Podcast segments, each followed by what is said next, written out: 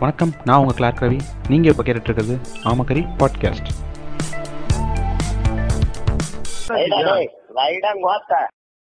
எல்லாருக்கும் வணக்கம்.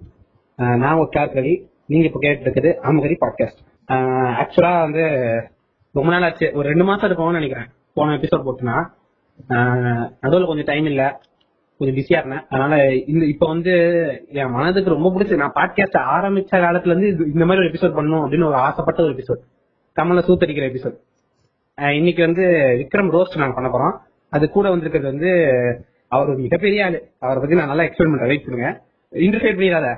ஓகேவா பண்ணல, அவர் வந்து. அவர் வந்து ஒரு ஆகத்து சிறந்த கலைஞன். அவர் வந்து என்ன சொல்றது? சினிமா வந்து நம்ம ஒரு கோணத்துல பார்த்தோம்னா அப்படி கவுத்து வேட்டி கடியில பாப்பாங்க பாத்தியா? அந்த மாதிரி கோணத்துல பாக்குறாரு அவரு. என்னைக்குமே வந்து என்ன சொல்றது? ஒரு ஆர்டிஸ்டிக் பர்சனா இருப்பாரு. அந்த மாதிரி ஆள் தான் வந்து இப்ப நம்ம கூப்பிட்டுருக்கோம். எல்லாரும் தெரியும். அப்படி தெரியலனா கூட பரவாயில்ல. ஏன்னா என்னையே நிறைய பேர் தெரியாது. வணக்கம் நவீன மிஷின். வணக்கம் வணக்கம் வணக்கம். வெகு நாட்கள் பிறகு ஒரு கொலாப் ஒண்ணு போட்டிருக்கோம். நானும் ஆமக்கரியும் கடைசியா வந்து புக் ஃபேர்ல பாத்துட்டு டாடா பாபா இப்ப சொன்னதுதான். தலைவனை இன்னும் பார்க்கல நானு. இல்ல பாக்குறோம் கூடிய சீக்கிரம் பாப்போம் இந்த இந்த ரோஸ்டுக்கு வந்து ஒரு முக்கியமான காரணம் வந்து நான் வந்து புக் ஃபேர்ல வந்து ஒரு கமல் புக் வாங்கி கொடுத்தேன். அதோட அத படிச்சதோட விளைவு தான் இந்த ரோஸ்ட் இன்னைக்கு நடக்குது. ஏங்க நான் நான் வாங்கிக்கவே இல்ல. இவர் ஒருத்தர். நான் வந்து இந்த புக் இந்த ஸ்டாலுக்கு போயிட்டேன். யாரு? நம்ம இவர் இருக்காரு. ஐயோ யாரா அவன்? கீதாவா? ஏங்க வரலாம் மரியாதையா பேசுறேன் இவங்க மாரிதாஸ். மாரிதாஸ் புக் ஸ்டால் போயிட்டோம்ல. மாரிதாஸ் புக் ஸ்டால் போ ஆக்சுவலா வந்து சொல்லணும்னா மாரிதாஸ் புக் ஸ்டாலுக்கு போயிட்டு அங்க இருக்கிறவர் வந்து கேட்டாரு. என்னப்பா தம்பி மாரிதாஸ் புக் எல்லாம் படிப்பீங்களா? வெரி குட் வெரி குட் பெரிய பெரிய இந்த எப்படி தெரியுமா இருக்கும்? இந்த ஐயோ என்ன பேப்பர் இது? இந்த பேப்பர் இருக்குமே? துக்ளக் படிச்சா பெரிய அறிவாளி போல சார் நீங்க பெரிய அறிவாளி இன்டெலிஜென்ட் ஃபெல்லோ நீங்க துக்ளக்கெல்லாம் படிக்கிறீங்க. அடேங்க அப்பா. அந்த மாதிரி அந்த மாதிரி ஒரு கிழமை சொன்னான். அவன் அங்கேயே வந்து ஆர்டிஓ போட்டு கொண்டிருக்கணும் ஸ்டார்ட் போட்டு. தப்புஸ்தான் அப்ப வந்து அப்பதான் எனக்கு- தோணுச்சு. எப்படியாவது ஒரு கமல் ரோஸ்ட் பண்ணி ஆகணும் நிறைய பேர் என்ன கேட்டிருக்காங்க ஏன் எனக்கு கமல் பிடிக்கல? பிடிக்க மாட்டேங்குது. ஏன் இவ்வளவு வன்மமா இருக்கீங்க? இல்ல இது பர்சனலா எனக்கே கேள்வி. ஏன்னா வந்து அந்த ஆள் வந்து எப்படி சொல்றது? இப்ப ரெண்டா பிரிச்சுக்குவோம் கமல் வந்து மைய அரசியல் அந்த சைடுல எடுத்துட்டு போ அ- அரசியல் மையம் எடுத்தீங்கன்னா அந்த ஆள் நானே சூத்தடிப்பேன். பட் வந்து சினிமான்னு எடுத்துக்கிட்டீங்கன்னா அந்த ஆள் வந்து நான் ரொம்ப ஃபாலோ பண்ற அட்மையர் பண்ற ஒரு ஆளு. கமல் கிட்ட நிறைய அட்மையர் பண்ணி அந்த மாதிரி பண்ணணும்னு நினைக்கிற ஒரு ஆளு. சரி, ஓ எனக்கு என்ன கேள்வினா வணக்கம். இல்ல வர வர வர. ஏன் அந்த ஆள் மேல அவ்வளவு வரணும் எனக்கு அந்த ஆள் இல்ல அந்த ஆள் பா- அந்த ஆள் அவ்வளவு நீங்க நான் இல்ல அந்த ஆள் பெரிய ரிஸ்டோ முற்போக்குவாதியோ இல்ல வந்து ஆன்டி பாப்பா எல்லாம் கிடையாது. அந்த ஆள் பக்கா பாப்பான் தான். பப்பா பக்கா நூல் தான். படத்துல எல்லாருமே அந்த நூலுக்கான சமாச்சாரம் இருக்கும். இது அப்பாற்பட்டு ஏன் நம்மள பிடிக்காது உங்களுக்கு? அப்பாற்பட்ட அவங்க சினிமால வேற எதுவும் இல்ல. நீ விட்டு விட்டு பாத்தீங்கன்னா உங்களுக்கு அதுவே தெரியும். இல்ல எனக்கு ஏன் அவரை பிடிக்கல அப்படின்றதுக்கு என்ன காரணம்னா ஃபர்ஸ்ட் ஆக்சுவலி நான் ஒரு நல்ல ஒரு ஆர்டிஸ்ட் ஒரு நல்ல நடிப்பாங்க பாத்தீங்களா யாராவது ஒரு ஆக்டர் நல்லா நடிச்சாங்கன்னா எனக்கு அவங்க பண்ற விஷயங்கள தான் அவங்க அவங்க நடிப்பு எனக்கு ரொம்ப பிடிக்கும். அப்படி வந்து எனக்கு சிவாஜி கணேசன் ரொம்ப பிடிக்கும். என்னடா இவன்? இவ்வளவு கேவலமா சிவாஜி கணேசன் தான் பிடிக்கும் அப்படின்னு சொல்றான்னு நினைக்காதீங்க. நான் சின்ன வயசுல நிறைய அவர் படம் பார்ப்பேன். ம். எனக்கு அது கொஞ்சம் ஒரு மாதிரி ஒரு மாதிரி நல்லா இருக்கிற மாதிரி இருக்கும். சரி ஓகே அப்படின்னு நான் இருக்கும்போது ஏ சிவாஜி என்னடா சிவாஜி? அப்போ ஒரு அப்போ ஒரு பூமர் கமல் பையன் வைப்பேன் சிவாஜி. என்னடா சிவாஜி. எங்க தலைவன் ஆண்டவன் நடிப்பான் பாடுறா ஒரு படம் பாடுறா அப்படின்னு சொல்லி என்கிட்ட ஒரு படம் காட்டினான். என்ன படம்? ஐயோ அது என்னமோ ஒரு படமாச்சு ஏதோ ஒரு என்ன படம் சொல்லு அத வச்சுதான் இப்ப டிசைட் பண்ண முடியும். அப்படி என்ன உனக்கு அந்த படத்தை பார்த்து காண்டாச்சு? இருங்க இருங்க இருங்க, என்ன படம்னா இதுங்க உத்தம வில்லனு. உத்தம இல்லன் சரி. பார்த்தேன் என்ன எனக்கு பார்த்து என்ன நடக்குது அப்படின்னு ஒரு மாதிரி வியர்டா இருந்துச்சு. என்ன பண்றான் எதுக்கு வரான் எதுக்கு போறான் இது ஏதோ உட்காந்து கதறான் ஏதோ இது பண்றான் முணங்குறான். இது ஒரு எனக்கு எப்படி இருக்குன்னா ஒரு ஆக்டிங் மாதிரியே இல்ல. சரி ஓகே சரி இந்த ஒரு படம் தான் இப்படி. மேபி ஏன்னா மனிதர்கள் தப்பு பண்றது இயல்பு தானே? ஒரு நான் இது அப்படி இப்படின்னு இது பண்றப்பாங்க சரி ஓகே அப்படின்னு நினைச்சேன். கடைசியில பார்த்தா முன்னாடி நீ கமல் படம் எதுவுமே பார்த்ததே இல்லையா? பெருசா நான் பார்த்தது இல்லைங்க சும்மா கிளிப்ஸ் தான் கிளிப்ஸ் தான் பாத்துருக்கேன் அப்புறம் என்ன ஆயிடுச்சுன்னா இது சரி ஓகே அப்படின்னு சொல்லிட்டு நான் வேற ஏதாவது படம் பார்ப்போமோ அப்படின்னு சொல்லிட்டு. வசூல் ராஜா பார்த்தேன். ஆஹ் வசூல் ராஜா கொஞ்சம் ஓகே அப்படின்ற நடிப்பெல்லாம் ஒண்ணும் அந்த அளவுக்கு இல்லையே அப்படின்னா. அப்புறம் என்ன சொன்னானுங்க? என்ன எதனோ படம் பார்க்க சொன்னீங்களே இந்த பத்து கேரக்டர்ல கொடுத்துறேன்னு சொல்லி அந்த படம் பார்த்தேங்க. ஆத்தாடி ஆத்தா கண்ணெல்லாம் உருண்டு உள்ள போய் இதெல்லாம் முடியல. அப்புறம் கொஞ்சம் கொஞ்சம் பழைய படம் நான் பார்க்க ஆரம்பிச்சேன். எனக்கு அந்த இந்த படம் இது பார்த்து தசாவதாரம் பார்த்தேன் கண்ணு கலங்கிச்சு எனக்கு. யாரா இவன் கோமாளி அப்படின்னு அதுக்கப்புறம் நான் கொஞ்சம் கொஞ்சமா அந்த ஆள் நோட் பண்றேன் அந்த ஆள் நடிப்பு பாக்குறேன் ஏன்னா என்கிட்ட இன்ட்ரடியூஸ் இன்ட்ரடியூஸ் பண்ணும் போதே வந்து ஏதோ வேற ஏதாவது நடிப்புல புளுத்துவாரு நடிப்பு அறக்கேன் ஸ்கிரீனை பார்த்தாருன்னா நடிப்புல ரெண்டு கையடிப்பாரு அப்படின்லாம் சொன்னாங்க எனக்கு அப்படி ஒரு இமேஜோட போய் பார்க்கும்போது எனக்கு ஒன்னும் அவ்வளவு சாட்டிஸ்பாக்டரே இல்ல. நல்ல டைரக்டரியா விருமாண்டி எல்லாம் பாரியா? விருமாண்டி எல்லாம் சூப்பரா பார்த்தேன் பெருமாண்டி பார்த்தேன். இந்த லாஜி கோட்டை கிலோ என்ன விலைன்னு கேட்பாங்க பாத்தீங்களா? அந்த மாதிரி லாஜி கோட்டைகள்லாம் இந்த படத்துல பார்த்துட்டு அடங்கோட்டா இருந்துச்சு. அது இது அதுக்கப்புறம் வந்து சரி நல்ல ஆக்டர் தானுங்க எனக்கு அந்த அளவுக்கு அது பெருசா எதுவும் இல்ல. நான் பழைய படம் ஒத்துக்கிறேங்க. நான் பழைய படங்கள்ல ஓரளவுக்கு மிடில் பண்ணிருப்பாங்களா ஒரு. டுவெண்ட்டி எயிட்ல இருந்து ஒரு தேர்ட்டி ஃபைவ். ஃபார்ட்டி வரைக்கும். அது வரைக்கும் ஓகே. நான் அது வரைக்கும் ஒத்துக்கிறேன். ஏதோ மனுஷன் நடிப்பான் அப்படின்றது. நான் என்ன யோசிக்கிறேன்னா டேய் உண்டா நூத்தி எண்பது படம் பண்ணிட்டு இப்ப வரைக்கும் அவன் நடிக்க தெரியலங்க. வெறுப்பு தாங்க ஏத்திட்டு இருக்கான் சீரியஸா. கமல் படம் தான் பாக்குறேன். அந்த விக்ரமா கடைசியா விக்ரம் தானே. விக்ரம் படம் தான் பாக்குறேன். எனக்கு எனக்கும் சிரிப்பு. நானும் என் ஃப்ரெண்டும் வந்து கமல் தேட்டர்ஸ் உட்காந்து கை தியேட்டர்ல உட்காந்து பார்த்து கக்க உட்காந்து கை சிரிச்சிட்டு இருக்கோம். சுத்தி வடக்கான்ஸ் நார்த் இந்தியாவில படம் பார்த்துட்டு இருக்கேன். டெல்லியில உட்காந்து தியேட்டர்ல ஆ. தமிழ்ல தான் ஓடிட்டு இருக்கு. இந்த இது ஏஜென்ட் விக்ரம் அப்படின்னு சொல்லி இந்த பழைய கிப்பிங்ஸ் எல்லாம் காட்டுவாங்க பாத்தீங்களா ஆமா. அப்ப வார் அப்படி பண்ண குடுத்துனாரு நானும் என் ஃப்ரெண்டும் வயிறு குழுங்க குழுங்க சிரிச்சு கத்துறோம். தியேட்டர் ஃபுல்லா. எல்லாம் அமைதியா அவங்க பாத்துட்டு இருக்கானுங்க. நான் கத்துற கத்துல ஒரு ரெண்டு ரோட்டு எந்திரிச்சு முளைக்க ஆரம்பிச்சிட்டானுங்க. ஐயோ போச்சுடா. அவ்வளவுதான் வீடாவை தூக்கி அடிக்க போறானுங்க அப்படின்னு யோசிச்சேன். அதுக்கப்புறம் சரி ஓகே அப்படின்னு சொல்லி கண்ட்ரோல் பண்ணி உட்காந்துட்டேன். எங்களுக்கு அவன் பார்த்தாலே விக்ரம் பார்த்தாலே எனக்கு ஒரு மாதிரி விக்ரம் சாரிங்க கமலை பார்த்தாலே ஒரு மாதிரி ஒரு வியர் சென்சேஷன் இருக்கும். அப்புறம் டேரக்டர் சைடும் ஏதோ வேற லெவலில் கொடுத்தோம் டேரக்டர் என்ன படம் எடுத்துருந்தான் அவன்? டேரக்டரா விருமாண்டி விஸ்வரூபம் ஏராம கேராமா ம். ஆ விஸ்வரூபம் விஸ்வரூபம் ஏன் நீங்க ஒன்னே எடுத்துக்கோங்க. விஸ்வரூபம் ஒண்ணு கூட நான் பாக்குற மாதிரியா இருக்கும். நல்லா தாங்க இருக்கும். ஏதோ ஒண்ணுங்க. உங்களுக்கு ஏய், ஏராம் நல்லா தாங்க இருக்கும். ஹேராம்லாம் நல்லா தாங்க இருக்கும். ஏங்க அவன் இஷ்ட புள்ளிக்கு ஏதோ வாய்க்கு வர கதையெல்லாம் உலகிட்டு இருப்பான் கேராம்ல அது நல்லா இருக்குமாங்க? ஏங்க வந்து ஒரு ஹாலிவுட்டுக்கு ஒரு சிங்கிள் லிஸ்ட்னா தமிழுக்கு ஒரு ஹேராம்ங்க. வேண்டாம் ஆட்டப்பு தெரிச்சிடும் பேசாம இருக்கேன் ஏன்னா நான் ஒரு ஹாலிவுட் வெரியன் தயவு செஞ்சு இல்லங்க இல்ல. இங்க கம்பேரிசன் எப்படி நடக்கணும் ஹாலிவுட்ல வந்து ஒரு சில்டர்ஸ் இருக்குல்ல. அதாவது வந்து நாசிகளோட அதாவது வந்து ஜெர்மன் நாசி வந்து எப்படி வந்து இவங்களை இது பண்ணாங்கங்கறத காட்டுறது ஒரு டாக்குமெண்டேஷன் படம் மாதிரி. ஏராம் வந்து ஒரு அந்த போஸ்ட் இண்டிபெண்டன்ஸ பத்தி டாக்குமெண்ட் பண்ண ஒரு படம். ஓஹோ. சரி அதுக்கு என்ன பண்ணலாம்? இல்ல சொல்றேன். அந்த அளவுக்கு நிகரான ஒரு படம். ஹாலிவுட் தரத்துக்கு நிகரான ஒரு படம் சொல்றேன். இப்ப இல்ல இல்ல இப்ப ஜெர்மன் ஆதின்றது அது ஒரு இனப்படுகொலை. அது வந்து ஒரு பயங்கரமான விஷயம். அது கேட்கும் போதே நமக்கு எல்லாம் ஒரு மாதிரி ஒரு பயங்கரமானது இருக்கும். இவன் காட்டிட்டு இருப்பாங்க காந்தி சுடுறதுக்காக யாரா சுட்டான்னு கேட்டா அவங்க அவங்க எதுக்குடா சுட்டீங்கன்னு அதெல்லாம் சொல்ல மாட்டான். இப்ப சுத்தி போய் நான் வளர்ச்சி இதுதான் வந்து கொடுக்குறேன் அதை போய் தடுக்க போறேன். தூங்க போறேன் அப்படின்னு சம்பந்தமே இல்லாம இல்ல இவங்க அது என்னன்னா அந்த படத்துல என்ன காமிச்சிருப்பாங்க அவசரப்பட்டாங்க. காந்தி இவங்க ஆளு இவங்க சப்போர்ட் பண்றாங்கன்னு தெரியாம சுட்டுட்டாங்க. அது அவனுங்க மலுமட்டை கமல் மாதிரி அவனுங்க மலுமட்டைன்றது எனக்கு தெரியும். நீ ரியாலிட்டி எப்படி பார்த்தாலும் அவனுங்க மலுமட்டை தான் கமல் மாதிரி. இவங்க ஆனா கமலை வந்து ஆஹா ஓஹோ அவருக்கு. எனக்கு ரொம்ப நாள் இந்த கொஸ்டின் இருந்துகிட்டே இருக்குது. உண்மையிலே வந்து பாத்தீங்கன்னா ஆனா காந்தி மாதிரி ஒரு ஒரு பாவப்பட ஜீவன் இருக்கு. அங்கிட்டு போய் அம்பேத்கர் கிட்டயும் ஒரு குத்து. இவனுங்க கிட்டயும் ஒரு குத்து. ஆக்சுவலா அவர் ரெண்டு பக்கமும் அமைதியா இருக்கணும் அப்படின்னு நினைச்சு பேசினாரு. அவரே எனக்கு போட்டு தள்ளிட்டாங்க. போட்டு தள்ளிட்டு இந்த புளுத்தி அது நீங்க தப்பு பண்ணிருக்க கூடாது புண்டை தப்பு பண்ணிட்டான். இப்ப இவன் என்ன இவன் என்ன சொல்றான்? இப்ப பண்ணிருக்காதீங்க. இன்னும் கொஞ்சம் நாள் அப்பாலிக்கு அப்புறம் பண்ணுவோன்றான் இவன் கதையில. அதெல்லாம் சொல்ல வரான். எனக்கு புரியல எனக்கு அந்த கதையில அதாவது வந்து காந்தியை கொலை பண்ணணும்னு வர ஒரு ஆள் கூட காந்தியோட அந்த அகிம்சை காந்தியோட அமைதி காந்தியோட பொறுமை எல்லாம் பார்த்து காந்தி பக்தனா மாறிடுறாப்ல அதுதான் கதை அதாவது வந்து. அதாவது வந்து கதையோட அந்த சாராம்சம் என்னன்னா இந்து முஸ்லிம் வாரால வந்து இந்து முஸ்லிம்னால அந்த கலவரனால தனிப்பட்ட முறையில பாதிக்கப்பட்ட ஒருத்தவனை வந்து ஆர்எஸ்எஸ் அந்த இவங்க வந்து இவங்களோட அகடிக்காய் மாதிரி. சொன்னானுங்களா என்ன? படத்துல ஆர்எஸ்எஸ் சொல்லிக்க மாட்டாங்க. ஆர்எஸ்எஸ் தானே? யாரு. அந்த ஜமீன்தார் யாரு? ஏங்க ஏங்க இல்லங்க. இப்ப ஆர்எஸ்எஸ் இப்ப இதையே காட்ட வக்கல். இவன் என்னங்க ஹிஸ்டாரிக்கலா கதை கதை கொண்டு எடுக்கிறான் அப்புறம் அப்புறம் ஸ்வஸ்திகா சிம்பல் யாரோடது? நாசிதா. ஜெர்மன் நாசிதா. ஏங்க அதெல்லாம் ஓகேங்க.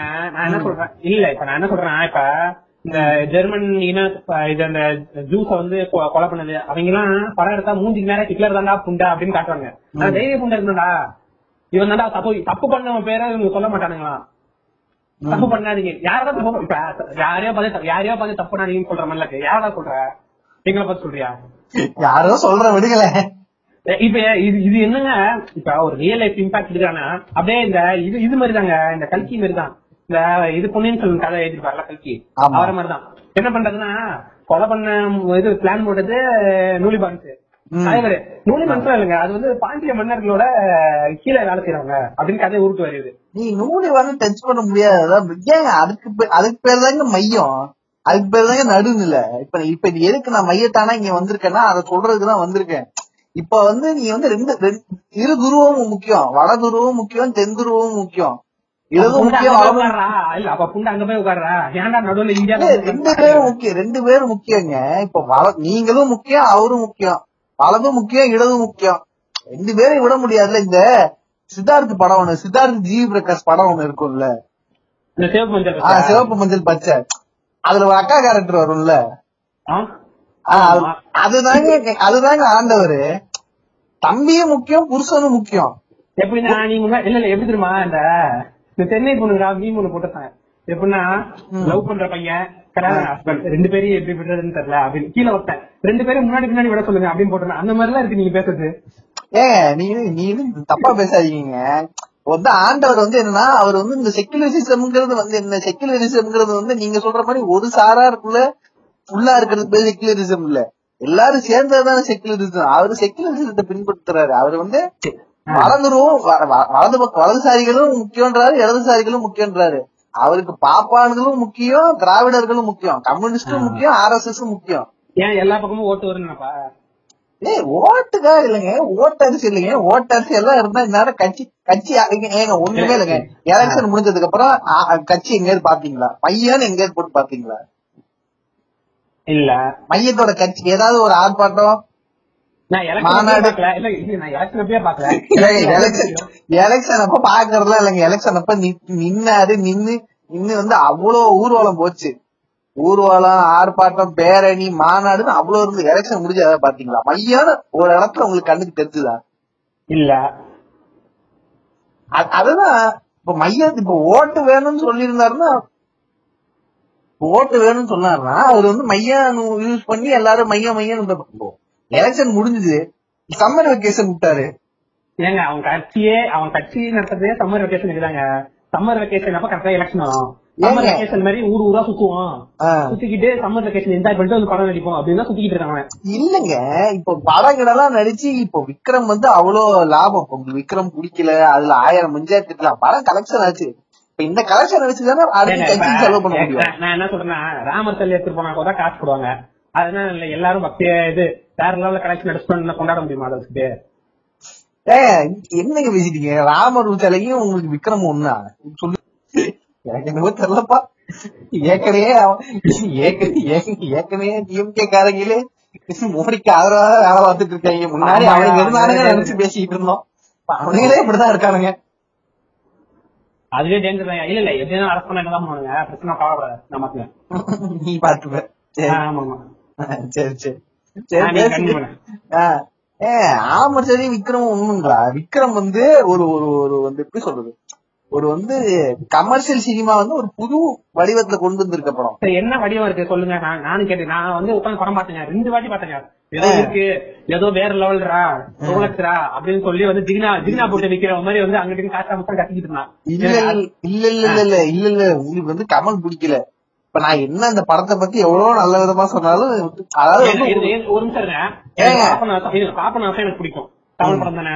ஆமா. வசூல் ராஜா எம்பிபிஎஸ் எனக்கு கொஞ்சம் பிடிக்கும். தமிழ் படம் தானே? அப்புறம் பழைய காக்கி செடி ஒரு படம் இருக்கும். அந்த படம் எனக்கு லைட்டா பிடிக்கும். தமிழ் படம் தானே? கதை நல்லா இருந்தா பிடிக்குங்க. அது கமல் புண்டெல்லாம் இல்ல எனக்கு. படம் நல்லா இருக்கும். இப்ப நீங்க படத்துல என்ன இருக்கு? ஒரு புண்டே இல்ல. வானா ரோலக்ஸ் வானா. வாயெல்லாம் வந்து இந்த கோல்கேட் இந்த என்னது பல்பொடி எடுத்து வாயில தரவன மாதிரி இருக்கான் இந்த கஷ்டம் வர மாதிரி அருவா போட்டு வெட்டிக்கிட்டு இருக்கான் மென்டல் மாதிரி இதுதான் பண்றான். சரி சரி படத்தோட கஷ்டம் செகண்ட் ஹாஃப்ல பார்த்தா ட்ரக்ஸுங்க ட்ரக்ஸுங்க எப்படின்னா அதுக்கோ இது மோடி கவர்மெண்ட் தமிழ்நாடுல வந்து அவ்வளவுதான் முடிஞ்சு போச்சுன்னு சொல்லி ஒரு காட்சிக்கு வந்தானுங்க அந்த மாதிரி பேச்சுதான் ஒண்ணுமே பண்ண மாட்டாங்க செயல்ல. ஏங்க ஏங்க ஒரு குடனே போட்டு கிளைமேக்ஸ்ல எரி பாம் வச்சு எடுத்திருப்பாங்க அது முதலே பண்ணிருக்கலாம் அது வேற விஷயம். அதுதான் சொல்றேன். நான் என்ன சொல்றேன்னா நான் மீன் போட்ட மாதிரி அந்த குழந்தைய முதல்ல கூட்டின்னு போய் ஆரியன்ல விட்டுனாலே கதை ஃபர்ஸ்ட் ஹாஃப்ல முடிஞ்சிருக்கும். ஏ அது இல்லங்க. அது வரைக்கும் பிரச்சனை வரல பிரச்சனைன்னு ஒண்ணு வந்ததுக்கு அப்புறம் தானே. அது அவங்க அம்மாவுக்கு தெரிஞ்சிருக்க கூடாதுல்ல அவங்க அம்மா பிளான் பண்ணி யூஎஸ் கிளம்புறாங்க. அதுக்கு அது வரைக்கும் இவங்க வெயிட் பண்றாங்க. அப்போ கிளம்புறதுக்குள்ள பிரச்சனை வந்துருச்சு. ஏங்க இப்ப நான் உனக்கு சொல்றேன். இப்ப வந்து கமல் வந்து செத்து போயிட்டான். சரி இது ஃபர்ஸ்ட் ஹாஃப் படி. மாதிரி இது பண்ணிக்கிட்டா, ஜோடிச்சு செத்து- போயிட்டாங்க. கதபடி ஸ்டார்டிங்ல செத்து போயிட்டான். ஃபர்ஸ்ட் ஹாஃப்ல ஃபர்ஸ்ட் ஹாஃப் எனக்கு சொல்றேன் அவன் செத்து போயிட்டான். அதுக்கப்புறம் பையன் செத்து போயிட்டான். ஏன்னு வந்து போலீஸ் நோண்டுமோ நோண்டாதா? வழக்கமாவே ஒரு வீட்ல ரெண்டு பேர் அந்த தான் ஏதோ இருக்குன்னு சொல்லி வீட்டுல தான் நோண்டும் போலீஸ் சும்மாவே. அது பண்ணதே போலீஸ் தானே. அதனால போலீஸ் பெருசா இன்வால்வ் ஆகி எதுவும் தன்னை பண்ண மாட்டேங்கிறாங்க. ஏங்க இல்லங்க. இப்ப அடுத்து இவனதான் நோ- இவன் சுத்தி சர்க்கிள் தான் நோண்டுவாங்கன்னு தெரியணும்ல. ஏங்க ஏதோ இந்த ஏஜென்ட் அந்த ஏஜென்ட்ன்றாங்க இப்ப அவன் அவன் அவன் பையனை கொண்டிருக்காங்க அடுத்து சரக்கு தேடி சந்தானம் அவன் வீட்டுக்கு தான் வருவான். வீட்டு வாசல்ல கதை தருவான்னு தெரியும். இந்த புள்ளிக்கு. தெரிஞ்சுமே நீங்க பாட்டுக்கிறீங்க நான் பாட்டுக்கு செத்துட்டு திருப்பி உயிரோட வந்து விளையாண்டுட்டு இருக்கேன். அப்படின்னு மர புண்டை போய் சுத்திட்டு இருப்பான். என்ன புண்டைக்கு? சரி எதுக்கு எதுக்கு? இப்ப எதுக்குமே வந்து பகத் பாசிக்கு வந்து இவன் வந்து இது க்ளூ கொடுத்துட்டு இருக்கான். இங்க இருக்கு அங்க இருக்கு அங்க இருக்கு இங்க இருக்குன்னு. ஏன் க்ளூ வந்து ஸ்கிரீன் பிளேல வந்து நல்லா இருக்கும். அப்ப அதை தேடி வரும் ஓ கதையா எடுத்துக்கங்களேன். இல்ல இல்ல கதையா எடுத்துக்கங்களேன். இப்ப கதையா வந்து பாத்தீங்கன்னா கமலை வந்து அந்த எல்லாரும் ஃபாலோ பண்ணிட்டு இருக்காங்க. அதாவது கமல் பையன் சாகும் போது எங்க அப்பனை பத்தி தெரியுமாடான்னு சொன்னோடனே இவங்க எல்லாம் கமல் மேல ஒரு டவுட் வச்சு ஃபாலோ பண்ணிட்டு இருக்காங்க. கமல் வந்து சித்து போன மாதிரி காமிச்சு எல்லாரையும் திசை திருப்பி விட்டு திருப்பி வராப்புல. நாயகன் மீண்டும் வரான்னு திருப்பி வராப்புல. அதாவது வந்து இது வந்து நீங்க படத்துக்கு மட்டும் பார்க்க கூடாது. அரசியல் களத்துலயும் இது நீங்க பாக்கணும் அரசியல் களத்துல வந்து இப்ப இப்ப வந்து கமல் வந்து ஒரு எலெக்ஷன்ல தோத்து போற மாதிரி தோத்து போய் அப்படியே அமைதியா இருக்காப்புல. அடுத்த எலெக்ஷன் வரும். அடுத்த எலெக்ஷன் எப்ப? திருப்பி இதே லூப் திருப்பி இதே தான் நடக்கும். தோப்பாரு. திருப்பி ஒரு நாயகன் மீண்டும் வரான் நீங்க பாட்டு போடுவீங்க. திருப்பி ஒருவாரு தோப்பாரு. நாயகன் மீண்டும் வரான் பாட்டு ரிப்பீட் இல்லங்க. அப்படி கிடையாது. அடுத்த அடுத்த அடுத்த எலெக்ஷன் தான் வந்து இன்டர்வல் இந்த அடுத்த எலெக்ஷன் வந்து இன்டர்வல் அதுக்கு அடுத்த எலெக்ஷன் வந்து கிளைமேக்ஸ்ல நடக்கிற மாதிரி. ஆட்சியை பிடிச்சிருவாருல சரி அப்ப யார யார் அந்த சந்தானம்? அதை கொஞ்சம் சொல்லிருங்க. சந்தானமா? அது வந்து யாரு கண்ணாடி போட்டிருக்கா? கண்ணாடி. ஓ இவரா? டிடிவியா? டிடி கூட எனக்கு சண்டை போட்டுக்கிட்டு? யாரோ விடுங்க யாரோ விடுங்களேன் ஏங்க இல்லங்க இப்ப கையெழுத்து போடும்போது வந்து முதல்வர் ஸ்டாலின் அவர்கள் வந்து கண்ணாடி போட்டிருப்பாரு. இத பத்தி நீங்க என்ன நினைக்கிறீங்க? இல்ல நான் எதுவும் நினைக்கலையே. இல்ல இல்ல இந்த சந்தான கண்ணாடி ஸ்டாலின் ஐயா அப்படின்னு லிங்க் ஆற மாதிரி இருக்கு. இல்ல இல்ல அப்படியெல்லாம் நான் எதுவும் நினைச்சு அப்படியெல்லாம் நினைச்சு வைக்கல. இது வந்து அரசியல் களம்னு பொதுவா சொல்றோம். வில்லன் வந்து இவரு அவருலாம் நாங்க மென்ஷன் பண்ணல. ஏங்க இப்ப சிம்பிளா இப்ப நீங்க இவ்வளவு கஷ்டப்பட்டு ஒரு படம் எடுத்துட்டு இருக்கீங்களா? உங்களுக்கு பிஆர் வேலை பார்க்க தெரியாது. அழகா என்ன பண்ணுவாங்க? டிஎம்கே ஏஎம்கே காரங்க அந்த கிளிப்பிங் எல்லாம் எடுத்து போட்டு நாயகன் வீரமரன் ஸ்டாலின் ஐயா எடப்பாடி போட்டு போயிட்டே இருப்பானுங்க. அதுதான் சொல்றேன். நான் வந்து வந்து எப்படின்னா வந்து அதுக்கு பேர் தான் மையம். அப்ப மையம்னு சொல்றது ஒரு அர்த்தம் புரியுதா உங்களுக்கு? எதிரிக்கும் வந்து சப்போர்ட் பண்ணுவோம். எதிரிக்கும் ஒரு ஒரு ஏங்க இப்ப ஒரு விட்டீங்க பாத்தீங்க ஞாபகம் இருக்கா? டார்ச் லைட் வச்சுக்கிட்டு உ- இரு இந்தியாவே இருட்டுல இருக்கு. நான் வந்து டார்ச் லைட் வச்சு வெளிச்சம் கொண்டு போறேன் லூசு கொஞ்சம் பேசிட்டு இருந்தார்ல. என்ன- அது மேட்டர் இல்ல. அத வந்து இது நாம் தமிழர் தம்பி ஏடிஎம்கே காரன் டிஎம்கே காரன் வந்து ஆட்டையை போட்டு அவனு அவனுக்கு தலைவனுக்கு போட்டுட்டாங்க ம். இதே மாதிரி யாருக்கு ஓட்டு போடணும் தெரியுமா? அப்படின்னு டிஎம்கே ஏடிஎம்கே அப்படின்னு அவன் மாத்திட்டாங்க அதுக்கு வந்து இவர் மையத்துல ஊம்புறன்னா சும்மா விட்டுருணும் எப்படி எப்படி யூஸ் பண்ணுவாங்கன்னு சொல்லி பிரஸ் மீட்ல கதறாரு. இது ஏன்? புரி ஐயோ திரும்பி சொல்லியே இவ்வளவு ஸ்பீடா பேசாதயா? இல்லங்க இப்ப என்னன்னா. இவர் வந்து இந்த டார்ச் லைட் விளம்பரம் விட்டார்ல ஆமா. அத என்ன பண்ண எல்லா கட்சியும் யூஸ் பண்ணிட்டாங்க.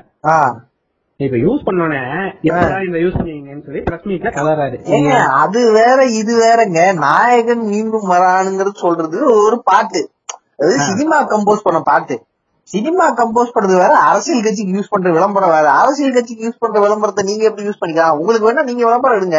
வேணா அதையே எங்க ஆண்டவர் எடுத்து கொடுப்பாரு. நாளைக்கே வந்து மையம் இல்ல மையம் தானே நீங்க? மையமா பண்ணுங்க எல்லாரும் எல்லாருக்கும் கொடுங்க. அதுதான் அது ஏன் எல்லாருக்கும் கொடுக்கணும்? எடுத்து வேணா தரங்க. இப்ப நாளைக்கே வந்து எங்க ஆண்டவர் வந்து கட்சியில நிப்பாருங்க. நிப்பாருங்க நிப்பாரு. இல்ல இல்ல அதல்ல டவுட் எல்லாம் இல்ல. இது இந்தியன் டூ ஷூட்டிங் இருக்கு. அப்புறம் ஒரு மலையாள படம் இருக்கு. ஷூட்டிங் நடுவுல எப்படி அரசியல் கட்சிக்கு வருவாருங்கிறதுதான் பாவம் ஏன் கொஞ்சம் யோசிச்சு பாருங்க ஒரு மனுஷனை விக்ரம் படம் நடிக்கிறதுங்கிறதே பெரிய கஷ்டம். ஆமா ஆமா ஏன்னா ஃபர்ஸ்ட் ஹாஃப் ஃபுல்லா வரவே இல்ல. செகண்ட் ஹாஃப்ல ஒரு எட்டு சீனு அப்ப- அப்பதான் கோயம்புத்தூர் வந்து இதுக்கு இது பிரச்சாரம் போயிட்டு இருந்துச்சுங்க.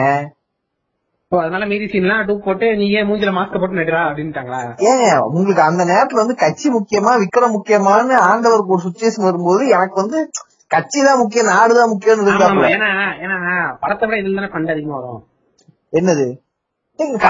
ஃபண்டு வருது? ஃபண்டு வச்சிருக்க மாதிரி மனுஷனாங்க அவரு. ஃபண்டு தான் ஏங்க தான் சம்பாதிக்கணும்னு நினைச்சிருந்தா அவர் சினிமாலே பயங்கரமா சம்பாதிச்சிருப்பாங்க ஒண்ணுமே இல்ல இந்த படம் வந்து நானூறு கோடி அடிச்சது. சும்மா ஒரு செகண்ட் ஃபர்ஸ்ட் ஹாஃப்ல கேமியோ பண்ண கேமியோ பண்ணதுக்கே நானூறு கோடி. நடிச்சிருந்தாருன்னா? அப்ப நடிக்க நீங்களே ஒத்துக்கிறீங்க புரியுது. ஏன்? ஃபர்ஸ்ட் ஹாஃப் கேமியோ தாங்க பண்ணாரு. செகண்ட் ஹாஃப் தான் ஃபுல் அண்ட் ஃபுல் வந்தாரு. அதுதான் ஏங்க இப்ப உங்களுக்கு புரியுதா? அவர் வராதனால தான் படம் ஓடுது. இப்ப விஸ்வரூபம் டூ மாதிரி படம் ஃபுல்லா மூஞ்சிய கட்டிட்டு ஓடி இருக்காது ஏங்க, விஸ்வரூபம் டூ ஓடாததுக்கு நிறைய காரணங்கள் இருக்கு. அது வந்து பப்ளிசிட்டி பண்ணல காசு இல்ல. ரொம்ப டிலே ஆயிடும். அதனால அதான் ஆகாம போச்சு தவிர்த்து விஸ்வரூபம் ஒண்ணு எவ்வளவு சூப்பர் ஹிட் அதுதான் தெரியல அதுதான் எப்படின்னு தெரியல. விஸ்வரூபம் hit ஆச்சு. அது வந்து கமல் உங்களை மாதிரி கமலை வந்து வெறுக்கிறவங்களுக்கு புரியவே புரியாது அவரை வந்து நேசிக்கிறவங்களுக்கு ஒண்ணுதான் புரியும். கமல் வந்து எவ்வளவு பெரிய ஒரு கலைஞர்னு சொல்லிட்டு. ஆமா ஆமா பதினாறு வயசு பொண்ணுக்குலாம் பர்மிஷன் எல்லாம் முத்தம் கொடுப்பாரு. தெரியுங்க. ஏன் அது வந்து இந்த டேரக்டர் வந்து சர்ப்ரைஸா வந்து கேமரால வந்து வந்து ஏங்க அது என்ன? கொண்டாட்டியாங்க சர்ப்ரைஸ் பண்றேன்னு முத்தம் கொடுக்கறதுக்கு. ஏங்க அது வந்து வந்து பாத்தீங்கன்னா அப்பதான் வந்து இயல்பா தெரியும் உங்களுக்கு கேமரால அதெல்லாம் வந்து சினிமா சீன்ல விட்டு பாத்தீங்கன்னா அது பயங்கரம்.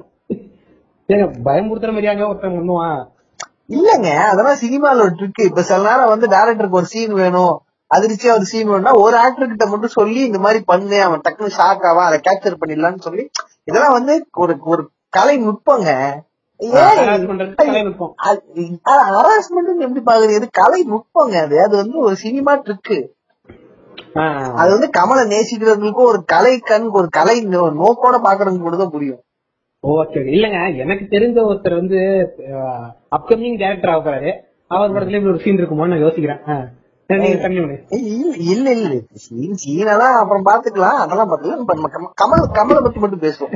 சரி சரி. ஓகே. இப்ப விக்ரம் விக்ரம் படம் வந்து சரி இப்ப இப்ப விக்ரம்க்கு வருவோம். இப்ப விக்ரம் படத்துல வந்து என்ன சரியில்லை எல்லாமே சரியில்லைன்னு சொல்லக்கூடாது. என்ன சரியில்லை? இப்ப எடுத்தோடனே பத்தல பத்தல ஒரு பாட்டு வருது. என்ன பிள்ளைக்கு அதை முதல்ல எக்ஸ்பிளைன் பண்ணுங்க ஏங்க பத்தல பத்தலங்கிறது வந்து அது வந்து ஒரு ஃபேன் பாய் சம்பவம். அது வந்து லோகி தெளிவா சொல்றாப்ல இந்த மாதிரி வந்து ஒரு பாட்டு இருந்தா ஜாலியா இருக்கும். கமல் பாட்டு ஆடி ரொம்ப நாள் ஆகுதுன்னு சொல்லிட்டு. சோ கமல் கமல் ஃபேன்ஸுக்கு வந்து ஒரு பத்தல பத்தல. அவர் நடிச்சு கூட ரொம்ப நாள் ஆகுது. ஏன் இப்ப வரைக்கும் நடிக்க மாட்டாரு ஏய் என்னங்க நடிக்க மாட்டீங்க? அவர் நடிக்கலங்க. அவர் கேரக்டரா வாழ்றாரு. உங்களுக்கு யார் நடிக்காத மாதிரி தெரியுறாங்களோ அவங்கதான் நல்ல நடிப்பு. அது ஏன் இப்ப- அந்த பதினாறு வயசு பொண்ணுக்கு முத்தம் கொடுத்தது வந்து அப்ப நடிக்கல அவரு. அப்படிதானே? அது- அது நடிக்கலங்க. அது இயல்பா வந்து இயல்பா பொண்ணு பார்த்தா முத்தம் கொடுத்துருவாரு. சொல்லுங்க. இயல்பா பொண்ணுங்களை பார்த்தா முத்தம் கொடுப்பாரு கமல் அதெல்லாம் இல்லைங்க. அவரு தொழிலுக்காக பண்றதுங்க ஏன் ஏங்க. அவருக்கு கூட முத்தத்தில் பெரிய அந்த முத்தம் கொடுத்ததுல பெரிய உடன்பாடு இல்லாம இருக்கலாம். ஆனா தொழில் வரும்போது செய்யறாருல இப்ப நம்ம ஒரு சினிமால நடிக்கிறோம் ஒரு நடிகனா இருக்கோம். நடிகனா இருக்கும்போது எல்லாமே நம்மளுக்கு பிடிக்கும்னு அவசியம் கிடையாது. ஆனா அந்த கேரக்டருக்காக செய்யணும்னா செஞ்சிருவோம்ல. அதான் அதான் நடிப்பு. அது சினிமா. ஏன் இதெல்லாம் ஒரு பெருமையாங்க? ஏங்க அவர் கலைக்காக அர்ப்பணிக்கிறாரு. என்ன வேணா செய்யணும் துணியிறாரு. அவர் எவ்வளவு ரிஸ்கான ஸ்டென்ஸ் எல்லாம் எடுத்திருக்காரு. எப்படி ஒரு வந்து இப்படி வந்து இப்ப ரிஸ்கா ஏதோ ரிஸ்கி ஸ்டென்ஸ் எல்லாம் நிறைய பண்ணிருக்காரு அந்த மாதிரி இது ஒரு ரிஸ்கி ஸ்டென்ட் அப்படி பாத்துட்டு போங்க. ஓஹோ அப்படி. ம். சரி இந்த பத்தல பத்தல பாட்டுவாங்க ஆ சரி. ஆரோம் சொல்லுங்க. பத்தல பத்தல பாட்டு வந்து எதுக்கு அந்த படத்துல இருக்கு? ஏங்க ஒரு ஒரு ஒரு ஒரு ஃபேன்ஸ் வந்து குஷி ஏங்க படம் ஃபுல்லா அடுத்து அடுத்து வர படம் எல்லா படமும் பயங்கர த்ரில்லிங்கா பயங்கர டார்க்கா போகுதுங்க சோ ஆடியன்ஸ்க்கு வந்து ஒரு சின்ன ஒரு ஒரு ஒரு ஒரு தனி தெளிக்கிற மாதிரி இப்ப வந்து எப்படி சொல்றது? இப்போ நீங்க வெயில்ல போறீங்க. வெயில்ல போகும்போது கொஞ்சோன்னு குடிக்கிற தண்ணி எடுத்து மூஞ்சில தெளிச்சுக்கிறது இல்லையா? அந்த மாதிரிதான் இதுவும் பத்தல பத்தல. ஆடியன்ஸ் வந்து ஒரு குஷி அது கூட படத்துக்கு அதை லிங்க் பண்ற மாதிரி வச்சு பாதியிலே கட் பண்ணிருப்பாங்கல்ல? லிரிக்ஸ் அது அது லிரிக்ஸ் அது லிரிக்ஸ் எல்லாம் சொன்னா பஞ்சாயத்து ஆகுற அது வேற விஷயம். நான் அது அதுக்கு நான் வரல. அடுத்த லிரிக்ஸ் தான் வரேன். லிரிக்ஸ் தான் லிரிக்ஸ் தான் வரேன். நீங்க இது சொல்லுங்க. இல்லங்க அதான் சொல்றேன். ஒரு ஒரு சின்ன குஷியா அது வந்து கதையோட லிங்க் பண்றதுக்கு அதாவது வந்து இவர் வந்து ஒரு ஒரு இந்த கேரக்டருக்கான ஒரு பேஸ்மெண்ட் மாதிரி இந்த இந்த பாட்டு. அதுல என்ன கேரக்டர் அது எதுக்கு அது சம்மந்தம் புண்டே இல்லாம வந்து ஏதோ சம்மந்தமே தான் லாங்குவேஜ்ல பேசிட்டு இருக்காரு. என்ன லாங்குவேஜ் ஆஹ் அது மெட்ராஸ் தமிழ்ங்க மெட்ராஸ் லாங்குவேஜ் ஓ மெட்ராஸ் தமிழ் இப்படிதான் இருக்கும். ஆண்டவர் பேசி நீங்க மெட்ராஸ் எல்லாம் பாத்து இல்லையா மகாராஜன் படத்துல பேசியிருப்பாப்ல அபூர்வ சகோதரர்ல பேசியிருப்பாப்ல பொம்மல் கே. சம்பளத்துல பேசியிருப்பாப்ல எத்தனை படத்துல மெட்ராஸ் லாங் பேசியிருப்பாப்ல ஆண்டவர்? மெட்ரா இவரு பேசுறத பார்த்துதான் வடசென்னையில இருக்கவங்களே பேச கத்துக்கிட்டாங்க. அது அதுக்கு முன்னாடி ஊமையா இருந்தாங்க. இல்ல இல்ல வடசென்னையில இருந்தவங்களுக்கே வந்து ஆண்டவர் படங்களை பார்த்துதான் மெட்ராஸ் லாங் எப்படி இருக்குன்னே மெட்ராஸ் லாங்ல அவங்களே பேச பழகிட்டாங்கன்னா பாத்துக்கலேன் இப்ப வடசென்னையில ஒரு குழந்தை பிறந்ததுன்னு வச்சுக்கீங்களேன் எடுத்தோடனே கொண்டு போயிட்டு கமல் படத்தை போட ஆரம்பிச்சிருவாங்க. இந்த பண்ண பிரத்யேகமா இந்த மாதிரி வடசென்னை பாஷையில பேசியிருக்க படத்தெல்லாம் போட்டு காமிச்சு மகனே பாரு நம்ம ஊர்ல இப்படிதான் பேசுவோம்னு சொல்லி காட்டுவாங்க. ஓஹோ. இது இது இது வந்து மனசாட்சி இங்க மனசாட்சி மயிருன்னு ஒரு தமிழ் சொன்னா அவனா இதா சொல்ல மாட்டாங்க ஏன் ஏன் இல்லைங்க. வடசென்னையில வந்து என் ஃப்ரெண்ட் ஒருத்தர் எக்மோர்ல இருக்காரு என் ஃப்ரெண்ட் ஒருத்தர். அவருதான் இந்த இன்ஃபர்மேஷன் சொல்றாரு. அந்த தாயில மட்டும் அந்த தாயில மட்டும் எங்களை கிடைச்சான் ஏ. அவன் செத்தான். ஏ தாய் இல்ல சொல்லாதீங்க. அவன் அவன் வந்து நடக்கிற இயல்பா சொல்றான். இல்ல தாயில இல்ல இல்ல இல்ல இல்ல இல்ல உங்களுக்கு வந்து கால் புணர்ச்சி. உங்களுக்கு கமல் மேல இருக்க கால் புணர்ச்சி. அதனால வந்து யதார்த்தத்துல வந்து நம்ம வாழ்வியலோட கமல் கலந்துருக்காரு. அதை உங்களுக்கு ஒத்துக்க முடியல. அந்த என்னங்க?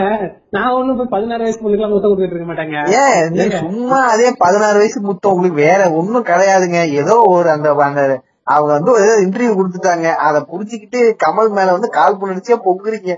ஏங்க கமல் வந்து வந்து பாத்தீங்கன்னா படங்கள்லாம் பாத்தீங்கன்னு வச்சுக்கோங்க. கமல் நீங்க ஒண்ணுமே இல்ல நீங்க ஆண்டவர் படத்தை பாருங்க. உலக அரசியலே உங்களால புரிஞ்சுக்க முடியும். உலக அரசியலா? அந்த பண்ண மாட்டாங்க ஏன் நீ விஸ்வரூபம் படம் எல்லா படமும் பாருங்க. முஸ்லீம் முஸ்லீம் எல்லாம் தீவிரவாதின்னு பிராண்டிங் பண்ணிட்டு இருந்தானே. ஏன் ஏன் முஸ்லீம்லாம் தீவிரவாதி ஏன் அந்த படத்தை அவரே முஸ்லீம் தாங்க. அவனே ஒரு தீவிரவாதின்றான். அதுவும் தெரியுது எனக்கு. ஏங்க அவர் எங்க முஸ்லீம்? அவர் எங்க தீவிரவாதி? அவர் அவர் முஸ்லீம் தான். ஆனா அவர் வந்து நாட்டு அவர் வந்து ஜவான் இல்ல அவரு தானே அழிக்க போறாரு. அவரே முஸ்லீம் தாங்க படத்துல.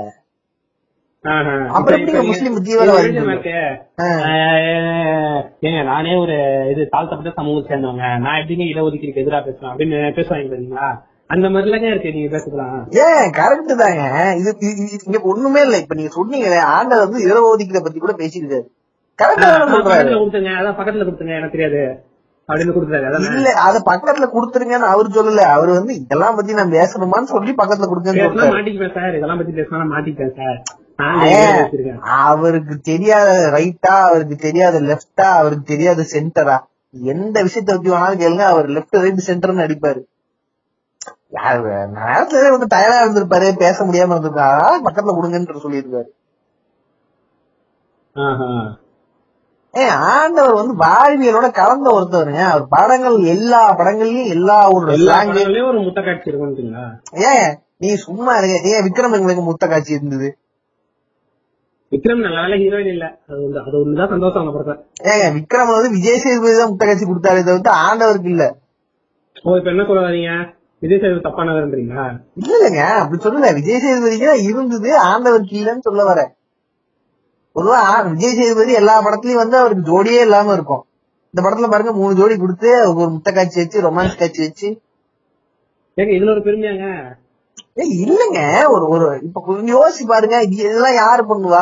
ஒரு ஒரு இவ்வளவு பெரிய ஹீரோ ஒருத்தர் ஒரு ரெண்டு ரெண்டு ஆக்டருக்கு வந்து ஈக்குவல் ஸ்பேஸ் கொடுத்துருக்காங்க. எங்களுக்கு இதெல்லாம் எந்த ஹீரோ பண்ணுவாங்க? எந்த ஹீரோ பண்ணுவாங்க சொல்லுங்க. ஏங்க முதல்ல ஹீரோனா ஈக்குவல் ஸ்பேஸ் கொடுத்து பண்ணுங்க. அதுதாங்க ஹீரோ இந்த ஆள் வயசு என்ன? இந்த ஆள் வந்து இந்த டைம்ல ரொம்ப இது. நான் வச்சு இந்த இன்னொரு பாட்டு வருமே. சொல்ல சிங்கிள் கேஸுக்கே லவ்வான்னு ஒரு பாட்டு போட்டு மடம் புண்ட மாதிரி ஆடிட்டு இருக்கீங்க. அதெல்லாம் என்னதாப்பா ஏங்க அந்த பாடம் நல்லா பாருங்க. அது வந்து ஸ்பூஃப் பாட்டுங்க. இப்ப இருக்க கமர்ஷியல் ஹீரோவோட பாட்டெல்லாம் ஸ்பூஃப் பண்ணி பாடியிருப்பாரு. ஏங்க இப்ப இப்ப ஒண்ணும் இல்ல. எனக்கு இந்த பாட்டு இருக்கும்ல இந்த படத்துல. என்னது? இந்த வசுந்தரா எம்பிபிஎஸ் அந்த பாட்டு டோன்ல தானே ஆடிட்டு இருப்பாங்க. அப்ப இவர் படத்தை இவரே ரோஸ் பண்ணிட்டு இருக்காரா? ஆமாங்க இவரு வந்து அது வந்து அவரா பண்ணல. ப்ரொடியூசரோட கம்பல்ஷன்ல ஒரு சில படங்கள் அப்படி பண்ணிருப்பாரு அதனால அவரே அவரை ரோஸ் பண்ணிக்கிறாரு பாருங்க. இதெல்லாம் யாரு பண்ணுவா சொல்லுங்க? ஏங்க இப்ப அகில உலக சூப்பர் ஸ்டார் அப்படின்னு சொல்லி சிவா- சிவான்னு ஒருத்தர் இருக்காரு. அவர் பண்ணலையாங்க? இதெல்லாம் ஒரு விஷயமா? விஷயம் சொல்லி பெருமையா வச்சிருக்கீங்க ஏங்க அவர் என்னங்க அவர் தமிழ் படத்தை தவிர்த்துறாரு என்ன படங்க நடிச்சாரு? அவர் படத்தை அவரே ரோஸ் பண்ணிக்க? ஏன்னா அவர் நாலஞ்சு பேர் நடிச்சிருக்காருங்க சிவா. ஆ, என்னென்ன படம் சொல்லுங்க? குவார்டர் கட்டிங்க. அதுக்கப்புறம் வந்து வணக்கம் சென்னை. அதுக்கப்புறம் வந்து சென்னை டுவெண்ட்டி டூ ம். அதுக்கப்புறம் இது மாதிரி நடிச்சிருக்காருங்க நாலஞ்சு படம். நாலஞ்சு படம் நடிச்ச பொறுத்த வரையும் நூத்தி எழுபத்தஞ்சு படம் நாலு லாங்குவேஜ்ல நடிச்சு ஆறு படம் டைரக்ஷன் பண்ண ஒண்ணுத்துக்கும் உதவாம தமிழ் சினிமாவே நாசமாக்கணும் வைக்கணும் சொல்லுங்க. ஏங்க தமிழ் சினிமா இந்த அளவுக்கு வளர்ந்துருக்குன்னா அதுக்கு கமலே ஒரு முக்கிய காரணங்க. எப்படி? எப்படின்னு சொல்லுங்க. சொல்லுங்க. சொல்றீங்கல்ல எப்படின்னு சொல்லுங்க. அவர் கொண்டு வராத டெக்னாலஜிஸா இல்ல அவரு கொண்டு என்ன எனக்கு எனக்கு டவுட்டுங்க என்ன டெக்னாலஜி கொண்டு வந்தாரு? புதுசா கிரியேட் பண்ணாரா? இந்த சினிமாக்காக ஏங்க அவர் தான் வந்து ஆரோ த்ரீடின்னு விஸ்வரூபத்துல கொண்டு வந்தாரு. சாப்பிடுறேன் சாப்பிடு சாப்பிடு.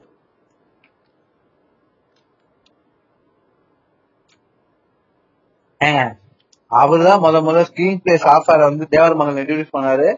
முத முதல்ல விக்ரம் வந்து கம்ப்யூட்டர் ரெக்கார்டிங் பண்ணி கொண்டு வந்து அதே ti- ஏங்க அவர் வந்து ஒரு நடிகர் கிடையாதுங்க. அவர் வந்து ஒரு ஃபிலிம் மேக்கருங்க டிரெக்டருங்க நானா தான் சொல்றேன். நடிகனே கிடையாது. அப்பயே இந்த கொச்சிலே அடிச்சு பசங்க விட்டீங்கன்னா தமிழ் சினிமா ஊருக்கு ஏங்க இப்ப இது- ஒரு ஏங்க இப்ப நான் என்ன சொல்றேன்னா இவர் கொண்டு வரலன்னா எவனா கொண்டு வந்திருப்பாங்க. இதெல்லாம் ஒரு பெருமைலாம் சொல்லக்கூடாது. யாருமே எடுக்க துணியாத அட்டம் எடுத்தாதாங்க அதெல்லாம் சரி பெருசா சொல்லலாம் கொஞ்சம் ஏங்க ஏறாமலாம் யாருமே எடுக்க துணியாதான் கட்டம்ட்டுங்க ஏங்க அது ஏங்க இதெல்லாம் ஓவர். ஏன்னா இது வந்து உண்மைதான். ஏன்னா கேராம் வந்து எடுக்கிறது எடுக்க துணிய மாட்டான். அறிவு பூண்ட இருக்கிறவன் எவனுங்க அப்படி ஒரு அட்டம் எடுக்க முயற்சி பண்ண மாட்டான். சும்மா இருங்க. இதுவே ஏறாம வேற யாராவது எடுத்திருந்தா நீங்க வந்து வாவோன்னு மாட்டேன். இது எப்படி தெரியுமா இருக்கு? இது ஏன் எப்படி இருக்கு? இதே வந்து ருத்ர ருத்ர தாண்டவத்தை வந்து இது பாரஞ்சி செட்டு தான் நீங்க கொண்டாடிப்பீங்க யாருக்கு தான் படம் புண்டதாது நீ உங்களுக்கு கமல் எடுத்துட்டாப்ல. அதனால அதாவது தனுஷ் வந்து லுக் வைஸ் பிடிக்காதவங்க தனுஷ் எவ்வளவு நல்லா நடிச்சாலும் தனுஷ் நல்லாவே நடிக்கணும்னு சொல்லுவாங்க. அந்த மாதிரிதாங்க இது. சரி பட்டாசு படம் பாத்தீங்க எப்படி அடிச்சாரு எவ்வளவு மாதிரி இந்த மாதிரி தான் நடிச்சாரு. அப்புறம் ஏங்க நல்லா இல்லைன்னா நல்லா இருந்தாங்க சொல்லுவாங்க. அது அசுரன் பார்த்து எல்லாம் சொல்லுவாங்க அதுதாங்க பிரச்சனை. அசுரன் நல்லா நடிச்சிருப்பாரு. அது வந்து நீங்க இப்ப நான் என்ன சொல்றேன் பாப்பா அசுரன் நடிச்சிருப்பாங்க நல்லா தாங்க நடிச்சிருப்பான் விக்ரம் விக்ரம் கமல். அப்படி இருக்கும்போது நான் வந்து எல்லா நான் வந்து சும்மா குறை சொல்லங்க ம், இப்ப அவன் என்ன பண்றான் இப்ப கமல் என்ன பண்றாருன்னா சரி அவன் சொல்ல முடியாது. வயசுல எங்க கொள்ளு தாத்தா வயசு இருக்கு அவருக்கு. அதுக்காக வந்து மரியாதை கொடுக்கணும். அப்படி இருக்கப்ப நான் என்ன சொல்றேன் இப்ப வந்து புது டெக்னாலஜி கொண்டு வந்துட்டாரு புது சினிமா இது பண்ணிட்டாரு ஓம்பிட்டாரு. இந்த பண்ணலாம் வேற பண்ணிருப்பாங்க இது ஒரு பெருமை வேற பேசிக்கிட்டீங்க. ஏன்னா இது. இவரை விட அவன் நல்லா பண்ணிருப்பான் இப்ப அதுதான் அந்த வாய்ப்பு வந்து என்னால கெடுத்து விட்டுறாரு முத முத முதல்ல போய் எல்லாத்தையும் தப்பு தப்பா பண்ணிட்டு அதுக்கு எடுத்தது ப்ரொடியூசர் அந்த மாதிரி ஒரு அட்டம் எடுக்கிறது எவனையும் விடுறது இல்ல ஏங்க என்ன? அதுக்குன்னு இப்போ டெலிபோன கிராமங்களுக்கு கண்டுபிடிச்சாரு கிராமங்கள் கண்டுபிடிக்கிறா வேற ஒன்று கண்டுபிடிச்சிருப்பான்னு நம்ம சொல்ல முடியுமா? அவர் கண்டுபிடிச்சிருக்காரு அதுக்காக நம்ம மரியாதை தரணும்ல. ஏங்க அது இன்வென்ஷனுங்க ஏங்க மனசாட்சியே இல்லாம இன்வென்ஷனையும் இவன் பண்ற தாய் இது இன்வென்ஷன் தாங்க. என்னங்க நீங்க பேசிட்டு இருக்கீங்க? இது இன்வென்ஷன் இல்லையா? ஒரு இது இது அங்க இருந்து எடுத்து நீங்க குடுக்குறதுங்க. ஏங்க அது வந்து தமிழ் சினிமாவுக்கு ஒரு இன்வென்ஷன் தானுங்க. ஏங்க அதெல்லாம் இன்வென்ஷன் எல்லாம் இல்லங்க. அது ஏற்கனவே தெரியும். சினிமா ஃபீல்ட்ல அந்த டைம்ல இருந்த எல்லாருக்கும் தெரியும் அதெல்லாம் இருக்குன்னு. அது வந்து ஒரு ரைட் டைம்ல வந்து அவங்க அதுவா வந்திருக்கும் உள்ள. ரைட் டைம்ல யாராவது ஒருத்தர் பெர்ஃபெக்டா கொண்டு வந்திருப்பாங்க இல்ல ஓரளவு குட்டா கொண்டு வந்திருப்பாங்க. இந்த குண்டை புளுத்தி மாரி நான் முன்னாடி போய் நான் குண்டியே காட்டுறேன்னு சொல்லி எடுத்துட்டு வந்து குண்டில சூடு வாங்கிட்டு வந்து உட்காந்துட்டு எவனையும் வந்து அட்டன் பண்ண விடுறது இல்ல ஏங்க மெத்தனத்தனமா மைய நீரோட்டத்துல போயிட்டு இருந்த தமிழ் சினிமாவை வேறு பாதையில மாத்தி விட்டது. வேறு பாதையில மாத்தினவரே ஆண்டவர் தாங்க. உங்களுக்கு- அந்த ஆள் பண்ணதுன்னா உங்களுக்கு பிடிக்கலங்க. உங்களுக்கு கமலை பிடிக்கல. அதனால அந்த ஆள் பண்ண சாதனைகள் எல்லாமே நீங்க வேணான்றீங்க. என்னங்க அவன் சாதனை பண்ணா? எனக்கு அது யாராவது எக்ஸ்பிளைன் பண்ணுங்க நானும் நிறைய இடத்துல இந்த கமல் ஃபேன் பேஜ் எல்லாம் பாக்குறேன் என்னங்க அவன் பண்ணா? நீங்க ஒண்ணுமே இல்ல. எப்படி எங்க ஆள் ஒருத்தர் பிரசாந்த் பரசுன்னு ஒருத்தர் இருப்பாரு. நீங்க அவர் எஃபி டைம் லைன் மட்டும் போய் பாருங்க. கமலுக்கு கமலுக்கு ஆஃப் பண்ணிட்டு இருப்பாரா? ஏங்க கோஜாப்லாம் இல்லைங்க. நீங்க பாருங்க. கோஜாப்புக்கு மேலயும் ஒண்ணு இருந்ததுன்னா அதுதான் அந்த. ஆண்டவரே ஆண்டவரை பத்தி தப்பா பேசினாலும் ஆண்டவர்கிட்ட போய் சண்டை போடுவாங்க ரீசெண்டா ரீசெண்டா ஒரு இது நடந்தது. கமல் வந்து நேஷனல் அவார்டு வாங்கினவங்களுக்கு எல்லாம் வாழ்த்து தெரிவிச்சு ஒண்ணு போட்டாப்ல கீழே வந்து இந்த ஆள் வந்து கமல் போட்ட போஸ்டுக்கே கீழே வந்து கமல் கமெண்ட் பண்றாப்ல எங்க ஆண்டவர்லாம் அப்பவே அஞ்சு ஒரு படத்துக்கு அஞ்சு அவார்டு நேஷனல் அவார்டுல வாங்கி அன்னைக்கே ஆண்டவர் எல்லாம் பண்ணிட்டாப்புன்னு யாரே? கமல் போட்ட போஸ்ட் கீழே. அதான் பாவி அவ்வளவு டியூன் ஆயிருக்கான் பையன். அப்படியே யாரு இவன் எல்லாத்தையும் சண்டைக்கு போவான். யார் ஏதாவது ஒரு அச்சீவ்மெண்ட் பண்ணிட்டு ஏதாவது போயிட்டாருன்னா அவங்க கிட்ட போய் ஆண்டவர் அப்பே பண்ணிட்டாரு. ரொம்ப முத்தி போய் முத்தி போய் ஆண்டவர்கிட்டே போய் சண்டை போட ஆரம்பிச்சிட்டான். இப்படி ஒருத்தனா? எனக்கு சரியான எதிரி மாட்டிட்டான். சரி இப்ப விக்ரம்க்கு உங்களுக்கு என்னென்ன விக்ரம்ல புடிச்சிருக்குன்னு சொல்லுங்க. விக்ரம்ல புடிச்சதா? அந்த விக்ரமோட பையன் கேட்டுருக்காங்களா அவங்க அம்மா ரொம்ப பிடிச்சிருந்ததா? இல்ல இல்ல சரி, அவங்க அம்மா தான் காட்டவே அந்த பொண்ணு எனக்கு ரொம்ப பிடிச்சிருந்துச்சு. இல்ல, இல்ல. அது கல்யாணம் பண்ணிக்கலாம். ஆ அதான் அந்த மருமகள் ரொம்ப பிடிச்சிருக்கு. அது எனக்கு பிடிச்சிருந்தது. ஆஹ் ஒரு ஸ்லாங்ல ஓகே நடி நடி நடின்னு சொன்னா புளிச்ச மாதிரி பேசிக்கிட்டு இருந்தா. மத்தபடி ஓகே சும்மா பார்க்கலாம். ம். அது ஓகே அதுக்கப்புறம் அப்புறம் பெருசா யாரும் இல்லைங்க சாரி ஒரு நிமிஷம். யாரும். பகத்வாசி கூட உங்களுக்கு பிடிக்கலையா? ஏங்க நான் சொல்றது கேங்க பகத்பாசி இல்லைன்னா கூட படத்துல கதை ஓடி இருக்கும் அவன் தேவ மயிரே இல்லாத கேரக்டரைசேஷன் நடிச்சு நான் ஓகே நான் ஒத்துக்கிறேன். பகத்பாசி நல்லா தான் நடிச்சிருந்தாரு ஓரளவுக்கு. ஆனா கேரக்டர் தேவையே இல்லாத கேரக்டர் எதுக்கு இந்த கேரக்டர் இந்த மலுமட்ட கூ இப்ப மலுமட்ட கூதி ஹார name it would be that Amar character அவர் தாங்க ஃபர்ஸ்ட் ஹாஃப்ல தோல்ல தாங்கி கூட்டு போறாப்ல படத்தைய. ஆமா ஃபர்ஸ்ட் ஹாஃப்ல இவர் தாங்கினார் தோல்ல செகண்ட் ஹாஃப்ல கமல் கூட்ல தாங்கினா இருந்தீங்க உங்களுக்கு இதே வேலைங்க. எவனா வந்து தாங்கிக்கிட்டே இருப்பான் படத்தை. உங்க உங்க கான்செப்ட் உள்ள இருக்கா? ஏங்க என்ன தாங்க பிரச்சனை நல்லா தாங்க இருந்தது படம். ஏங்க இல்லங்க இப்ப பத்தல பத்தல சாங்கே வருது. அந்த சாங் என்ன பண்ணிக்க தெரியல. சரி, அதை ம். அதுக்கப்புறம் வந்து ஏதோ அங்க ஏதோ போதை பொருள் ஏதோ ஊம்பிக்கிட்டு தப்பிக்கிட்டு அப்புறம் எங்கேயோ வெடி வெடி விபத்து ஆகி செத்து போயிடுவான். ஓகேவா? போட்டு தள்ளிடுவாங்க. ம். இது வந்து இந்த போலீஸ் மலை மூட்டை கூட்டியானுங்க நம்பிடுறாங்க. ஓகேவா ஏங்க வெடிக்குது பில்டிங்லயே கிரனேட் போட்டு வெடிக்கிறாங்க எப்படிங்க நம்பாம இருக்க முடியும்? சரி ஓகேங்க அது ஒரு நம்புறான் ஆனா கூட ஓகே இப்ப ரோப் போட்டு இறங்குறான். ரோப் போட்டு இறங்க வந்து இவனை எப்படி பார்க்காம இருந்தானுங்க? நீங்க நல்லா கவனிங்க. அதான் ஒரு சீன் இருக்கு மேல இருந்து ஒருத்தர் பைனாக்குள்ள வச்சு பாக்குறான்ல. அவன் தான் ஓடி போயிடுறானே. ஆனா அந்த பில்டிங்ல கிரனேட் வச்சதுக்கு இவன் ஓடுறது கொஞ்சம் டூ மச் தான். அவன் ஓடி போயிடுறான். இல்லங்க இப்ப இப்ப அந்த பில்டிங் ரொம்ப நேரம் எல்லாருமே வாட்ச் பண்றான் ஒரு ரெண்டு மூணு பேர் கிட்ட மேல இருந்து வாட்ச் பண்ணிட்டு இருப்பாங்க கரெக்டா ஆமா. அந்த ஜன்னல் வழியா வெளில வர்றது. அந்த ஜன்னல் தான் பாக்குறான் அவன் குதிக்கிற ஜன்னல் தான் பாத்துக்கிட்டு இருக்கான். இப்ப டெக்னிக்கலா என்ன அர்த்தம்னா இப்ப இந்த பாம்பு வெடிக்கிறதுக்கு முன்னாடி ஃபர்ஸ்ட் இந்த மாதிரி குதிச்சுவாங்க அப்புறம் தான் தனியா கமல் குதிப்பாரு அந்த இது வழியா.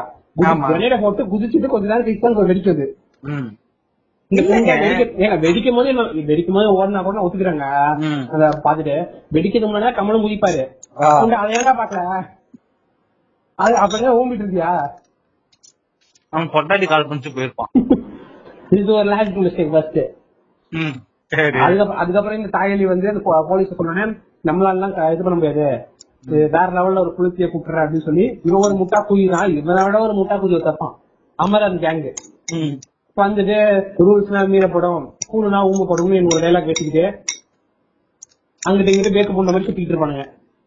இப்ப இது இப்ப உங்க வீட்டுல நீங்க இப்ப உங்க வீட்டுல நீங்க செத்துட்டீங்கன்னு சொல்லுங்க ஓகேவா இப்ப உங்க அப்பாவை சொல்லலான் இருக்கேன் உங்க அப்பாவை சொல்ல நீங்க மனசு கஷ்டப்படுவீங்க அதான் நான் உங்களுக்கு சொல்றேன். இப்ப நீங்க செத்துட்டீங்க. நீங்க உங்க உங்க பையன் ரெண்டு பேருமே செத்துட்டீங்க. நீங்க இந்த மாதிரி வெடிச்சிருக்கீங்க. உங்க பொண்டாட்டில வந்து இது மாதிரி சம்பந்தமே இல்லாம ஒருத்தன் வந்து காசு கொடுத்துட்டு இது மாதிரி என்னங்க ஆச்சு அதுக்கு அப்படின்னு சொல்லி கேக்குறான். நீங்க அந்த தாயில இருக்கு உங்க வாழ்க்கையில பார்த்ததே இல்ல. ஓகேவா? வந்துட்டு வந்து இஷ்ட பொண்ணுக்கு அதை சொல்லுது இது சொல்லுதுன்னு கேட்டுருக்கான் போலீஸ் இன்வெஸ்டிகேஷன் மாதிரி. உங்க பொண்டாட்டி ஏதாச்சும் உடலிடுவாளா ஆமாங்க எப்படிங்க அப்படிங்க அப்படிங்கன்னு. சொல்ல மாட்டா. நீங்க யாரு எதுக்கு எல்லாம் கேக்குறீங்கன்னு கேப்பா. இது மாதிரி கடன் கொடுக்க கடன் காசு காசு கொடுக்க என்ன சொல்லுவா? காசு கொடுத்தா தாலி காசு கொடுத்துட்டு போனா சொல்லி ஏன்டா எதெல்லாம் கேட்டிருக்கேன்னு கேட்க மாட்டாரா இல்லன்னா ரொம்ப பேசிக்கா சொல்லுவா. சொல்லுங்க இது மாதிரி ஆயிடுச்சு என்னங்க எனக்கே வந்துச்சுன்னு சொல்லிட்டு விட்டுருவா கரெக்டா இல்லங்க அதுதான் சொல்றேன். அதுதான் வந்து ஒரு வந்து ஒரு சீக்கிரம் தெரிஞ்சது. அது வந்து நேக்கா வாங்குறாரு பாத்தீங்களா அவருக்கு அவருக்கு அவருக்கு தெரிஞ்சு அவன் எங்க வாங்குறான். அவன் கேட்டா அப்படியே எல்லாத்தையும் அது இல்லங்க நேக்கா கேட்கணும்ல. எல்லாரும் கேட்டா உலகிடுவாங்களா நேக்கா கேட்டா அவங்க கிட்ட வாங்கணும் அதான் ஒரு சீக்கிரட் ஏஜென்ட்டோட வேலை. அவனா கேட்கவே இல்லையாங்க. அதெல்லாம்? எடிட்டிங்ல போயிருக்குங்க. உங்களுக்கு தெரியாதுங்க. எடிட்டிங் ட்ரிக்குங்க அதெல்லாம் அதெல்லாம் வந்து ஒரு ஒரு ஜம்ப் கட்டுங்க அதெல்லாம் வந்து நரேஷன் ஸ்கிப்பிங்னு சொல்லிட்டு ஸ்கிரீன் பிளேல ஒரு டெக்னிக் இருக்கு. எல்லாத்தையுமே டீட்டெயிலா காமிச்சிட்டு இருக்க முடியும். ஒரு சில விஷயங்களை காட்டணும் ஒரு சில விஷயங்களை ஒளி முறையா காட்டணும். ஆண்டவரே ஆண்டவருக்கு எல்லா படத்துலயுமே வந்து ஸ்பூன் ஃபீட் பண்ணக்கூடாதுங்க. வாயில வச்சு ஊட்டக்கூடாது.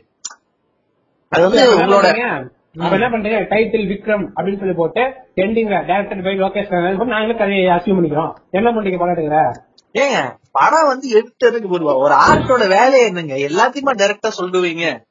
ஒரு சில விஷயங்களை ஒளி மறைவா பேசுவீங்க. ஏங்க அவங்க பேசவே இல்லையேங்க. அவன் வந்து ஜென்ரலா தான் கேட்பான். இவளே வந்து ஏதோ பதினாலு விக்ரம் இது கமல் மேல அவளுக்கு என்ன வன்மம் தெரியல. பதினாலு வன்மத்தை கொக்கிடுவா மொத்தமா. அவளும் உங்கள மாதிரி ஒரு ஆளு போல இருக்கு.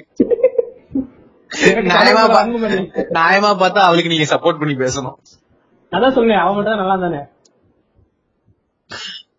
எனக்கு ரொம்ப பிடிக்குங்க சுவாஸ்திகா கிருஷ்ணா அவங்க பேரு. ஆமாமா இந்த இது என்னது இந்த இவனோட இது இந்த இந்த வீடியோ எல்லாம் வருவாங்க ஐயோ அந்த பரிதாபங்களோட ஒரு இது இருக்கும். பரிதாபங்கள்லாம் இல்ல மியூசிக் வீடியோ எல்லாம் வருவாப்ல எனக்கு பிடிக்கும் ரொம்ப பிடிக்கும் நல்லா இருப்பாங்க. பரிதாபங்களோட ஒரு இது இருக்குங்க வெப் சீரிஸ் ஆமா ஆமா ஆமா ஆமா ஆஃப் பாயில் ஆஃப் பாயில் வருவாங்க. எனக்கு அதுலதான் ஃபர்ஸ்ட் பார்த்து பழக்கம். நல்லா இருப்பா குவைட் இன்ட்ரெஸ்டிங் இப்ப கொஞ்சம் தெரிஞ்சு பண்ணிக்கிட்டு இருக்கா. இந்த விளம்பரத்துல வந்துட்டு சிந்தால் சோப் யூஸ் பண்ணிட்டு இருக்கா அவளை விட்டு அதை விட்டுங்க.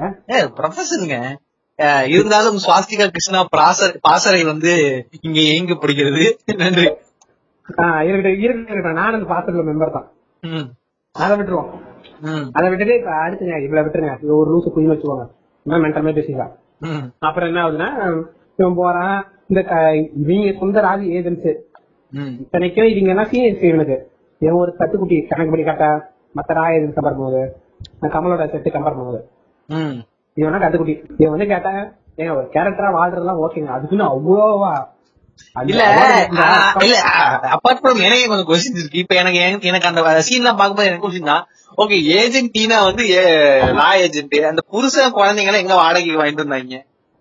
ஏங்க நிஜமெல்லாம் கல்யாணம் பண்ணிட்டாலாங்க அது எப் இல்லங்க எனக்கு அஞ்சு வருஷமா தான் வந்து இவங்க வந்து அந்த வீட்ல இருக்காங்க. சோ அஞ்சு வருஷமா தான் ஒரு ரோல் ப்ளே பண்றாங்க. முற்போக்கா இருக்காங்க. டிஸ்டர்ப் பண்ணாதீங்க அவங்கள.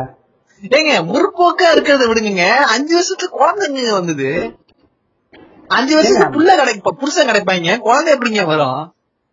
அதெல்லாம் ஸ்பீடு ஸ்பீடு எடுத்துட்டு தான். ஐயோ இப்ப நீ பேச விக்ரம் ரோஸ்ட் பண்ணிட்டு நான் விக்ரம் ரோஸ்ட் பண்றேன்னா தெரியலையா?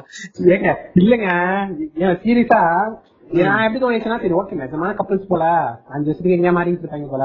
ஒருவேளை அந்த ஹஸ்பண்ட் அந்த குடிகாரனும் ஒரு ராய் ஏஜென்டா இருக்கணும் அவன் ரோல் குடிக்கிறதா இருக்குமோ? நான் அப்படிதான் யோசிச்சு சீரியஸா. இருக்கலாம். ஏங்க சரி எப்படிங்க? அது நான் நீ இதே எப்படி யோசிக்கிறீங்க? இதெல்லாம் ஒண்ணுமே இல்ல. இந்த லாஜிக் ஹோட்டல இதை விட பெரிய பெரிய ஹோட்டலாம் வச்சிருக்கான் படத்துல. அப்புறம் என்ன இவரு வந்து மத்த யாராவது எதிர்த்து கேட்பாங்க அவனுக்கு ஏன் இப்ப எல்லாரும் சீக்கிரட்டா இருக்காங்கன்னா ஒரு மிஷன் இருக்கும்ல அது என்ன மிஷன் கடைசி சொல்ல மாட்டாங்க எதுக்கு விழுந்துட்டு இருந்தாங்க? அதுதான் இல்லங்க அதுதான் சொல்றேன். ஒரு மிஸ் இவங்க எல்லாம் வந்து கவர்மெண்ட் ஏஜென்சில இருந்தாங்க. ஏதோ ஒரு பிரச்சனைனால வந்து கவர்மெண்ட்டுக்கு வெளி உலகத்துக்கு தெரிஞ்ச உடனே இவங்க எல்லாம் தீவிரவாதின்னு சொல்லி பதினோரு பேரை கொலை பண்றாங்க. அது அஞ்சு பேர் மட்டும் தான் உயிரோட இருக்காங்க. அந்த அஞ்சு பேர் தான் இவங்க. சோ அஞ்சு பேர் வந்து லைஃப்ல எந்த மோட்டிவே இல்லாம இருக்கிறதுனால விக்ரமோட பையனை காப்பா அவங்க ஃபேமிலியை காப்பாத்துறதுக்காக அவங்க வீட்டை சுத்தியே இருக்காங்க.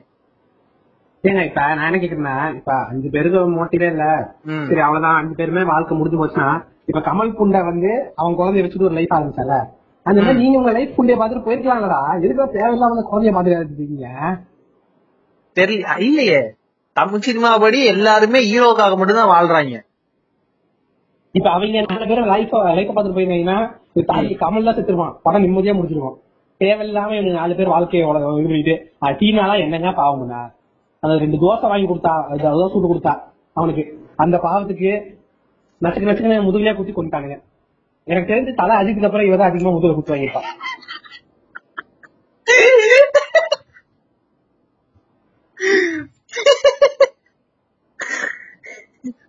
முதல்ல அவர் ஆபரேஷன் போல இருக்கு. எத்தனையோ ஆபரேஷன் தலையோட முதுகு இல்ல அப்படின்னு அந்த மாதிரி. அந்த மாதிரி வந்து ஏஜென்ட் டீனாக்கு ஒரு ஆண்டம் கம்போஸ் பண்ணோம் இல்லைங்க. அதாவது வந்து பாத்தீங்கன்னா விக்ரம் தான் வந்து இவங்களோட லீடர் அதாவது கமல் தான் வந்து இவங்களோட லீடர் சோ லீடருக்காக தங்களோட வாழ்க்கையே தியாகம் பண்ற அளவுக்கு இவங்களா இருக்காங்க. அந்த அளவுக்கு ஒரு வந்து ஒரு என்ன- பண்ணிக்க? நாட்டுக்கு ஏன் நாட்டுக்கு ஒரு விசுவாசங்க. கமல் வந்து நாட்டுக்கு எவ்வளவோ தியாகம் எல்லாம் பண்ணிருக்காருன்னு சொல்லி இப்ப கமல் தியாகம்னா கூட இவங்க தான் பண்ணாங்க. எல்லாரும் சமம் தான் புண்ட அடிமைத்தனம் ஃபாலோ பண்ணிருக்கான் இவன் என்னங்க இவனுக்கு என்னங்க பேச்சு? கூட கூட கரெக்ட் வந்து அடிமையா ஃபாலோ பண்ணிருக்கான் யூஸ் பண்ணிருக்கான் அப்படியானா ஏன் இது வந்து இன்னைக்கு நேத்தா பண்றாப்ல இது காலகாலமா நடக்கிறது தானே. காலகாலமா பதினாறு வயசு பொண்ணை வந்து ஹராஸ் பண்றது வந்து ஆரம்பிச்சிட்டாரு. நான் உனக்கு வேற லீடு எடுத்து கொடுத்தேன். நீ அதை புடிச்சிக்கல இல்ல ஏங்க அது ஓகேங்க. இது இந்த கௌதமி கதை தானே? இல்ல காலகாலமா அவங்க அதெல்லாம் பண்றது தானே சொன்ன உனக்கு வேற லீடு எடுத்து கொடுத்தேன். இல்ல இல்ல இல்ல இல்ல. அரசியல் வேணாம். புரிஞ்சு. நான் அதனாலதான் கௌதமி நீங்க தேவையில்லாம அரசியல் உள்ள இழுத்து விடுறீங்க. நானும் சரி உங்களை காப்பாத்தலாம்னு பாக்குறேன். நீங்க தான் விட மாட்டீங்க. சரி காலகாலமா அதெல்லாம் பண்றது தானே? அது காலங்காலமா பண்றதுதான். கிட்டத்தட்ட ஒரு மூவாயிரம் வருஷம் இருக்கும்ல? இருக்கும். கைகஸ். இதெல்லாம் பண்றதுதான். ஏங்க விக்கு ஏன் இவங்க யோசிச்சு பாருங்க. இப்ப இவங்க யாருக்கும் குழந்தை குட்டி கிடையாது. ஆமா. ஏதோ ஒரு சூழ்நிலையில அதெல்லாம் அமையல. கமலுக்கு மட்டும்தான் ஒரு குழந்தை இருக்கு. சோ கமல் குழந்தை இவங்க குழந்தைய நினைச்சு இவங்க உயிரை தியாகம் செய்யறாங்க அந்த குழந்தைக்காக. இது எப்படி தெரியுமா இருக்கு இந்த சிவகார்த்திகேயன வருத்தப்படாத வாழ் புத்தகத்துல வரும் பாத்தியா? நீ உன் புள்ள உன் பேரெல்லாம் வந்து தலைவரா இருப்பீங்க. நான் வந்து உங்களுக்கு வந்து சேவகம் பார்த்துட்டு இருக்கணும். அப்படிதானே அப்படின்ற மாதிரி எல்லாம் இருக்குது. இது யாரையோ அடிக்கிற மாதிரி இருக்கு. ஏங்க நான் பொதுவா தாங்க சொன்னேன். நான் அதான் காமெடியா சொல்லிட்டேன்ல நான் ஏதோ தனிப்பட்ட விதத்துலயும் சொல்ல இல்ல இல்ல. நீ நீ இது பண்ணுவியா? உன் புள்ள இது தலைவனானமானா உங்களுக்கு வந்து இந்த தாத்தா என் முப்பாட்டெல்லாம் வந்து ஒரு குண்டி கழுவி விடணுமா இப்போ இந்த வாரிசு இத வந்து உங்களுக்கு வந்து அது வந்து தப்புன்னு தோண வைக்குது இல்ல. அதுதான் அந்த ஸ்கிரீன் பிளேயோட அழகு. இப்போ பாருங்க கமல் வந்து இன்டைரக்ட் இன்டைரக்டா மெட்டபாரிக்கலா வச்சிருக்காரு பாருங்க. இடன் டீடைல்ஸ் இல்ல நான் வந்து அவங்க குடும்பத்தையே நான் ரியல் லைஃப் அப்படிதான் சொல்றேன். நீ உன் குடும்பம் உன் சுத்தில இருக்கிறவங்க எல்லாம் வந்து பணம் எடுத்துட்டு ஜோக்குன்னு சொல்லி எங்களை ஏமாத்துறீங்க. இந்த கிரேஷன் அவன் குண்டாமா வந்துரும். அவன் ஒருத்தன் ஜோக் பண்றேன்னு. அவன் வந்து தாலியா இருப்பான் இதை கூட எனக்கு நூத்தி இருபது ரூபா கொடுத்து பாக்கணுமா ஏன் உன் இஷ்டத்தை எடுக்கிறா நீ எடுத்து நீ வீட்டுல வந்து பாடுறா சொன்னி எடுத்துட்டு வந்து எங்க காதல் தட்டாத. இதுதான் சென்னை லாங்குவேஜ் சென்னை மக்கள்னால சரி. அப்பெல்லாம் சூட்டு அடிச்சு விட்டுருவாங்க மண்டான் தாயி. ஏங்க சென்னையில சென்னை பாஷன்றது கேவலமான பாஷன்றது இதானது. இவன் இவன் இந்த படத்துல கொண்டு வர்ற ஆண்டவர் வந்து சென்னை பாஷையை வந்து மெயின் ஸ்ட்ரீமா கொண்டு வந்தாருங்க. யாரா கேட்டது இப்போ யாரும் கேட்கறதா நாங்க செய்வோம். இல்ல இப்ப சென்னை லாங்குவேஜ் கொண்டு வந்த கொண்டு வந்துட்டு அவன் என்ன பண்றான்? நீ எ- எ- எந்த மாதிரி ஆட்கள் வந்து சென்னை லாங்குவேஜ் ஆட்கள் கொண்டு வந்து காட்டுற? நீங்க சொல்லுங்க. எங்க ஆளுங்க தான். டெல்லி கணேஷ் நாசரு மனோரமா. சரி அப்புறம் அது ஒண்ணு ஓகேவா அதுக்கப்புறம் வந்து அவன் கேரக்டரைசேஷன் எப்படி இருக்கும்? ஏதாவது மொள மாதிரி தானே பண்ணிட்டு இருப்பாப்ல. அந்த ஊர்ல எல்லாருமே அப்படிதான் இருக்காங்களா? சரி நீ ஒரு ஒரு பத்துல ஒரு அஞ்சு பேர் நாலு பேர் காட்டுற. மீதி நாலு பேர் நல்லா காட்டுற கூட. நீ காட்டுற எல்லாருமே தைரியம் அப்படிதானடா? அதனால அதனாலதான் இப்ப சென்னை பாஷனால சேரி சேரி பாஷன்னு ஒரு- அம்மா வந்து மைக்ல பேசுது அப்போ வந்து மதிப்பு அப்ப வந்து விருமாண்டிவல்ல வந்து அருவா வெட்டு குத்துன்னு காட்டுறாங்க. போரிடன்ஸ் அப்படி காட்டுறது மட்டும் உங்களுக்கு தப்பா தெரியல. அது என்னங்க சொல்றேன் விரும்பாண்டில ஒரு குழப்பண்டியா ஏன்டா இப்படி காட்டுறேன்னு நான் கேக்குறேன். ஏங்க அந்த ஊர்ல என்ன நடக்குது அதான் ஏன் காட்ட முடியும்? சரி அந்த ஊர்ல எப்ப பார்த்தாலும் அருவா குத்த நடந்துட்டு இருக்கு. ஏங்க போய் பாருங்க அவனுங்கள. அவனுங்களே சோத்துக்கு வழி இல்லாம என்னடா பண்றதுன்னு தலையை சொல்லிட்டு உட்காந்துட்டு இருக்காங்க சோத்துக்கு வழி இல்லது தெரிஞ்சாலும் இவனுங்க என்ன இவனுங்க வந்து எப்படி டிக்டாக் போடுறானுங்க. நாங்க மடிச்சு தானே டிக்டாக் போடுறானுங்க. அது வந்து ஒருவேளை சோறு கிடைச்சிருங்க சாப்பிட்டு என்ன பண்றது? சரி அதெல்லாம் ஓட்டி கேட்க போடுறாங்க. சும்மா ஆனா அவனா டாபர் ஐயா பிறந்த நாள் வந்துச்சுன்னா ஆட்டோ போட்டு கேங் பேங் பண்ண வேண்டியது. சரி, ஒரு சரி. இவ்வளவு சொல்றீங்க இவ்வளவு சொல்றீங்க. டாபரையா கேங் பண்ணும்போது பேக்ரவுண்ட் மியூசிக்கே உங்க ஆளுங்க போட்ட மியூசிக் தான். உங்க தலைவர் கொடுத்த மியூசிக் தான். ஞாபகம் இருக்கா? என்னது போற்றி பாடடி பொண்ணே அந்த பாட்டு தான். அதான் பின்னாடி போட்டுக்கிட்டு இருக்கானுங்க. ஏங்க அது உ- நீங்க என்ன நினைச்சிட்டு கமல் வந்து வந்து ஒரு ஒரு ஒரு அதாவது இந்த சனாதன தர்மம் இந்த ஜாதி இதெல்லாம் வந்து ஆதரிக்க ஆளு ஏன் அந்த படத்துல அவர் ஜாதி வேணாம் வன்முறை அதெல்லாம் வேணாம்னு சொல்றதுக்கு தாங்க புள்ள குட்டிய படிக்க சொல்லிட்டு போயிருப்பாப்ல கிளைமேக்ஸ்ல இந்த இல்ல இல்ல இந்த மேட்டர் பண்ணும்போது இது இந்த பேசிப்பாங்க பாத்தீங்களா ரெண்டு பேரும் கான்வர்சேஷன் அப்படி பண்ணலாமா? இப்படி பண்ணலாமா இந்த போலியை பத்திட்டு பேசிக்கிட்டு இருப்பாங்கல்ல? இந்த புருஷ முண்டாட்டி. கப்பிள்ஸ் எல்லாம் வந்து போன்ல பேசிட்டு இருப்பாங்க. என்ன பண்ற? இப்படி இருக்க? அப்படின்னு பேசிட்டு இருப்பாங்க. மைண்ட் அந்த மாதிரி போய் சொல்லிட்டு ஏய் தேவடா மாலை ஏய் வாங்கடா. எனக்கு ரெண்டு கொட்டை இருக்கா அப்படின்னு சொல்றது வந்து அது வந்து கத்தி சொல்லிட்டு அவங்க இடத்துல போய் அவங்கள அடிக்கிறது. அதாவது தேவன்டான்னு சொல்லி தேவங்களே அடிக்க ட்ரோல் பண்றது பேரு தான் அந்த இது. ஏங்க, நீங்க அவங்க ஆளா இல்லங்க நீங்க அவங்க ஆளா இருந்தாதான் அவங்கள அடிக்க முடியும். அவங்க ஆளா இருந்துகிட்டு அவங்க வந்து இப்ப எப்படி இருக்க? எனக்கு அதுக்கு உனக்கு எது எதிரா நிக்க கூட எனக்கு தகுதி இல்ல மத்தவங்களுக்கு அப்படி இல்ல. இல்லங்க இப்ப பெரியார் என்ன சொல்லிருக்காரு உன்? நீயே இல்ல இல்ல என்ன சொல்ல கமல் மாதிரி தாய் இல்லீங்களா? செருப்பால் அடிக்கணும் இருக்காரு. இல்லைங்க அப்படி சொல்லல. உன் ஜாதியை நீயே அசிங்கப்படுத்த ஆரம்பிச்சேன்னு வையேன் ஜாதி ஆட்டோமேட்டிக்கா ஒழிஞ்சிடும்னாப்ல. அதுதான் கமல் பண்றாப்ல. சரி எந்த இதுல வந்து ஐயர் ஐயங்கார வந்து இவரு விமர்சிச்சு பேசி அசிங்கப்படுத்திருக்காரு சொல்லுங்க. ஏன் அது எங்க எங்க ஆளுங்க? அவர் ஆளுங்க. அது பிரச்சனை. ஏங்க ஏங்க எந்த ஐயருங்க வந்து அருவா எடுத்துட்டு போய் வெட்டி ஜாதி கலவரம் பண்றாங்க? இல்ல எந்த ஐயருங்காரு ஐயர் இதெல்லாம் பண்றாங்க? அவங்களாம் யாரும் பண்றது அவங்க பாட்டு எங்கேயோ உரமா இருக்காங்க. இடைநிலை ஜாதி தானே. அவங்க தூண்டி விடுறது?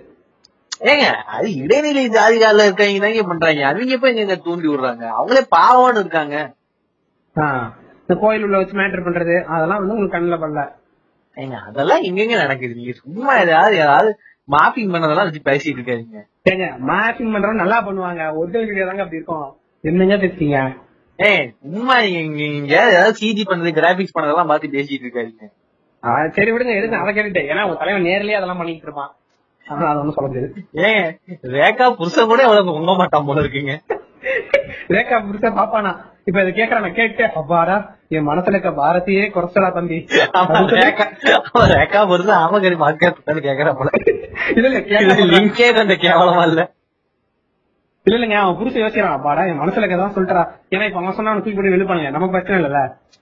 ரேகா சொன்னதுக்கே ரேகாவே கடிக்க வந்தானுங்க. அது எப்படி நீ சொல்லலாம்? இந்த இந்த இவன் இருப்பானுங்களே அதெல்லாம் வந்து ரேட் பண்ணும்போது பொண்ணுங்க சந்தோஷம் சந்தோஷமா பிளஷர் அனுபவிப்பாங்க அப்படின்னு சில மடக்கு ஜன பேசுறாங்க அந்த மாதிரி வந்து பேசிருப்பாங்க அதெல்லாம் நீ சந்தோஷமா இருந்திருப்ப அப்படின்னு இருப்பாங்க கீழே.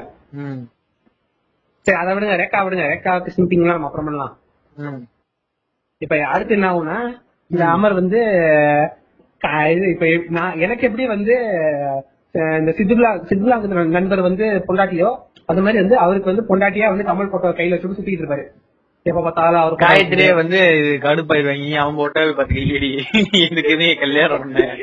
மேட்டர் பண்ணிட்டு மேட்டர் பண்ணிட்டு மேட்டர் பண்ணிட்டு போது கமல் போட்டோவே பார்த்து மேட்டர் பண்ணுவாங்க ஆனா மேல அவ்வளவு எனக்கு புரியல. இல்ல இல்லங்க. கேஸ் லெவல் இன்வால்வ் ஆயிருக்காரு. அது கமல் கிடையாது. கேஸ் லெவல் இன்வால்வ் ஆயிருக்காரு. இவரு எங்கேயோ பார்த்த மாதிரி இருக்கே. இவர் யாரு எங்க எப்படின்னு அந்த நம்ம ஒரு விஷயத்துல ஆழ்ந்து இருக்கும் போது நம்ம எல்லாத்தையும் மறந்துடுவோம்ல. அந்த மாதிரி ஒரு கேரக்டர் அவ்வளவு டெடிக்கேட்டடுங்க இல்ல அவ்வளவு டெடிகேட்டட் பண்ண இருக்கிறவங்க எதுக்குறா கூட மேட்டர் பண்ணிட்டு இருக்கியா? போய் வேலையை பாடுறா அது வந்து ஒரு ஸ்ட்ரெஸ் லீஃப்ங்க அவ்வளவு ஸ்ட்ரெஸ்ஸான ஜாப்ல இருக்கும் போது ஒரு ஸ்ட்ரெஸ் லீஃப் ஏங்க அது அவன் ஜாப் எல்லாம் ஸ்ட்ரெஸ்ஸான ஜாப்னு சொல்லி வச்சுக்கோங்களேன். உங்களை கொண்டுருவேன் இந்த ஐடி டிபார்ட்மெண்ட் இந்த பிபிஓ வேலை பாக்குறவன் இந்த இது மூணு ஷிஃப்ட் வாரம் அடிக்கிறவன் அவனுக்கு கேன போட்டியா?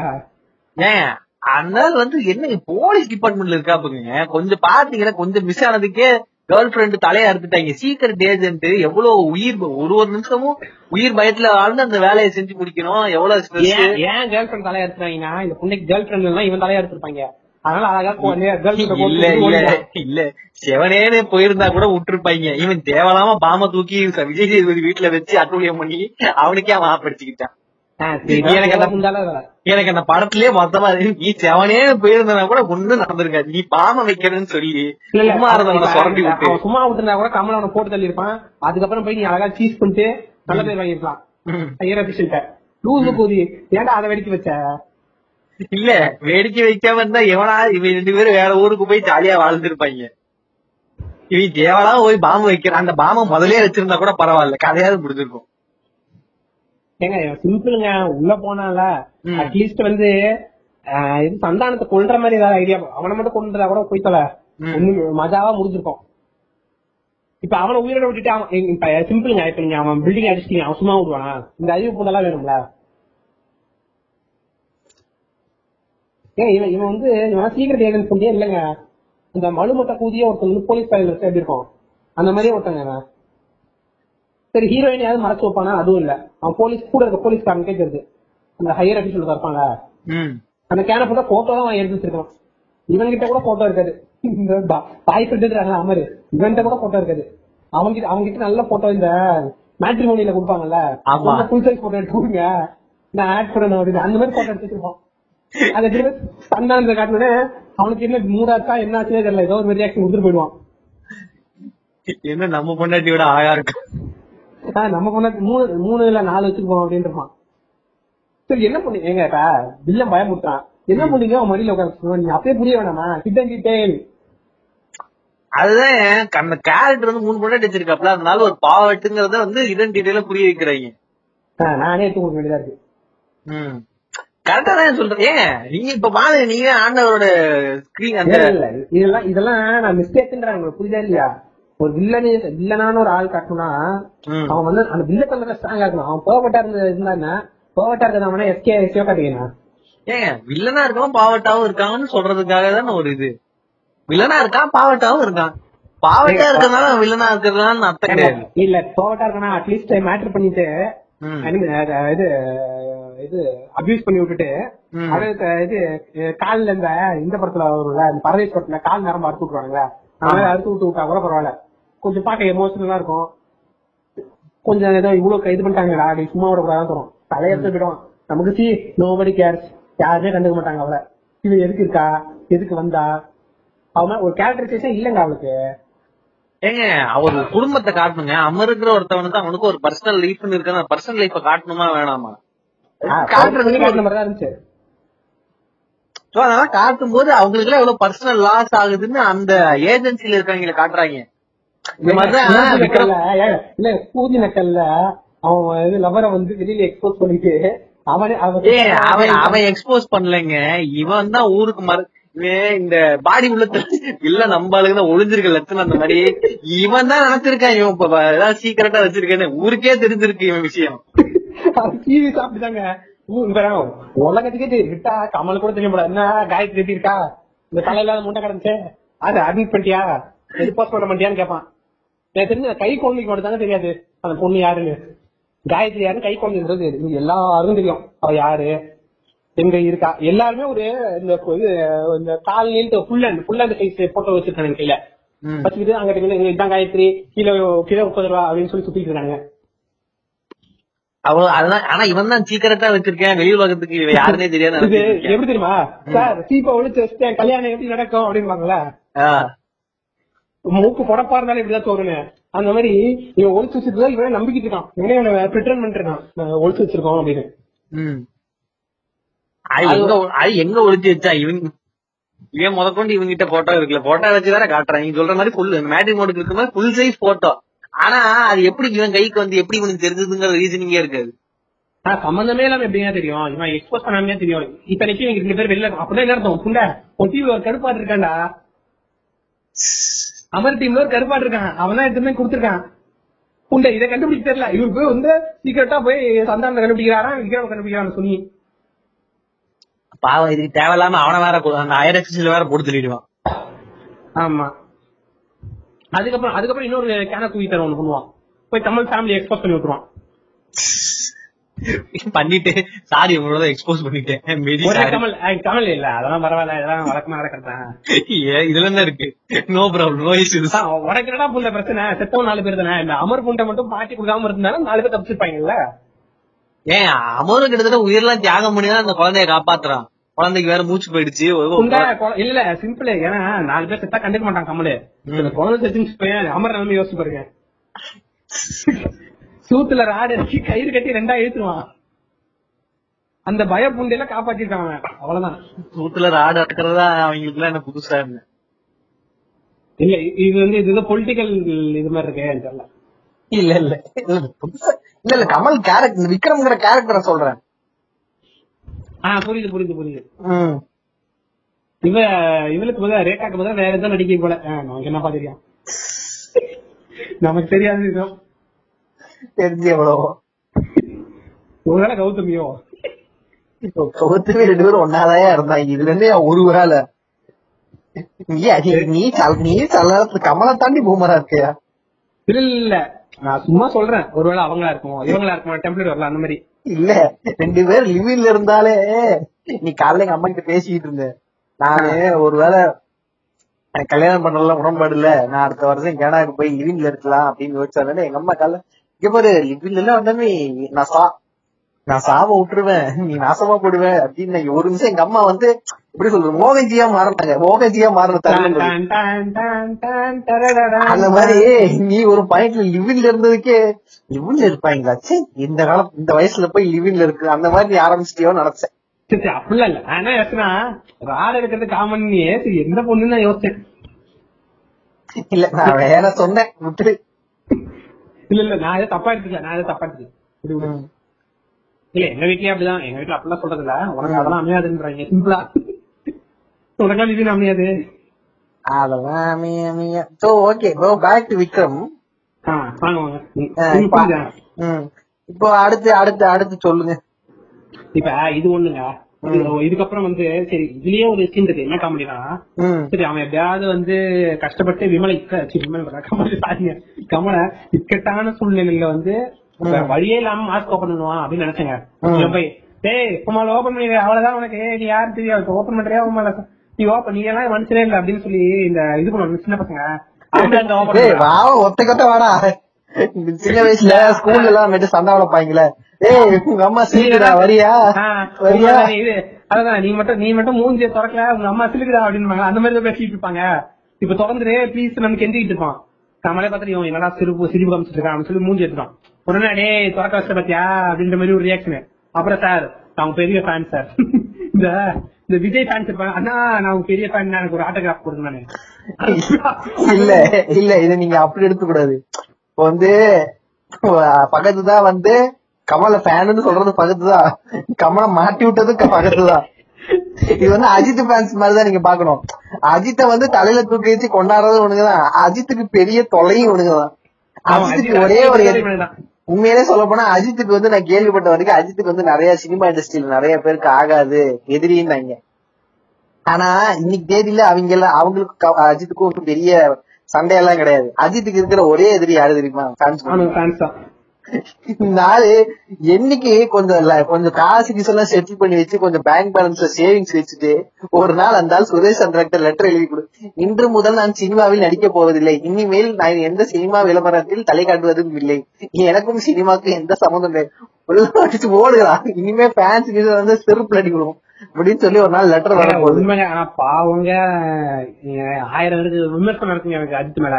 ஆனா ஃபேன்ஸ் எல்லாம் அநியாயங்க ஓவருங்க அவனுங்க மனசாட்சின்னு ஒன்று இருக்கணுங்க. இல்லைங்க உண்மையிலே சொல்றேன். அந்த ஆளுக்கு சினிமா நடிக்கிறது துளி கூட இன்ட்ரெஸ்ட் கிடையாது. அந்த ஆளுக்கு ஒரு காலத்துல அந்த ஆளுக்கு சூப்பர் ஸ்டார் ஆகணும் சினிமால பெருசா ஆகணுங்கிறதெல்லாம் இருந்தது. ஆல்மோஸ்ட் ஒரு பீக்குக்கு வந்துட்டு அந்த ஆளுக்கு உண்மையிலேயே சினிமால இன்ட்ரெஸ்ட் எல்லாம் போயிடுச்சு. அது காரணம் மெயின் காரணம் இவனுங்க தான். அது வேற விஷயம். அதனால எப்போ ஏன்னா டக்குன்னு அதனால விட்டுட்டு போகவும் முடியாது. இப்போ நீங்க ஒரு விஜயஜித் மாதிரி இருக்கிற ஆள் வந்து நான் திடீர்னு வந்து நாளைக்கு காலையில எழுந்து நான் சினிமா நடிக்க மாட்டேன்னு சொல்ல முடியாது. நிறைய அப்படி சொல்லிட்டான்னு முத ஆளா ஒருத்தன் வந்து காலில் வந்து அண்ணா நடிங்கண்ணா அப்படின்னு கேட்பாங்க. யாருன்னு சொல்லுங்க? விஜய். ஆமா. அவன் நீங்க நடிக்கல எனக்கு சினிமா ஓடாதுண்ணா. நீங்க இருக்கிற வரைக்கும் தானே அங்க மார்க்கெட் இல்ல அதுதான் உண்மை. விஜய் இருக்கிற வரைக்கும் தான் அஜித்துக்கு மார்க்கெட் அஜித் இருக்கிற வரைக்கும் தான் விஜய்க்கு மார்க்கெட் இல்ல அப்ப வந்து குறுக்கால அந்த கௌசிக் வந்தான்னு சிவகார்த்திகேயன் வருவான். தலையில பத்தி அடிச்சு விட்டு போடா பண்ணுன்றவானுங்க. சிவகார்த்திகேயன் அடுத்த சூப்பர் ஸ்டார் நினைச்சிட்டு இருக்கேன். ஏங்க அவன் சொன்னாலும் சொல்லனாலும் அவன் விஜய் இப்ப விஜய் வந்து சூப்பர் ஸ்டார் இடத்துக்கு வந்துட்டாப்ல. அடுத்து விஜய் இடத்துல இவன் தான் வர போறான் ஏன்னா ஃபேமிலி கிரௌட் சூப்பர் ஸ்டாரோட அதிகமா சம்பளம். இல்ல இல்ல சூப்பர் எங்க இவன் தான் பாதி படம் ப்ரொடியூஸ் பண்றான். இவனுக்கு எக்கச்சக்க கடன் இருக்குங்க. சிவகார்த்திக்கு நிறைய கடன் இருக்கு. சூப்பர் ஸ்டார்னா ரஜினிகாந்த் சொல்லுங்க. நீங்க சூப்பர் ஸ்டார் எஸ்கே கன்ஃபார்ம் பண்ணிட்டீங்களா? சூப்பர் ஸ்டார் ரஜினிகாந்த் தாங்க நான் சொல்றேன். கடன் இருக்கு ஆமா. அது காரணம் அது காரணம் அவங்க ரெண்டு பொண்ணுங்க தான் அப்படின்னு சொல்ல முடியாது. உறவினர்கள். ஆ புரியுது புரியுது புரியுது. ஆமா அவங்க அவங்க தாங்க எயிட்டி பர்சன்டேஜ் அவங்க அவங்க பண்ண அவங்க அவங்க உண்மையிலே சொல்றேன். அஜித்துக்கு எப்படி அவங்க ஃபேன்ஸோ ரஜினிக்கு அவங்க சொந்தக்காரங்க. ரஜினி பேரை வச்சு நீங்க அடிச்ச அட்டுவலி இருக்கு கொஞ்சம் நஞ்சம் கிடையாது. ஐயோ அநியாயங்க. ஏ ரஜினி இந்த சேரன் அகாடமி தான். ஏ நொட்டிட்டு "ஏய், ரஜினி ரஜினி குடும்பம்டா நொட்டிட்டு போடா அப்படின்னு போற வர இடத்துல தான் வம்பிழுத்து வச்சுக்கிட்டு போற இந்த இது என்ன சொல்றது இவங்க நடத்துற இந்த இதுல எதுவுமே காசு தராம அதெல்லாம் ரஜினி தருவாருன்னு அவர் தலையில கட்டி விட்டுட்டு அவன் கை காசு போட்டு கட்டி கொடுத்துக்கிட்டு நான் முந்தா நேத்து நினைக்கிறேன் நம்ம ஃப்ரெண்டு தலைவர் ஒருத்தர் வந்து பிளாக் ஷீப்ல ஜாயின் பண்ணிருக்காப்ல ஃப்ரெண்ட்ஷிப் கட்டுங்க அது என்ன பண்றது இல்ல எல்லாரும் சொல்லி பார்த்தாச்சு கேட்க மாட்டேங்கிறாப்புல So, அவருக்கு வந்து வீடு தேடிக்கிட்டு இருந்தோம். புதுசா வந்திருக்காப்லன்னு சொல்லிட்டு அவருக்கு வீடு எல்லாம் தேடி மேன்சன் எல்லாம் தேடிட்டு இருந்தோம். ராகவேந்திர மண்டபம் கொடம்பாக்கத்துல வந்து ராகவேந்திர கொடம்பாக்கம்ல சூளமேடியில வந்து ராகவேந்திர மண்டபம் இருக்கு. அது ஆப்போசிட்ல தான் போய் பாத்துக்கிட்டு இருந்தோம். அப்பதான் இல்ல இல்ல காசெல்லாம் எல்லாம் ரொம்ப கடியாத ரொம்ப முக்கியதா இருந்தது. ஆனா அந்த மஹால் வந்து பாக்கணும் நீங்க அவ்வளவு பெரிய ம- ராஜமுத்த ம- மஹால் கூட பெரிய மஹால். அதை விட பெருசு ராகவேந்திர மண்டபம். பயங்கர பெருசு. ஏன்டா இவ்வளவு பெருசா கட்டின? சிட்டில இவ்வளவு பெரிய மஹால் கட்டவே முடியாதுங்க. அவ்வளவு பெருசு அது. ஏங்க இப்ப இல்ல எவன்டா அங்கெல்லாம் இப்ப எப்படி ஆயிடுச்சுன்னா சிம்பிளா யோசிக்கிறாங்க. இருக்கிறா மண்டபம் கட்டிக்கிட்டு மண்டபத்துல கல்யாணம் பண்ணிக்கிட்டு காசுக்காக பண்றான். சும்மாவே ராகவேந்திர மண்டபம் காசு அதிகம் இப்பெல்லாம் வேலையை முடிக்கிறாங்க எப்படி இது அப்படி இருக்குமா? ஆனா ரஜினி ஃபேன்ஸ் கேட்டா என்ன தெரியுமா சொல்லுவாங்க? இல்லங்க எனக்கு தெரிஞ்ச ஒரு பொண்ணு இருந்தது. ராகவன் நாங்க வந்து ரஜினி ரசிகர்கள் சார்பா ரஜினி கிட்ட சொன்னோம். ஃப்ரீயாவே கொடுத்துட்டாருன்னு சொல்லுவாங்க. இந்த பதிவுகள்லாம் நீங்க பாக்கலாம் பாருங்க. அதான் இப்ப கிழிச்சான் ரஜினி. அதெல்லாம் தரமாட்டாங்க. சும்மாவே அந்த ஆள் வந்து எவ்வளவு காசு அவன் அந்த காசு கட்டவே எவ்வளவு ஆகுது. கருமத்துக்கு வந்து என்ன சொல்றது? மெயின்டைன் பண்றதே காசு அதிகம். சும்மா ஃப்ரீயாலாம் பண்ணி விட மாட்டான் அவன். அவ்வளவு அவன் என்ன நம்ம சிம்பிளா சொல்லியிருப்பான்? அவ்வளவு காசு கஷ்டமா இருந்தா கோயிலே கல்யாணம் பண்ணிக்கோப்பா நான் முருகர் தீட்சித. அவர் முன்னாடியே கல்யாணம் பண்ணீங்கன்னா எவ்வளவு பெரிய புண்ணியம் தெரியுமான்றான் அவன் அவ்வளவுதான் பேசுவான். எவ்வளவு பெரிய ஆளா இருந்தாலுமே இந்த விஷயத்துல அவனுங்க அப்படிதான் இருப்பானுங்க. அவன் சும்மா ஓடு விடுறது அது கரெக்ட் தான். ஆனா இந்த இடத்துலயும் பாருங்களேன் ஆண்டவர் வந்து பாத்தீங்கன்னா சீமால வர காசை வந்து வெளியில வெளியில இன்வெஸ்ட் பண்றது கிடையாது. சீமா தான் இன்வெஸ்ட் பண்றாப்ல ஒரு விவசாயி மாதிரி ஒரு விவசாயி தனக்கு வர லாபத்தை திருப்பி அந்த விவசாய நிலத்துல தான் போடுவான். கமல் வந்து ஒரு சினிமா விவசாயிங்க. சினிமா விவசாயின்றான். ஆனா சினிமாவே கற்பழிச்சுட்டு இருக்கான். என்ன பண்றது? சினிமா கற்பழிக்கிறாங்க தப்பா எடுத்துக்க. நான் என்ன சொல்றேன்னா சினிமா நாசமா போறது காரணம் அவன் அவன் ஒரு காரணம்ல என்னங்க பண்ணாரு நல்ல நல்ல படம் எடுக்கிறாருங்க. டிஃப்ரெண்டான அட்டம்ப்ட்டுங்க டிஃப்ரெண்ட் வேவ தமிழ் சினிமாக்கு கொண்டு வந்திருக்காருங்க. என்ன இருக்கு? ஏன் இப்ப எனக்கு பல வந்து பல மென்டல் இருக்காங்களா ம். பலர்கிட்ட இதை கேட்கணும். என்னங்க அப்படி வந்து தமிழ் சினிமா வேவ அலைய மாத்தினாரு? என்ன கொஞ்சம் சொல்லுங்க. இந்த ரியாலிட்டி சினிமான்னு கொண்டு வந்ததே கமல் தான் ஏன் இது இதுக்கு முன்னாடி நான் சதியல் கதை எழுதியிருந்தாங்க எல்லாரும். இல்லங்க இதுக்கு முன்னாடி ரொம்ப கமர்ஷியல் மசாலா படங்களா இருந்தது. இவருதான் இந்த ரியாலிட்டி சினிமா கொண்டு வந்தாரு. நான் தேவண்டா அதுவா? இல்ல அது தேவண்டான்னு சொன்னாலும் அது வந்து யதார்த்தமா இருக்குல்ல. தேவர்களோட அகம்பாவத்தையும் சொல்றாரு தேவர்களோட நல்ல குணத்தையும் சொல்றாரு. பாசிட்டிவ் நெகட்டிவ் ரெண்டுத்தையும் பேசணும்ல ஏங்க இப்ப நல்ல குணம்ன்றது தனி மனிதனை சார்ந்தது. ஓகேவா? அதுல எப்படி ஒரு ஜாதி வரும்? இது முதல்ல ஆன்சர் பண்ணுங்க. இல்லங்க அப்படி கிடையாது. ஜா- ஒவ்வொரு ஜாதிக்கும் ஒரு குணம் இருக்குங்கிற மாதிரி தானே ஆண்டவர் சொல்றாரு. அப்படி பாப்பானுக்கு என்ன நல்ல குணம் இருக்கு சொல்லுங்க. ஏங்க வித்தைகள் தெரிந்தவன் பாப்பான் விந்தைகள் தெரிந்தவன் பாப்பான். பாப்பான் தான் வந்து எல்லாத்துக்கும் கல்வி கொடுக்குறாங்க. கல்வி கத்து நீங்க கொடுத்து கொஞ்சம் நீங்க கொஞ்சம் உஷாரா இல்லைன்னா உங்களே ஓப்பான். அதுதான் பாப்பான். அது மட்டும் தான் பண்ணுவான். மத்தபடி வேற எதுவும் பண்ண மாட்டான். சரி back to Vikram roast police case பயமா? ஆமா. நீ சொன்னாலும் சொல்லனாலும் எனக்கு பயம்தான் ஐயா நான் சினிமா சைடு வரணும்யா கொஞ்சம் பார்த்தியா நானும் சினிமா சைடு வரதா இருக்காங்க. நீ வருவ நீ வந்தாலும் உன்னை எவனும் சேர்த்துக்க மாட்டாங்க யோ என்ன எப்படி சொல்றா யோ நீ இப்படி பேசினா நானாவது பரவாயில்ல நேரான்னு வந்துச்சுன்னா கொஞ்சம் ஆண்டவர் கொஞ்சம் சவுக்கு சவுக்கு கொடுக்க கத்துப்பேன் நீ சவுக்கு சவுக்குல கொடுக்க மாட்டேன் போல இருக்க இல்ல இல்ல கூட பாரு ஆண்டவர் வந்து இது இல்ல கிளைமேக்ஸ் ஆண்டவர் சவுக்கு இல்லங்க அடுத்து வந்து என்னன்னா வந்து இவன் வந்து இந்த ரொம்ப இந்த சோகா குடிச்சிட்டு அலைவாங்க அது எதுக்குங்க எனக்கு அது முதல்ல சொல்லுங்க. இல்லைங்க அந்த மாதிரி ஒரு கெட்ட பேர் உருவாக்குனாதான் நாளைக்கு வெளியில இருந்து பாக்குறவங்களுக்கு வந்து கமல் செத்ததுக்கு அப்புறமும் இவன் பெரிய ஆள் இல்ல போல இருக்கு விட்டுடுவாங்க சும்மா வந்து ஒரு ஃபேக்கா கிரியேட் பண்றது. அப்பதானே மத்தவங்களுக்கு வந்து கமலை பத்தின ஒரு கெட்ட ஒப்பீனியன் வரும். சரி ஓகே இப்ப எதுக்கு அவன் மருமக படுத்துட்டு மருமக படுத்துட்டு இருக்கும்போது அவன் மேல ஓக்க போற மாதிரி உட்காந்து அதெல்லாம் சும்மா பேசுறதுங்க. அ- அந்த மாதிரி அந்த மாதிரி சும்மா நடிப்பு ஒரு நடிப்புங்க. அப்பதாங்க மருமகளுக்கு வந்து ஒரு கெட்ட ஒப்பீனியன் வரும். தமிழ் ஏங்க தமிழ குண்டே இல்லாம குடும்பம் சொந்த குடும்பத்திலே கட்ட போய் வரணும் ஏங்க அப்பதாங்க டெத் ஃபேக் பண்ணும்போது எல்லாருக்கும் வந்து ஓ இவன் ரொம்ப கெட்டவன் கெட்டவன் ஏதோ செத்து போயிட்டான் அப்படிங்கிற மாதிரி இருக்கும். அப்பதாங்க வந்து ஃப்ரீயா வந்து தேடலாம். அப்புறம் நீங்க கேட்கலாம் எதுக்கு இன்டர்வல் அப்புறம் மாஸ்க கயத்துவானே எதுக்கு இல்ல இதுக்கு பருத்தி முட்டை குடோன்லயே இருந்திருக்கலாமே நீங்க கேட்கலாம். இந்த புண்டையை தான் ஆரம்பத்துல கேட்கறேன். எதுக்கு இதெல்லாம் பண்றாங்க இல்லங்க அப்பதாங்க ஸ்கிரீன் பிளேக்கு ஒரு கதையா பார்க்கும்போது நல்லா இருக்கும். அப்படியாங்க இப்ப வந்து இப்ப நான் கேட்கிறேன் சரி ஓகே இப்ப வந்து இப்ப எல்லாம் கிரியேட் பண்ணிட்டான். கெட்ட பேர் கொண்டு வரணும் அப்படின்னா கிரியேட் பண்ணிட்டான்? இப்ப என்ன புண்டிக்கிற ஏஜென்சினா வந்து சார் ஆயிரம் தான் எல்லாரும் சொல்லிட்டாங்க. அவர் ரொம்ப நல்லவர் சார். என்ன புண்டிக்குது உனக்கு தான் தெரியும்ல பிளான் அப்ப என்ன பண்ணிருந்தோம் சூத்த மூட்டு சார் அவர் கெட்டவன் சார் சொல்லிருக்கணும் என்ன புண்டிக்கு சார் அவன் நல்லவன் தான் சார். எதுக்கு? இல்லங்க ஏஜென்ட் டீனா வந்து ஒரு உணர்ச்சி. என்னதான் ஏஜென்ட்டா இருந்தாலும் ஒரு மனுஷங்க தானே அவங்களும் அவங்களும் ஒரு உணர்ச்சி வசப்படுவாங்கல்ல. கமலை பத்தி ஒரிஜினலாவே தெரியும். அந்த நேரத்துல உணர்ச்சி வசப்பட்டு இப்படி சொல்லிடுறாங்க. அப்ப மருமகளுக்கு கமலை பத்தி தெரியாது. ஆமா. அப்ப அந்த கூட இன்னொரு ஏஜென்ட் இருந்துச்சு இன்னொரு ஜிம்ல அவனுக்கு கமலை பத்தி தெரியாது. அவனுக்கு கமலை பத்தி தெரியும். அப்புறம் என்ன புண்டிக்கு அவன் வந்து அவன் அப்படி சுத்திட்டு இருந்தான் இப்படி சுத்திட்டு இருந்தான்மா. அப்பதானே கமல் அப்பதானே வந்து நீங்க அந்த ஹோட்டலுக்கு கொண்டு போக முடியும் அந்த ஹோட்டல்ல பக் இருக்கிறத வச்சு பார்க்க முடியும்? இப்போ அறிவு புண்டையோட பேசுறியா? இப்ப ஏஜென்ட்னா இப்ப தப்பா சொல்லலாம் ஓகே தப்பா சொல்றது ஓகே. இப்ப தப்பா சொல்றான் அவன் கரெக்டா சொல்றான் என்ன லூஸ் புதுமே பேசிக்கிட்டு இருக்காங்க. உங்களுக்கு உங்க பிளான் தெரியுமா தெரியாதா? உங்க அஞ்சு பேருக்கும். யோ நீ ஏஜென்டா ஏய், இந்த ஓல்லாம் நீ என்ன ஏஜென்டா இருந்தாதான் இந்த படம் பிடிக்கும் உனக்கு? நீ ஏஜென்டா இருந்திருக்கியா? நீ ஏஜென்டா இருந்திருக்கியா? இந்தியாலே எனக்கு தெரிஞ்சு நாலாயிரம் ஏஜென்ட்டுக்கும் ஐயாயிரம் ஏஜென்ட் கிட்ட தான் இருப்பாங்க அப்புறம் நீ அவனுக்கு மட்டும் தான் ஸ்கிரீன் படத்தை அப்படி கிடையாது. இன்னும் ஏஜென்டா இருக்கணும் ஏஜென்ட்டுக்கான ஒரு ஒரு அறிவு இருக்கணும். அந்த இன்டலெக்சுவல் இன்டலெக்சுவல் இருந்தாதான் உனக்கு இந்த படம் புரியும். ஏ ஆண்டவர் படம் வந்து ஆண்டவர் வந்து எல்லாருக்கும் படம் எடுக்கிறது இல்லைங்க. ஆண்டவர் படம் வந்து இன்டலெக்சுவலா இருக்கும். ஒண்ணு ஆண்டவர் படம் என்ன பண்ணணும்?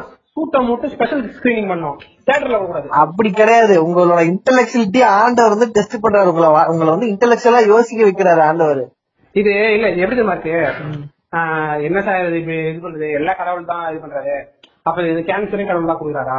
அப்படின்னா இது கடவுளுக்கு உங்களுக்கு வைக்க டெஸ்ட் பா? அந்த சொல்லி யாரா டெஸ்ட் வைக்கிறதுவாங்கல்ல அந்த மாதிரி இவன் யார் எனக்கு என் இன்டெலெக்சுவல் டெஸ்ட் பண்றது? ஒரு ஒரு ஒரு கலைஞர் ஆடியன்ஸ வந்து மேம்படுத்துற மேம்படுத்துறாருங்க. இந்த ஆள் தானங்க சொன்னாரு. இது ஆடியன்ஸ்க்கு அறிவு இல்லைன்னு சொல்லி இன்டர்வியூல சொன்னா எந்த இன்டர்வியூல சொன்னாப்ல ஏதோ இன்டர்வியூல சொன்னாங்க. ஞாபகம் நீங்க செக் பண்ணி பாருங்க. ஒரு கொஞ்சம் பழைய இன்டர்வியூ அப்படிலாம் சொல்லிருக்க மாட்டாங்க. ஆடியன்ஸோட அறிவை வந்து நான் மேம்படுத்துறேன்னு சொல்லுவாப்ல அப்படிலாம் இல்ல.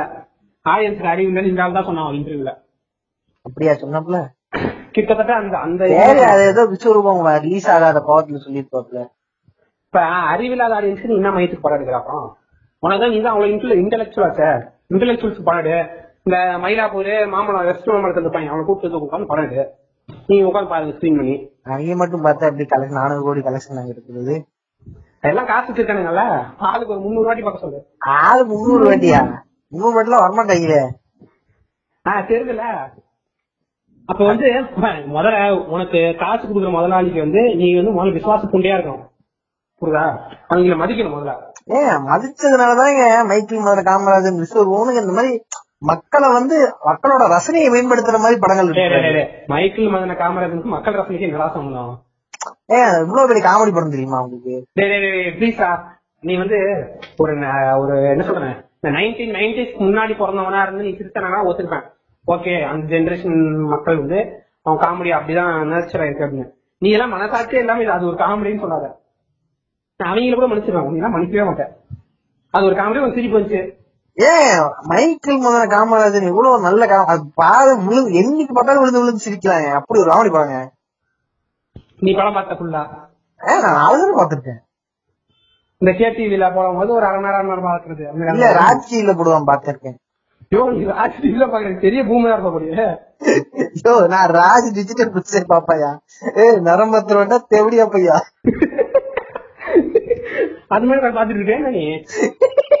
ராஜ் ஐயோ இல்லையா?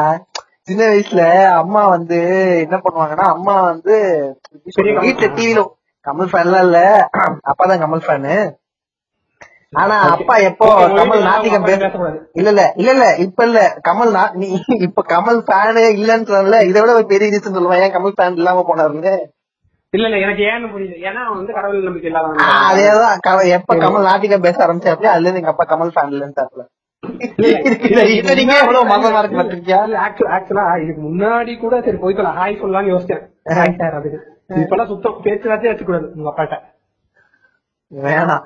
வச்சுக்கவே வேணாம். சொல்லு சொல்லு ராஜ் டிவி அந்த நரம்பு ஆ. எப்படியா போய் ஆ, சொல்லு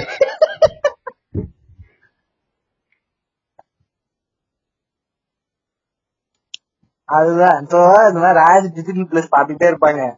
பாத்துட்டே இருக்கும்போது என்ன ஆகும்னா சின்ன வயசு டிவி ஓடிட்டே இருக்கும் உனக்கு. ரொம்ப போர் அடிச்சு ராஜ் டிஜிட்டல் பிளஸ்ல ஏதாவது தெலுங்கு படம் டப்பிங்ல போடுவாங்க. அது டப்பிங் வந்து அவங்க பண்ற டப்பிங் கிடையாது. இவங்க பண்றது தெரிஞ்சிடும் இந்த எப்படி இருக்கும்னா இப்ப வந்து இவர் பேசிட்டு இருப்பாரு. யாரு? சிரஞ்சீவி. சிரஞ்சீவி அப்ப உடம்பெல்லாம் கொஞ்சம் நல்லா பல்கா தான் வச்சிருப்பான் ஆளு. ஆமா. சிரஞ்சீவி எப்படி பேசுவான் என்ன பண்றீங்க? அப்படின்னு இருப்பான் என்னடா பேசுறீங்க? நான் இப்படி ஒரு படம் பாத்திருக்கியா காசி டிவில இது இது பொம்பளை வயசுல பேசிக்கிட்டு இருப்பான். அதுதான் இவங்க வந்து கடற்கரை ஒரே ஆள் வந்து நாலு பேர் டப்பிங் பேசுவாப்ல எப்படி இருக்கும்?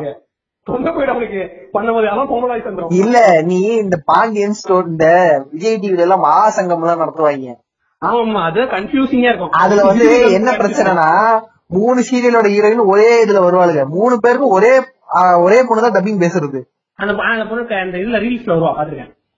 இப்ப என்ன ஆகும்னா இப்ப இந்த மூணு கேரக்டர் ஒன்னா வருமா? உனக்கு ட்ரிபிள் உனக்கு எப்படி சொல்றதுன்னா ஒரே வயசு மூணு தடவை கேட்கும். இந்த டிஆர் ஒரு ரியாக்ஷன் பண்ணுவாங்க இல்லையா இப்படி தலையை தலையை தூக்கிட்டு. ஆமா. அந்த மாதிரி ரியாக்ஷன் நான் கொடுத்துட்டு இருக்கேன் பாக்கும்போது என்ன ஒரே வயசு ரெண்டு தடவை கேக்குது எனக்கு ரெண்டு வேற வேற மாதிரி கேக்குதுங்கிற மாதிரி. அதே மாதிரி நடமாத்திரம் பையங்கலாம் ராஜ் டிவில டப்பிங் கொடுக்குற ஆக்சுவலி இப்படி கொடுக்க கூடாது ஏன்னா வந்து இப்ப பிராட்காஸ்டிங் ரூல்ஸ் பிராட்காஸ்டிங் ஒண்ணு இருக்கு. இப்ப நீ என்ன பிராட்காஸ்ட் பண்றனாலும் சென்சார் போயிட்டு தான் வரும். அதாவது டிவில நீங்க இப்படி சொல்றீங்களே லோக்கல் சேனல் ஒரு சேனல் இருக்காங்க கொஞ்சம் ஒரு நாலஞ்சு சேனல் இருக்கும். லிட்டரலி லிட்டரலி விட்டு ஓட்டு பண்ணுங்க லோக்கல் சேனல் ஐயோ அவங்க மாட்டினா கஞ்சி காய்ச்சிடுவானுங்க அவனுங்க லோக்கல்ல எங்கேயாவது காசு கொடுத்து கவுன்சிலர்ட்ட காசு கொடுத்து ஓட்டிட்டு இருப்பானுங்க. அவனுங்கள சொல்ல வரல. இந்த ராஜ் டிவி இமயம் விஜய் டிவி பண்ணுவான். விஜய் டிவி பாத்துறேன் ஆரம்பத்துல விஜய் டிவி பண்ணுவான் சன் டிவி பண்ணுவான். சன் டிவிங்க யோசிச்சு பாருங்க. காய காட்டுறது காய காட்டுறது. சன் டிவி எல்லாம் ஒரு காலத்துல எல்லாம் மிட் நைட் மசாலான்னு பண்ணுவாங்க. அதெல்லாம் ஒரு காலத்துல பண்ணிட்டு இருந்தா விவேக் தான் காமெடிகள் சொல்லி சொல்லி அப்புறம் எல்லாம் உஷாராயிட்டாங்க. இல்லன்னா விட்டுருப்பானு என்னத்துக்கு ஆஹ் இந்நேரத்துக்கு எல்லாம் ஓடிட்டு தான் இருக்கும் நான் சொல்றேன் இந்த மாதிரி இவங்களே டப்பிங் பண்ணுவானுங்க. டப்பிங் பண்ணும்போது இந்த மாதிரி படம் நிறைய பாத்திருக்கேன் தெலுங்கு படத்தை விட. நீ தமிழ் படத்திலே வந்து பாத்தனா தமிழ்லயே கொஞ்சம் பழைய படம் அதாவது ஒரு ninety five two thousand two thousand த்ரீல நல்ல வெல் நோன் ஆக்டரே நடிச்சிருப்பாங்க. முரளி சரத்குமார் அப்பாசு இவங்களே இப்படி ஒரு படம் நடிச்சிருப்பாங்களாங்கிறதே உனக்கு டவுட்ல பாத்துட்டு இருப்ப. முரளி இப்படி எல்லாம் ஒரு படம் நடிச்சிருக்கானா? அப்பாஸ் இப்படி எல்லாம் ஒரு படம் நடிச்சிருக்கானா லெவல்ல அந்த தில்லுவாலு குச்சிவே நடிச்சிருக்கானான்றதே ஒரு கேள்விதான். பாவம் அந்த ஆளு டிப்ரெஷன்ல போய் அமெரிக்கால உட்காந்துட்டு வணக்கம் ஃப்ரெண்ட்ஸ் இன்னைக்கு எனக்கு ரொம்ப டிப்ரெசிங்கா இருக்குன்னு போஸ்ட் போட்டுட்டு இருக்காப்ல. இருக்கானா இன்னும்? ஆஹ் இங்க சான் பிரான்சிஸ்கோ இது அமெரிக்கால இருக்காப்ல. அமெரிக்கால அங்க ஒர்க் பண்ணிட்டு இருக்காப்ல ஐடி கம்பெனில ஏன்யா? பெரிய ஹீரோ வச்சா அவரு? இது பண்ண வேண்டியதுதானே? யோ என்னையா பெரிய ஹீரோ அது இந்த சாக்லேட் பாய்ங்களுக்கு எல்லாம் ஒரு நாலஞ்சு வருஷம் தான் அவங்களுக்கு டைம் பீரியடு அதுக்குள்ள அந்த பொண்ணுங்களுக்கு எல்லாம் கல்யாணம் ஆகி போயிடும் இவங்க மார்க்கெட்டும் போயிடும். இல்ல இல்ல ஹரிஷ் கல்யாண் புரிஞ்சா கேட்டுக்கோங்க. அவனுக்கு என்ன கரியர் அவனுக்கு எப்ப கரியர் ஸ்டார்ட் ஆச்சு? அப்பாசாவது ஒரு நாலஞ்சு இட்டு கொடுத்து கொஞ்சம் ஃபேமஸா இருந்தாப்ல. ஹரிஷ் கல்யாணம் இன்னைக்கு கரியர் ஸ்டார்ட் ஆச்சு? இல்ல இல்ல ஆக்சுவலா நம்ம ஊர்ல வந்து ஹரிஷ் கல்யாண் வந்திருக்க வேண்டியது. நடுவுல இந்த நரம்பா இருக்கு எப்படியா பையன் இது விஜய் தேவர்கொண்டா உள்ள புந்து இவன் கெரியர் க்ளோஸ் பண்ணி விட்டுட்டான். ஒருதான் இந்த நடுவுல இந்த விஜய் தேவர்கொண்டா வந்து உள்ள புந்து ஆட்டிய குழப்பி விட்டான். அவன் கெரியர் இப்ப அவன் கெரியரே விஜய் தேவர்கொண்டா கெரியரே நக்கிட்டு தான் போகுதுன்றது வேற விஷயம். இது இல்ல இல்ல இந்த பேன் இந்தியான்னு கால் எடுத்து வச்சவன் எவனும் உருப்பிட்டதா சரித்திரம் இல்ல. தலைவர் இப்பதானே ஒரு பேன் இந்தியா படம். லிகர்னு ஒருத்தன் ட்ரெய்லரே கொட்டாய் விடுது எனக்கு. வரட்டும் வரட்டும் வரட்டும் வரட்டும். இல்ல நான் என்ன கேப்பேன்னா டேய் அனன்யா பாண்டியெல்லாம் ஒரு ஹீரோயின் அவளை கூட வச்சுட்டு ஒரு படம் நடிச்சிட்டு இருக்கியா? ஒரு கான்ஃபிடன்ஸ் நான் பாராட்டுறா இல்ல இல்ல அத ரொம்ப அழகா வேற காட்டுறாங்க. எனக்கு அதை பார்த்தாலே ஏதோ மறக்க சரி இது ரொம்ப பாடி ஷேமிங் மாதிரி இருக்கும். சொல்றேன் அதை பார்த்தாலே ஒண்ணும் எனக்கு பெருசா என்னது இதெல்லாம் நிக்க வச்சுக்கிட்டுங்கிற லெவல்ல தான் இருக்கு. அது பாக்குறது எப்படி வந்து அது வந்து அது வந்து அந்த என்ன சொல்றது? இந்த பாக்க நல்லா இருக்கு அப்படின்ற ஒரு மெட்டீரியல் இருக்குல்ல அந்த மெட்டீரியல் உள்ளது வரவே வராது. அது நல்லா இருக்கே அப்படின்னு சொல்லி உங்களுக்கு தோணும். அதுதான் வந்து மேக்கப் சினிமா மேக்கப் அதுதான். நண்பர்களே உத்தார் நீங்க பாக்குற எல்லாருமே அப்படிதான். சினிமா மேக்கப்ல அப்படிதான் இருப்பாங்க. அதை கூட விட்டுருங்க. சார் ஐம்பது ரூபாய்க்கு தரீங்களா? ஐம்பது ரூபாய்க்கு நீ எடுக்க வரிய நேரம் சும்மா இரியா இது படுக்க வரலாம் காய எடுத்துருவேன் அப்படின்னு. கொட்டை கொட்டை எடுத்து ஒண்ணு வாயில வச்சிருவேன் இல்ல, இல்ல, இவர் கொட்டை இருப்பான்னு சொல்றது கூட ஒருத்தரா? காய் எடுத்துருவேன் இப்பெல்லாம் நான் கேள்விப்பட்டதே இல்லடா. நான் சீரியஸா இப்ப ஒரு கேள்விப்பட்டிருக்கேன் இப்படி ஒரு இது வந்துச்சுன்னா இது வந்து நான் பாத்துட்டேன் அதை விட நான் என்ன கேட்க சொல்றேன்னா இப்ப மானியா பாண்டே இருக்காள? ம். அவ வந்து பா- பார்க்க வந்து இந்த- ஒல்லி குச்சி மாதிரி இருக்கா? அது ஒண்ணும் பிரச்சனை இல்ல ஃபைன் எப்படி வேணா இருக்கலாம் ஹீரோயின். ஆனா அது நடிப்புன்னு ஒரு பண்ணணும்ல. இப்ப ஹீரோயினா நடிக்கணும்ல. இந்தியன் சினிமா தேவையில்ல. ஆனா டெக்னிக்கலா பார்க்கணும் நடிக்கணும். நடிக்கிறான்னு கேட்டா ஜீரோ அந்த நாய்க்கு நடிப்புல என்னன்னே தெரியல. நடிப்புன்னு தெரியாம தான் வந்திருக்கு. அவங்க அப்பா அவங்க அப்பன் ப- நடிக்கிறான். அவ்வளவு வந்துட்டா. அப்பா அவங்க அப்பா வந்து சாவோ படம் பார்த்திருக்கிய? ஓ பிரபாசா? பிரபாஸ் பிரபாஸ் இல்லையா? சாவோ படத்துல ஒருத்தன் வில்ல வருவான். அப்ப அப்பன் பேரு ஏதோ பாண்டேன் தான் வரும். சங்கி பாண்டே அவங்க அப்பன் பேரு. அவன் சாவோ படத்துல வில்ல ஒருத்தன் இருப்பான். கொஞ்சம் லைட்டா மொட்டை அடிச்சுட்டு மெயின் வில்லன் ஒருத்தன் இருப்பான். அவன் தான் சங்கி பாண்டே அவன் அவன் பாண்டேவா யாரா அவன்? இந்த இது இது சிரிப்பா பேர் வச்சிருக்கான்.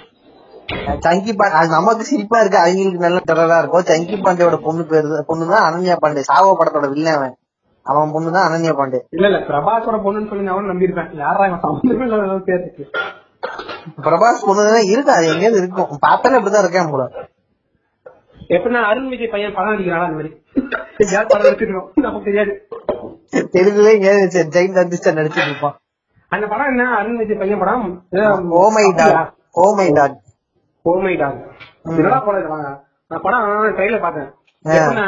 மாஃபியா படம் பார்க்க கூட எனக்கு இன்ட்ரெஸ்ட் இல்ல. அதை விட சுத்தமா இன்ட்ரெஸ்ட் இல்லாத ஒரு டோன் தான் அது வந்து குழந்தைகள் படம்யா குழந்தைகளுக்கு தான் குழந்தைகளுக்கு பிடிச்சதா இல்லையான்னு கூட தெரியல எனக்கு. குழந்தைகளுக்கு கேட்டாதான் தெரியும்.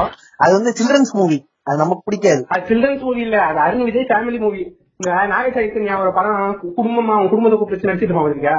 ஆஹ் இது அது வந்து அலை அலைங்கிற பாரு அது வந்து அந்த மூணு தாத்தா நாகார்ஜுனா அது என்ன படம் அது ஐயோ படம் பேர் மறந்துட்டேன். அந்த முன்ஜென்மம் சொல்லிட்டு எதை எடுத்துட்டு இருக்காங்க? ஆ, சமந்தாலா இருக்கும்.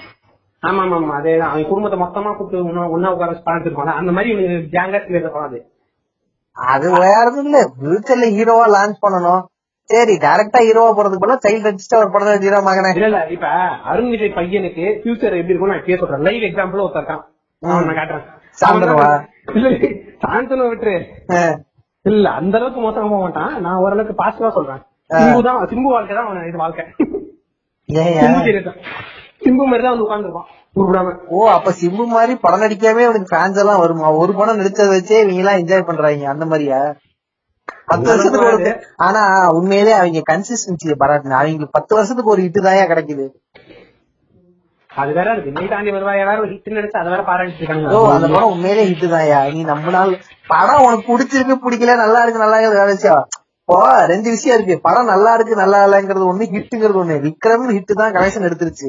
ஆனா உன் படம் பிடிக்கல இவ்வளவு லாஜிக் ஓட்டம் சொல்ற. விஜய் தாண்டி வரவே அப்படிதான் படம் ஓடி. ஹிட்னு ஹிட்னு ஆனா இதுல என்ன கொடுமைனா இதை விட தமிழ் படம் தமிழ் படம் ரெண்டு ஒரே டைம்ல வந்துச்சு. அது அப்படிதாங்க. இப்ப எப்படின்னா இப்ப கமல் கமலாண்டியா நான் ஒண்ணு சொல்றேன். அதாவது மனிதன் படமும் நாயகன் படமும் ஒரே டைம் தாங்க ரிலீஸ் ஆச்சு. ஆனா வந்து மனிதன் வந்து கலெக்ஷன் அடிச்சிருச்சு நாயகன் அடிக்கல. ஆனா இப்ப கூட பாருங்க நாயகனை பத்தி பேசுறாங்க. யாரா பேசுறா? நீ தான் பேசிக்கிட்டு இருக்க. இப்ப கூட பாருங்க நாயகனை பேசுறாங்க. ஆனா மனிதன் பேசுறது இல்ல அதாங்க நாயகன் சக்சஸ் அது சூத்தரியான கூட சுகமா வேணும்னு இந்த கமல் காரிச்சு முட்டை கொடுத்து பேசுவாங்க இல்ல இல்ல அப்படிதானே. இப்ப வந்து ஒரு படத்தை வச்சு அவ்வளவு நாள் பேசுறோம். இப்ப நாயகன் ஒரு படம் நமக்கு தெரியல மனிதன் சொன்னா உனக்கு என்ன தெரியுது? உதயநிதி பட- படமான்னு கேப்பல்ல நான் ஊப்பி இல்லைங்க ஆனா நான் கேட்பேன். இப்போ மனிதன் படம் உங்களுக்கு பாத்திருக்கீங்களா ஓ உதயநிதி படம் தானே பாத்திருக்கேன்னு தானே சொல்லுவாங்க எல்லாரும். ஆமா. அது அவசியம் இல்ல. அதே அதே ஒரு ஐம்பதுல ஒரு நூறுல வந்து ஒரு இப்ப யாராவது நாயகன் பாத்திருக்கீங்க இப்ப யாராவது இல்ல இல்ல இல்ல இல்ல அறுபத்தஞ்சு பேர் வந்து பாக்கலன்னு சொல்லுவாங்க மனிதனை. இப்ப யாராவது நாயகன் பாத்தீங்களான்னு கேட்டா ஜே கே படமா கேட்பாங்க. இல்ல நாயகன் நாயகன் ஜே கே ரிஜிஸ் நடிச்ச படம் ஒண்ணு தெரியுமா? ஜே கே ரிஜிஸ் தெரியுமா? அந்த இவன் எல்கேஜில வருவாப்ல இறந்துட்டாப்ல யாரு? ஜே கே ரிஜிஸ் தெரியுமா? ஜேகே ஐயோ எல்கேஜில வில்லன் வில்லன்னு சொல்ல முடியாது. ஆர்ஜே பாலாஜிக்கு ஆப்போசிட் ஆமா ஆமா. அவனா? ரமணா தெரியுங்களா இந்த கைதியில குவாலிஃபைட்ல வந்த வந்த உடனே சிப்பி போயிடுவாப்ல ஆமா ஆமாமா அவனும் ஜே கே ரிஜிஸும் ஒரு படம் நடிச்சிருப்பாங்க அந்த படத்துக்கு பேரு நாயகன். என்னடா காம்போ நீ நீ வா கோட்டர் கட்டி நீ படத்துல வந்து சிவா வந்து நாயகன் படம் பாத்திருக்கீங்களான்னு அவன் மச்சாங்காரன் வந்து பாத்துருக்கேன் நிலா நிலா ஓடிவா நில்லாமல் ஓடிவான்னு ஜெயகரித்தி அழகா விக்கு போட்டு ஆடுவாப்ல அந்த படமான்னு கேட்டா கேட்பான்ல ஓஹோ காத்துக்கு மாதிரி அந்த படத்தை சொன்னானே இவன் கமல் சிவா கமல் நடிச்ச நாயகன் படத்தை கேட்பான் அவன் வந்து அந்த படத்தை பார்க்காம இந்த படம் ஓ இந்த படமா? நிலா நிலா ஓடிவா ஜெயகரித்தி ஆடுற படம் தானே பாத்துருக்கேன்னு சொல்லுவான். அதான் எனக்கு தெரியாதுங்க ஏங்க இப்படி இருக்கான்னே எனக்கு தெரியாது. நீங்க சொல்லுங்க தெரியும். இது இது கொடுமைதான் அந்த படம் பேரு நாயகன். ஏங்க அது கொடூரம்லாம் இல்ல. யோ யோ உனக்கு கமல் மேல வன்மை இருக்கு நான் ஒத்துக்கிறேன். நீ நாயகனை என்ன வேணா அடி. நீ நாயகன் அடி நீ நாயகன்ல அதுல வர போலீஸ்கார மாதிரி கட்டி வச்சு கூட அடி நான் ஒத்துக்கிறேன் அதுக்காண்டி ஜே கெரிஜிஸ் படத்தோட இதை கம்பேர் பண்ண வெட்டு குத்து ஆகி போயிடும். ஆக்சுவலி ஆக்சுவலி ஜேகே நாயகன் படம் வந்து படம் இருக்கும். நீ நாயகன் அடி நான் வேணாம்னு சொல்லல. அதுக்காக ஜே கெரிஜிஸ் படத்துல நடிச்ச நாயகனோட கம்பேர் பண்ணாத. அது அது என்ன தெரியும்? அது வந்து அது வந்து அப்ப பஞ்சாயத்து ஆயி அது அப்ப எஸ் வி சேகர் பையன் ஒருத்தன் இருக்கான்ல. இது எஸ் வி சேகரா சாரிங்க S S S V Sekhar பையன் ஒருத்தன் இருக்கான்ல. ஆமா ஆமா இந்த மூஞ்சிலே முப்பது முப்பது கிலோ தொப்பை வச்சிருக்கானே ஆமா அவன் அவன் வந்து ஒரு படம் நடிச்சான். அந்த படம் பேர் வேதம்னு ஒரு படம் நடிச்சான். அதான் ஃபர்ஸ்ட் படம் அவனுக்கு. அந்த அந்த நடிச்சதே மூணு படம் தான். அதுல ஃபர்ஸ்ட் படம் செகண்ட் படம்? இல்ல அது அது சொல்றான் இரு அவன் வேதம்னு ஒரு படம் நடிச்சிருப்பான். இப்போ நாயகன்னு இங்க ஒரு படம் இருக்கா. வேதம்னு ஒரு படம் இருக்கு. அந்த ரெண்டு படம் அட் டைம்ல ஒரே டைம்ல தான் வந்தது. ரெண்டும் ஒரே கதை. கதைய? இது நான் சொல்றேன். இவனுங்க ரெண்டு பேரும் இப்படி அடிச்சுக்கிட்டு இருக்கானுங்க. கடைசியில பார்த்தா இது ரெண்டு இவனுங்க ரெண்டு பேருமே ஒரு ஹாலிவுட் படத்தை பார்த்து காப்பி அடிச்சிருக்கானுங்க கால்னு சொல்லிட்டு ஒரு ஹாலிவுட் படத்தை பார்த்து காப்பி அடிச்சிருக்கானுங்க. இதுல என்ன கொடுமைனா இவனுங்க ரெண்டு பேருமே ஹாலிவுட் படத்தை பார்த்து காப்பி அடிச்சிருக்கானுங்க காப்பி அடிச்சுட்டு வந்து இவனுங்க ரெண்டு பேருக்குள்ள இங்க லோக்கல் பஞ்சாயத்து.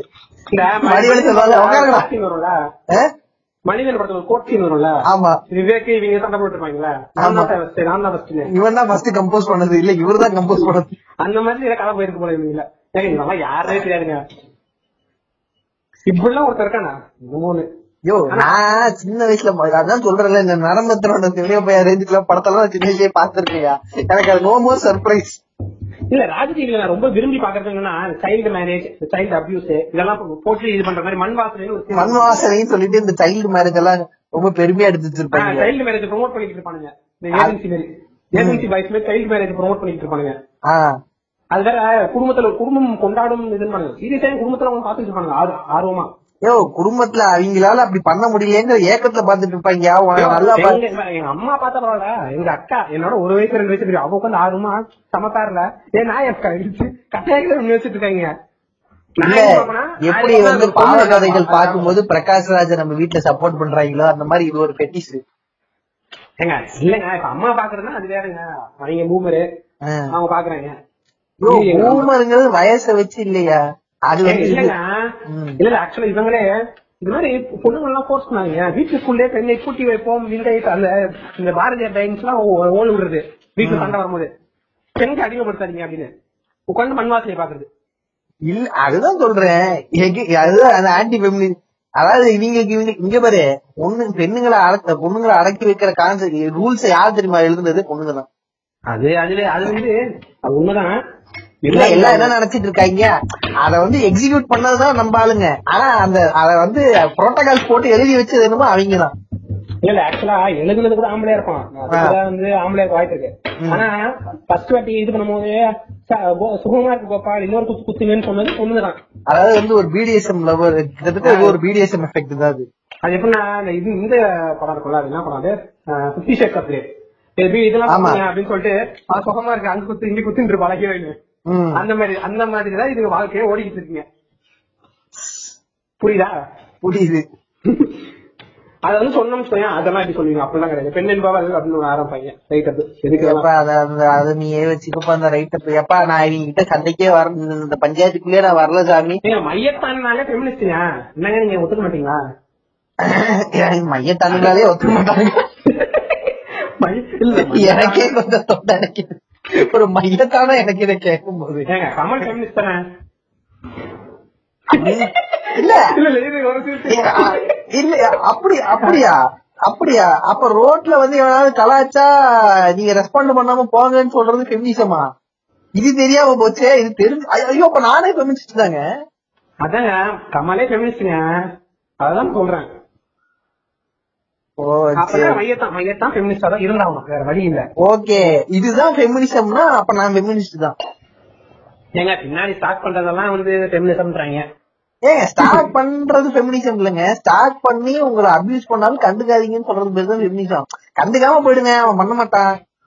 நீ ரியாக்ட் பண்ணாதான் அவன் ரியாக்ட் பண்ணுவான். இல்ல அது எப்படிமா?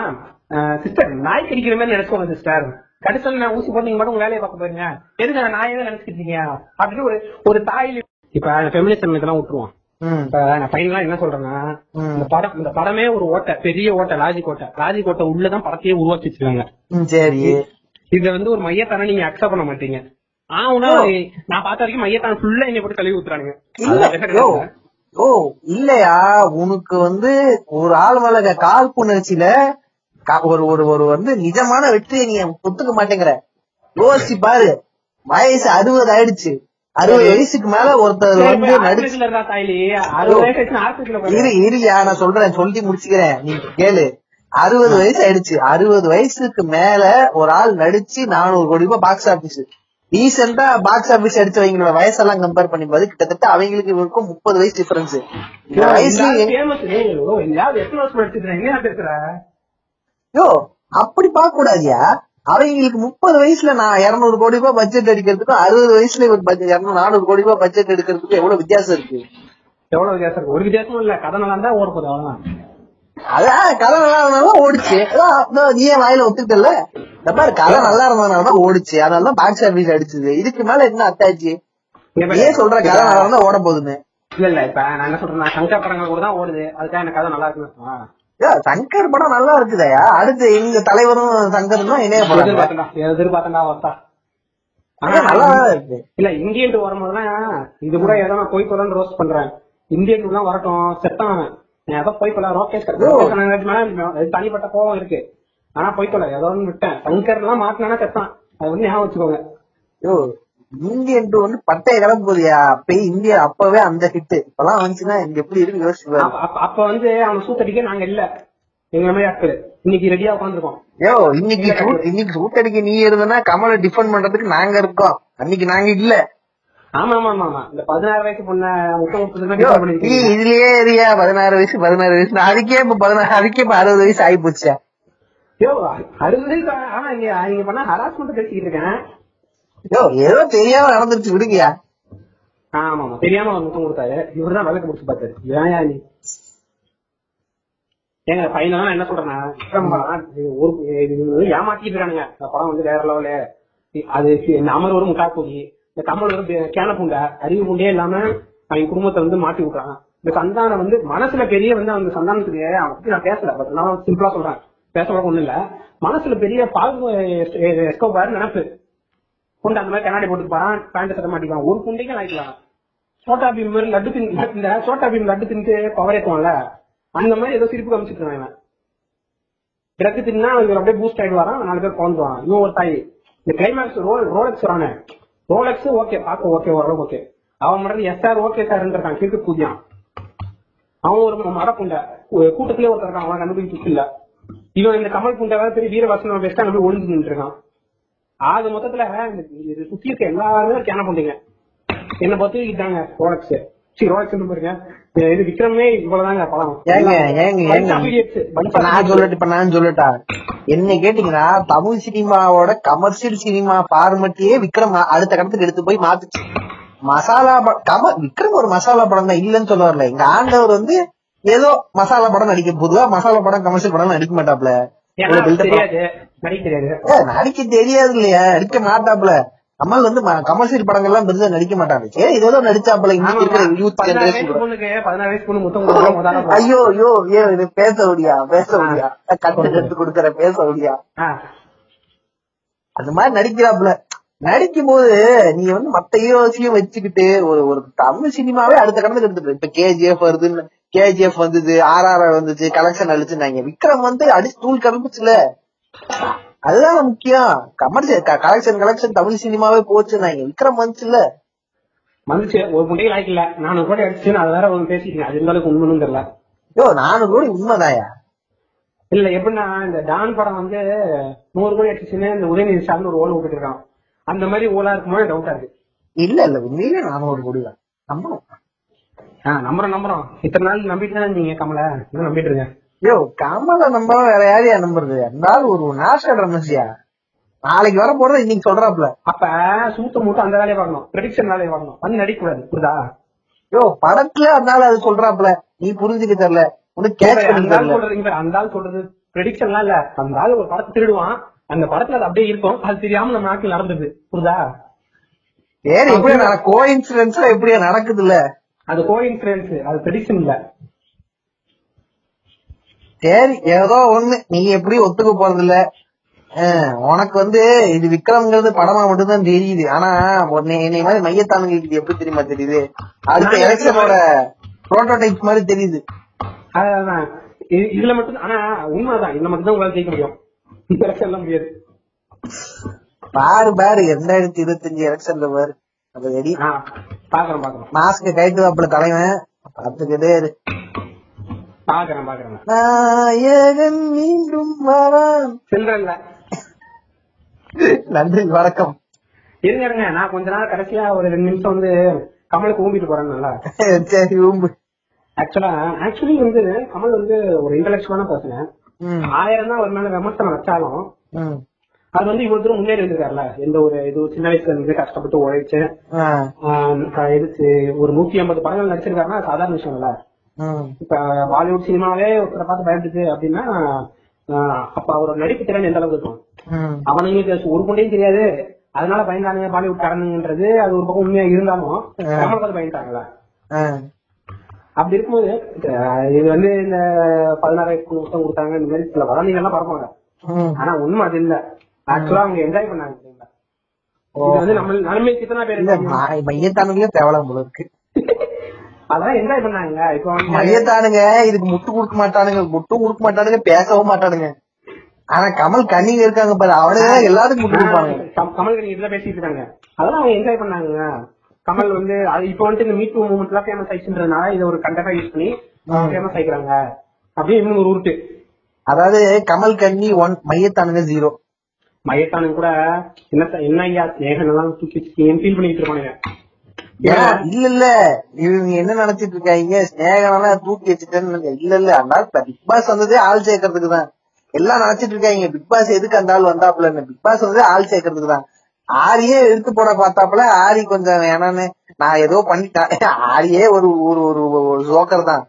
இல்ல ஆரி கிட்ட கேட்டீங்கன்னா என்ன சொல்லுவாங்க ஏன் நீங்க உங்க சிம்பிள் ஜல்லிக்கட்டு ம- காளை மாடு மாதிரி வைங்க. அப்பதான் வருவேன் அப்படின்னு இருக்கும். புரியல. இல்ல. எனக்கு எனக்கு தெரிஞ்சு ஆரி பார்த்தேன்னு வச்சுக்கேன் அவன் ஒரு முழு நீள அரசியல்வாதியாவே மாறுறான். ஆனா என்ன கட்சி நடத்துறான் என்ன பண்றான் ஒண்ணுமே தெரியல. எப்ப பார்த்தாலும் அரசியல்வாதி மாதிரி ஒரு கலர் சட்டையை போட்டுட்டு எப்ப பார்த்தாலும் கூட நாலு பேரோட சுத்துவான் ஆனா அவன் என்ன பண்றான் ஏது பண்றான் ஒண்ணுமே புரியல. இந்த ஜல்லிக்கட்டுல வந்து இப்போ உட்காந்துட்டான் அதுக்கப்புறம் அவன் என்ன பண்றானே புரிய மாட்டேங்குது. எப்ப பார்த்தாலும் ஒரு ஏதோ புரட்சி பண்றேன் then இதுக்கு இது பத்தாதுன்னு இது எனக்கு இதுல என்ன டவுட்னா உதயண்ணா ஏன் அந்த ரோலை பர்டிகுலர் ஆடி கொடுத்தாப்புல? இதனால இதனால உதயண்ணாக்கு என்ன ஆதாயம்? இல்ல ஒன்னே டிஎம்கே தான் வந்து சேருவான். அது ஒரு ஆதாயம். செகண்ட் பாயிண்ட் வந்து ஒருத்தனை கூப்பிட்டு கஷ்டப்பட்டு இந்த மாதிரி ஒரு புரட்சிகரமான கேட்டல் நடிப்பா அப்படின்னு சொல்றது கஷ்டம். இவன் வந்து வாழ்க்கையிலே அப்படியே நடிச்சிட்டு இருக்கான். சரி வந்து அதே பண்றான். இந்த சத்தியம் மாட்டி அதே பண்ணு அப்படின்னு இருப்பாங்க. அதனால கொஞ்சம் ஈஸியா இருக்கும்ல கேரக்டருக்கு அந்த கேரக்டருக்காக கூப்பிட்டுப்பாங்க அந்த கேரக்டர் கூட பாரு அந்த படத்துல வரும்போது முறைச்சுக்கிட்டே இந்த மாதிரி வந்து எங்க வழியில உங்களுக்கு புரியாது. இல்ல இல்ல நான் நான் நெஞ்சுக்கு நீதி பார்க்கல. நான் அந்த ஒரிஜினல் பாத்துட்டேன் ஒரிஜினல் ஆர்டிகல் பிப்டீனே பாத்துட்டேன் எனக்கு அதுவே போதுமான அளவு இருந்ததுனால எனக்கு அந்த படமே நல்லா இருந்ததுங்கிறதுனால நான் விட்டுட்டேன். அந்த படத்துலயே கொஞ்சம் பஞ்சாயத்து எல்லாம் இருந்தது. பட் ஒரு லாஜிக்கா பார்க்கும்போது அந்த டைம் பீரியட் பார்க்கும்போது எனக்கு அந்த கம்ப்ளைண்ட் வைக்க முடியல. இப்ப ஆர்டிகல் பிப்டீன் பார்த்துட்டு எல்லாரும் சொன்னாங்கன்னா ஏன் உங்களுக்கு உங்களுக்கு வந்து போராடுறது கூட ஒரு பாப்பான் தான் வந்து போராடுவானான்னு கேட்டாங்க. எனக்கு அது எனக்கு அது எனக்கு அது கூட அந்த படத்துல வந்து ஆஹ் யாரு வந்த இல்ல அப்படி பார்த்தா கூட அதுல வந்து இந்த ஆரி பண்ணிருப்பான்ல. அந்த கேரக்டர் இருப்பான் அவனும் போராடிட்டு தான் இருப்பான். இவன் பவர்ல இருக்கான் பவர்ல இருக்கும்போது இவன் வந்து அவங்களுக்கு சப்போர்ட்டா இருப்பான். இவன் வந்து எப்படின்னா அந்த படத்துல வந்து என்ன சொல்லுவாங்கன்னா நீ வந்து ஹீரோவாக ட்ரை பண்ணாத நீ வந்து ஹீரோ கிடையாது. ஃபர்ஸ்ட் ஹீரோங்கிற மென்டாலிட்டியை கொண்டு வராத. ஹீரோவை எதிர்பார்க்காத ஒரு சொசைட்டி தான் நல்ல சொசைட்டின்னு சொல்லுவாங்க. அதாவது வந்து ஒருத்தன் ஒரு காப்பாளன் ஒருத்தன் வருவான். வந்ததுக்கு அப்புறம் நம்ம எல்லாம் அவன் நம்மள காப்பாத்துவான் எதிர்பார்க்கறதா ஒரு சொசைட்டியோட சாபமேன்னு சொல்லுவாங்க. எனக்கு அது கரெக்டா பட்டுச்சு. ஆனா இப்படி நீ சொல்றல ஆனா இந்த பக்கம் ஆரி அந்த ஆரி கூடிய என்ன பண்ணுவான் அந்த கேரக்டர் பேசி மொத்தமா அழிச்சிட்டு ம். இந்த மாதிரி எங்க மக்களுக்கு போராட யாருமே இல்ல. அதனால தான் நான் வந்திருக்கேன். நான் வந்து அதுக்கு மாத்த போறேன். சரி நான் நல்லா பண்ணுவேன்னு பார்த்தா ஒரு வண்டியை ஏறிப்பான். அதுக்கப்புறம் வந்து ரெண்டு பேரும் கொலை மாட்டு விடுவான். அவ்வளவுதான் பண்ணுவான் அவன். கேட்டா புரட்சின்வான் ஐயோ இல்லையா? ஹிந்திலயே அவ்வளவுதான் இருக்கும். ஆனா அந்த கேரக்டர் அந்த கேரக்டர் வந்து போராளி அவன அவன் அவன் எவ்வளவுதான் போராடினாலும் அவனால ஒண்ணும் பண்ண முடியலங்கிற மாதிரிதான் அதை காட்டியிருப்பாங்க இவனா- இவனாலையும் ஒண்ணும் பண்ண முடியாது. ஆனா அந்த கேரக்டர் பார்க்கும்போது உனக்கு ஹெல்ப்லெஸ்ஸா தெரியும். அவன் வந்து போராடணும்னு நினைப்பான். ஆனா அவனால ஒண்ணும் பண்ண முடியாது. அவன் அவன் என்ன சொல்லுவான்னா நான் எவ்வளவு பேர் வந்து எங்க கூட்டத்துல இருந்து எவ்வளவு பேர் வந்தாலும் எதுவும் பண்ண முடியாது. கடைசியில அவனை போட்டு சொல்லிடுவாங்க என்ன கூத்துனா? இதுல எனக்கு இதுல என்ன பிரச்சனைனா அந்த படம் வந்து அந்த கேரக்டர் அந்த கேரக்டருக்கு ஒருத்தன் வந்து நடிச்சான். இவ வந்து ரியல் லைஃப்ல இருந்தே எதிர்த்து. சரி ஓகே. சரி. எப்படி நீங்க ஒத்துக்க போறது கிடையாது. மையத்தானுங்க சொன்னாலும் புரிஞ்சுக்க மாட்டீங்க. சரி ஓகே. சரிங்க. இது உங்க ஃபைனல் நோட்டை கொடுங்க. நான் என் ஃபைனல் நோட்டை கொடுக்குறேன். உங்க மையத்தா மையத்தா மாஸ்க் கழட்டி தூக்கி போட்டுட்டு ம். இப்ப நார்மல் இது மாஸ்க் மாட்டிட்டு பேசுங்க. நார்மல் மாஸ்கா இப்ப நார்மல் மாஸ்க மாட்டிட்டு பேசுறேன்னு பேசுறேன்னா எனக்கே ஆக்சுவலா பாத்தீங்கன்னா விக்ரம் வந்து எனக்கு பர்சனலா நான் எதிர்பார்த்த அளவுக்கு இல்ல. நான் அந்த படத்தை ரொம்ப ஆக்சுவலா எதிர்பார்த்தேன். ரொம்பவே எதிர்பார்த்தேன். ஏன்னா வந்து எனக்கு பர்சனலா பாத்தீங்கன்னா ஒரு ரொம்ப நாள் நான் வந்து ரொம்ப நாள் ஆச்சு. ஒரு படத்தை வந்து அப்படியே பயங்கரமா வந்து நல்லா இருக்கும் சூப்பரா இருக்கும் நினைச்சு எதிர்பார்த்து போய் ஒரு படம் பார்த்து ரொம்ப நாள் ஆச்சு. ரொம்ப நாளுக்கு அப்புறம் அந்த படத்தை தான் அப்பதான் பார்த்தேன். ருத்ரதாண்டவம் பாக்கலையா ருத்ரதாண்டவமா. ருத்ரதாண்டவம் கூட நான் எதிர்பார்த்த அளவுக்கு இல்லைங்க. கண்டென்டே இல்ல படத்துல. அப்படி சொல்றீங்களா? திரௌபதி அளவுக்கு திரௌபதி அளவுக்கு இல்ல. கம்மி தான் திரௌபதி அளவுக்கு எனக்கு கண்டென்ட் தரல அந்த படம். அந்த படம் பார்த்துட்டு நீங்க ரோஸ்ட் எல்லாம் போட்டேன் ரோஸ்ட் பண்ணும்போது நானே சொல்லியிருப்பேன். எனக்கு அந்த படத்தை ரோஸ்ட் பண்ற அளவுக்கு கூட எனக்கு தோணல. ஆனா எனக்கு ஒரு சில விஷயம் மட்டும் ஹைலைட் பண்ணணும்னு தோணுச்சு. குறிப்பா அந்த படத்தை ஒரு போஸ்ட் மார்ட்டம் சீரியல் ஒண்ணு இருக்கும்ல. ஆமா. இவன் வந்து அந்த பையன் செத்து போயிருப்பான். செத்து போனதுக்கு அப்புறம் ரிச்சர்ட் ரிஷி வந்து போஸ்ட்மார்டம் ஆபீஸ்ல வந்து உட்காந்துட்டு கேட்பான் போஸ்ட்மார்டம் பண்ணங்கிட்ட அதுக்கு அவன் பதில் சொல்லுவான் பாருங்களேன். இவன் ரிச்சர்ட் ரிஷி வந்து எதனால அந்த பையன் செத்தான்னு கேட்பான் யாருக்குங்க தெரியும்? இல்லங்க பையன் பிண்டலையில அடிபட்டு செத்தானா? அப்படியும் செத்துருக்கலாம். இல்ல போதை மருந்து இழுத்து செத்தானா? அப்படியும் செத்துருக்கலாம். இல்ல ஜுரம் வந்து செத்துருப்பானா? அப்படியும் செத்துருக்கலாம். தெரியலங்க கோல்டு தான். எனக்கு டப்புனு யார் ஞாபகம் தெரியுமா வந்துச்சு நம்ம இவர் இருக்காருல்ல டாக்டர் திரேபா இருக்கு ஆமா. அவர் ஞாபகம் டாக்டர்? டாக்டர் திரேபா இருக்கு நாட்டு ஆமா ஆமா. எனக்கு அவர் ஞாபகம் வந்துருச்சு. இப்படிதான் கட்டிட்டு இருக்காங்களா எல்லாரும் அப்படின்னு. இல்ல போஸ்ட்மார்ட்டம் பண்றதே ஒருத்தன் ஏன் செத்தான் எப்படி செத்தான் எப்ப செத்தான் கண்டுபிடிக்கிறதுக்கு தான் போஸ்ட்மார்ட்டமே பண்றாங்க அவன் சும்மா போர் உருச்சு உள்ள பாத்துருப்பான் இல்ல இவன் குடுக்கற ரிப்போர்ட்ட வச்சு இவன் என்ன ரிப்போர்ட் குடுக்கறானோ அத கோர்ட்ல பார்த்துதான் கோர்ட்ல வந்து அத வந்து ஜட்ஜ்மெண்ட்டுக்கே அதை எடுத்து சொல்லுவான்ல. ஆ. என்ன, நீ கோர்ட்ல பாத்துவோம் குண்டா அப்ப என்னடா ரிப்போர்ட் கொடுப்ப அவங்க என்ன, கோ- அத அத கோர்ட் தாங்க முடிவு பண்ணுண்டு நீ குடுக்கற ரிப்போர்ட் தாங்க கோர்ட்ல எடுத்துப்பாங்க லூசு பட உண்மையிலேயே அந்த படத்துல அவ்வளவு நேரம் வந்து ரிச்சர் ரிஷிய பாக்கும்போது அந்த அந்த ஒரு மூமெண்ட்ல தான் எனக்கு அவனை பார்த்தா பாவமா இருக்கும். யோசிச்சு பாருங்க ஒருத்தன் சஸ்பென்ஷன் லெவல்ல நின்னுட்டு இருக்கான். இன்னைக்கு சஸ்பெண்ட் ஆவனா நாளைக்கு டிஸ்மிஸ் ஆவனா அரெஸ்ட் பண்ணிடுவாங்களான்னு ரேஞ்சில் உட்கார்ந்துட்டு இருக்கான். எவனாவது ஒருத்தன் எப்படி அவனுக்கு என்ன என்- என்- அவனுக்கு என்னன்னா சரி நான் டெல்லி செத்தானாவது பல சொல்லி தொலைங்கடா. நான் அதுல இருந்து கொஞ்சம் நிம்மதியாவா இருந்துருவேன். சரி நான் தான் செத்து போயிட்டேன். இப்படி என்ன ஏன்டா சஸ்பென்ஸ்லயே அலைய வைக்கிறீங்க? ஏன், ஏன்னா ஆனா அதுக்கு அந்த அளவுக்கு அவன் ஃபீல் பண்ண வேண்டிய அவசியமே இல்லைங்க. இல்ல, நம்ம தான் குற்றம் வந்துச்சு அதெல்லாம் ஒரு தேவை கேஸ் வந்தப்ப ரிசல்ட் வந்தப்ப தெரியும். இவன் கோர்ட்டை நம்ப மாட்டான். கோர்ட் இது வந்துச்சுன்னா தெரியும். இவன் பண்ணானா இல்லையான்னு. இவனே அதுக்கு முன்னாடி பண்ணுவோமா இல்லையா? ஐயோ என்ன சொல்ல போறாங்க? அப்படின்னு இந்த ஹோம்ஒர்க் எழுதாம போயிருப்போம் ஹோம்ஒர்க் எழுதாம போனோடனே அன்னைக்கு ஜஸ்ட் மிஸ் ஆயிடுவோம்ல ஆனா அந்த ஜஸ்ட் மிஸ் ஆகுற வரைக்கும் நம்ம ஓவர் திங்க் பண்ணிக்கிட்டே இருப்போம்ல ஐயோ இன்னைக்கு ஹோம்ஒர்க்? இல்ல, நான் ஆ explain பண்றேன். அந்த scene எப்படி இருக்கும்னா, இப்ப நம்ம homework எழுதாம போயிருப்போம். பக்கத்துல நம்ம friend இருப்பான். அவன்ட்ட, மச்சான், homework எழுதியா? டேய், எழுதுன மாதிரியும் இருக்கு, எழுதாத மாதிரியும் இருக்கு. என்னப்பா, சொல்ல முடியாதுடா. நான் ma'am வந்தாலே சொல்லிக்கிறேன்டா. அப்படின்னுமால, டேய், எழுதுறியா இல்லையா? எழுதுனே இல்லையாடா சொல்றேன் பாதிதான் மச்சான் எழுதுனேன் ஒரு மாதிரி எழுதிருக்கேன்டா அப்படின்னு ஒரு மாதிரி வினோதமா சொல்லுவான்ல அவன். ஆமா. எழுதுன மாதிரி சொல்ல மாட்டான் எழுதாத அந்த மாதிரி ரியாக்ஷன் கொடுப்பானுங்க ஆக்சுவலா தலைவன் என்ன ட்ரை பண்ணிருக்கான். இதை இவன்ட்ட சொல்லாம தான் சஸ்பென்ஸா இருக்கும் ஆடியன்ஸுக்கு ஒரு சிரிப்பு குதி தான் அந்த படம். ஏன் அப்படி ஏன் அதுதான் அந்த சீனோட மோட்டிவ்னு வச்சுக்கோங்களேன். அவன் ஏதோ சொல்ல வரான் டக்குன்னு கட் பண்ணி வேற எங்கேயோ போயிட்டு அப்படியே சீன் அப்டா முடிச்சிட்டு அப்புறம் திருப்பி பிளாஷ்பேக் மாதிரி கொண்டு வரதுனா கூட சரி அதுவே ஒரு கேனத்தனமான ஒரு பிளாஷ்பேக் இல்ல பிளாஷ்பேக் நான் லீனியர் ஐயோ வேணாங்க. அந்த நான் லீனியர்ங்கிற வார்த்தையே எனக்கு ரொம்ப வேணாங்க. அது இன்னொரு டாபிக்கே இன்னொரு நாள் பேசுவோம். பார்த்திபன் ஒரு நாள் போட்டு அடிக்கும் ஆஹ் நான் வரேன் நான் வரேன் எனக்கு அந்த நாள் போட்டு அடிக்கணும். எனக்கு பர்பஸா அடிக்கணும். அது எனக்கு அடிக்கணும் எனக்கு அடிக்கணும். எனக்கு ஓரம் மிஸ் பண்றாரு அடிக்கும் அது இவனுங்க அது எனக்கு வர வர அந்த நான் லீனியர்ங்கிற வார்த்தையை சொல்றதுக்கு எனக்கு ஒரு மாதிரி இருக்கு. மோகன்ஜி நான் லீனியர் ஸ்கிரீன் பிளே ஸ்பெஷலிஸ்ட்னு சொல்லி இது பண்றான். அது என்னங்க நான் லீனியர் ஸ்கிரீன் பிளே ஸ்பெஷலிஸ்ட்ங்க ஸ்கிரீன் பிளே ரைட்டர் தாங்க ஒருத்தர் இருப்பான். அது என்னங்க நான் லீனியர் ஸ்கிரீன் பிளே ரைட்டருங்க நான் லீனியர் ஸ்கிரீன் பிளேல ஒரு இதுங்க அது ஒரு ஒரு டெக்னிக்குங்க அது எப்படிங்க ஒருத்தர் ஸ்பெஷலிஸ்ட் மாதிரி சொல்லுவான்? ஏங்க இப்ப ஒரு குறிப்பிடத்தக்க தகவல் என்னன்னா நான் கூட வந்து இந்த மாதிரி ஸ்கிரீன் பிளே தான் எழுதுவேன் ஃப்ரெண்ட்ஸ் உங்களுக்கு ஏதாவது ஹெல்ப் வேணும்னா என்ன கான்டாக்ட் பண்ணுங்க. ஆமகரி பாட்காஸ்ட் ஏன்? ஸ்கிரீன் பிளே எழுதவே ஹெல்ப் பண்றது சரி ஓகேங்க. அது என்னங்க நான் லீனியர் ஸ்கிரீன் பிளே தனியா ஒண்ணு அவன் சொல்லி எங்க ஸ்கிரீன் தாங்க சொல்லி தர முடியும். அதுல தாங்க நான் லீனியரும் சேர்த்து சொல்லி தருவாங்க இல்ல அந்த புண்டைக்கு நான் லீனியர் கதையோட போக்கு ஸ்கிரீன் பிளேக்கு அதுக்கு சம்மந்த புண்டை இல்ல. இல்ல அப்படி இல்ல இல்ல இதுல இதுல என்ன பிரச்சனைனா திரௌபதி பஸ் நான் லீனியரே கிடையாது. இவன் பிளாஷ்பேக் கட்டு போயிட்டு வருவான். நல்ல வேலைங்க. பார்த்திபன் மாதிரி ஃபர்ஸ்ட் நான் லீனியர் பிலிம்னு போடாம விட்டாங்க அது வரைக்கும் சந்தோஷப்பட்டுக்கோங்க. இல்ல கதை லீனியரா தான் போகும். பிளாஷ்பேக் கட்டு போயிட்டு வரும் அவ்வளவுதான். இது என்ன நான் லீனியர் பிளாஷ்பேக் கட்டு தானே போயிட்டு வர நீ?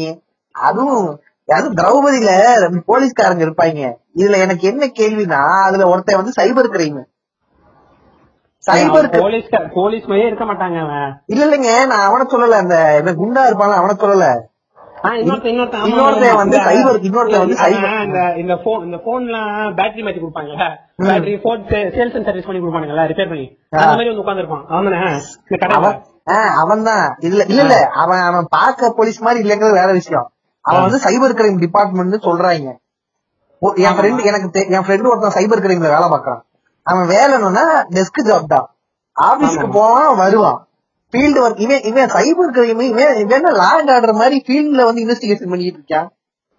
ஏங்க அவன் கையில கண்ணெல்லாம் வச்சிருப்பாங்க. நீங்க சைபர் கிரைமுக்கு எங்க கண்ணெல்லாம் குடுக்குறாங்க? எனக்கு புரியலங்க. எனக்கு முதல்ல இவங்க நார்காட்டிக்ஸ்ல மாஃபியால வந்து இவன் நார்காட்டிக்ஸ்ல வந்து கண்டு வச்சுக்கிட்டு இவனுங்க லா அண்ட் ஆர்டர் மாதிரி வந்து பொதுவா நார்காட்டிக்ஸ்ல வந்து பாத்தீங்கன்னா உங்களுக்கு ஏதாவது ட்ரக் கிட்டு வருதுன்னா லா அண்ட் ஆர்டரை கூப்பிட்டு அவங்க சப்போர்ட்ல தான் போவாங்க. லா அண்ட் ஆர்டரோ இல்ல டிஃபென்ஸோ கூப்பிட்டு தான் போவாங்க ஃபீல்டுக்கே ஏங்க முதல்ல இவங்க பண்ற ஃபாரன்சிக்கே தப்புங்க.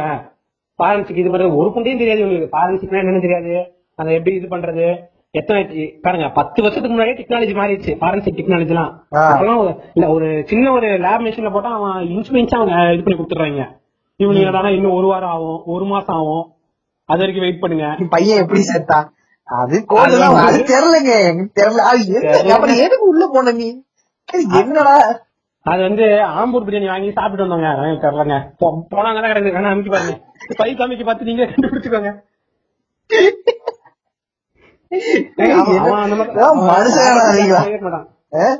அவன் வந்து இந்த மார்ச்சரியில வந்து அவன் வந்து ஆக்சுவலா மார்ச்சரியில அவன் டாக்டர்ஸ் பண்ண மாட்டான் கை வைக்க மாட்டானுங்க.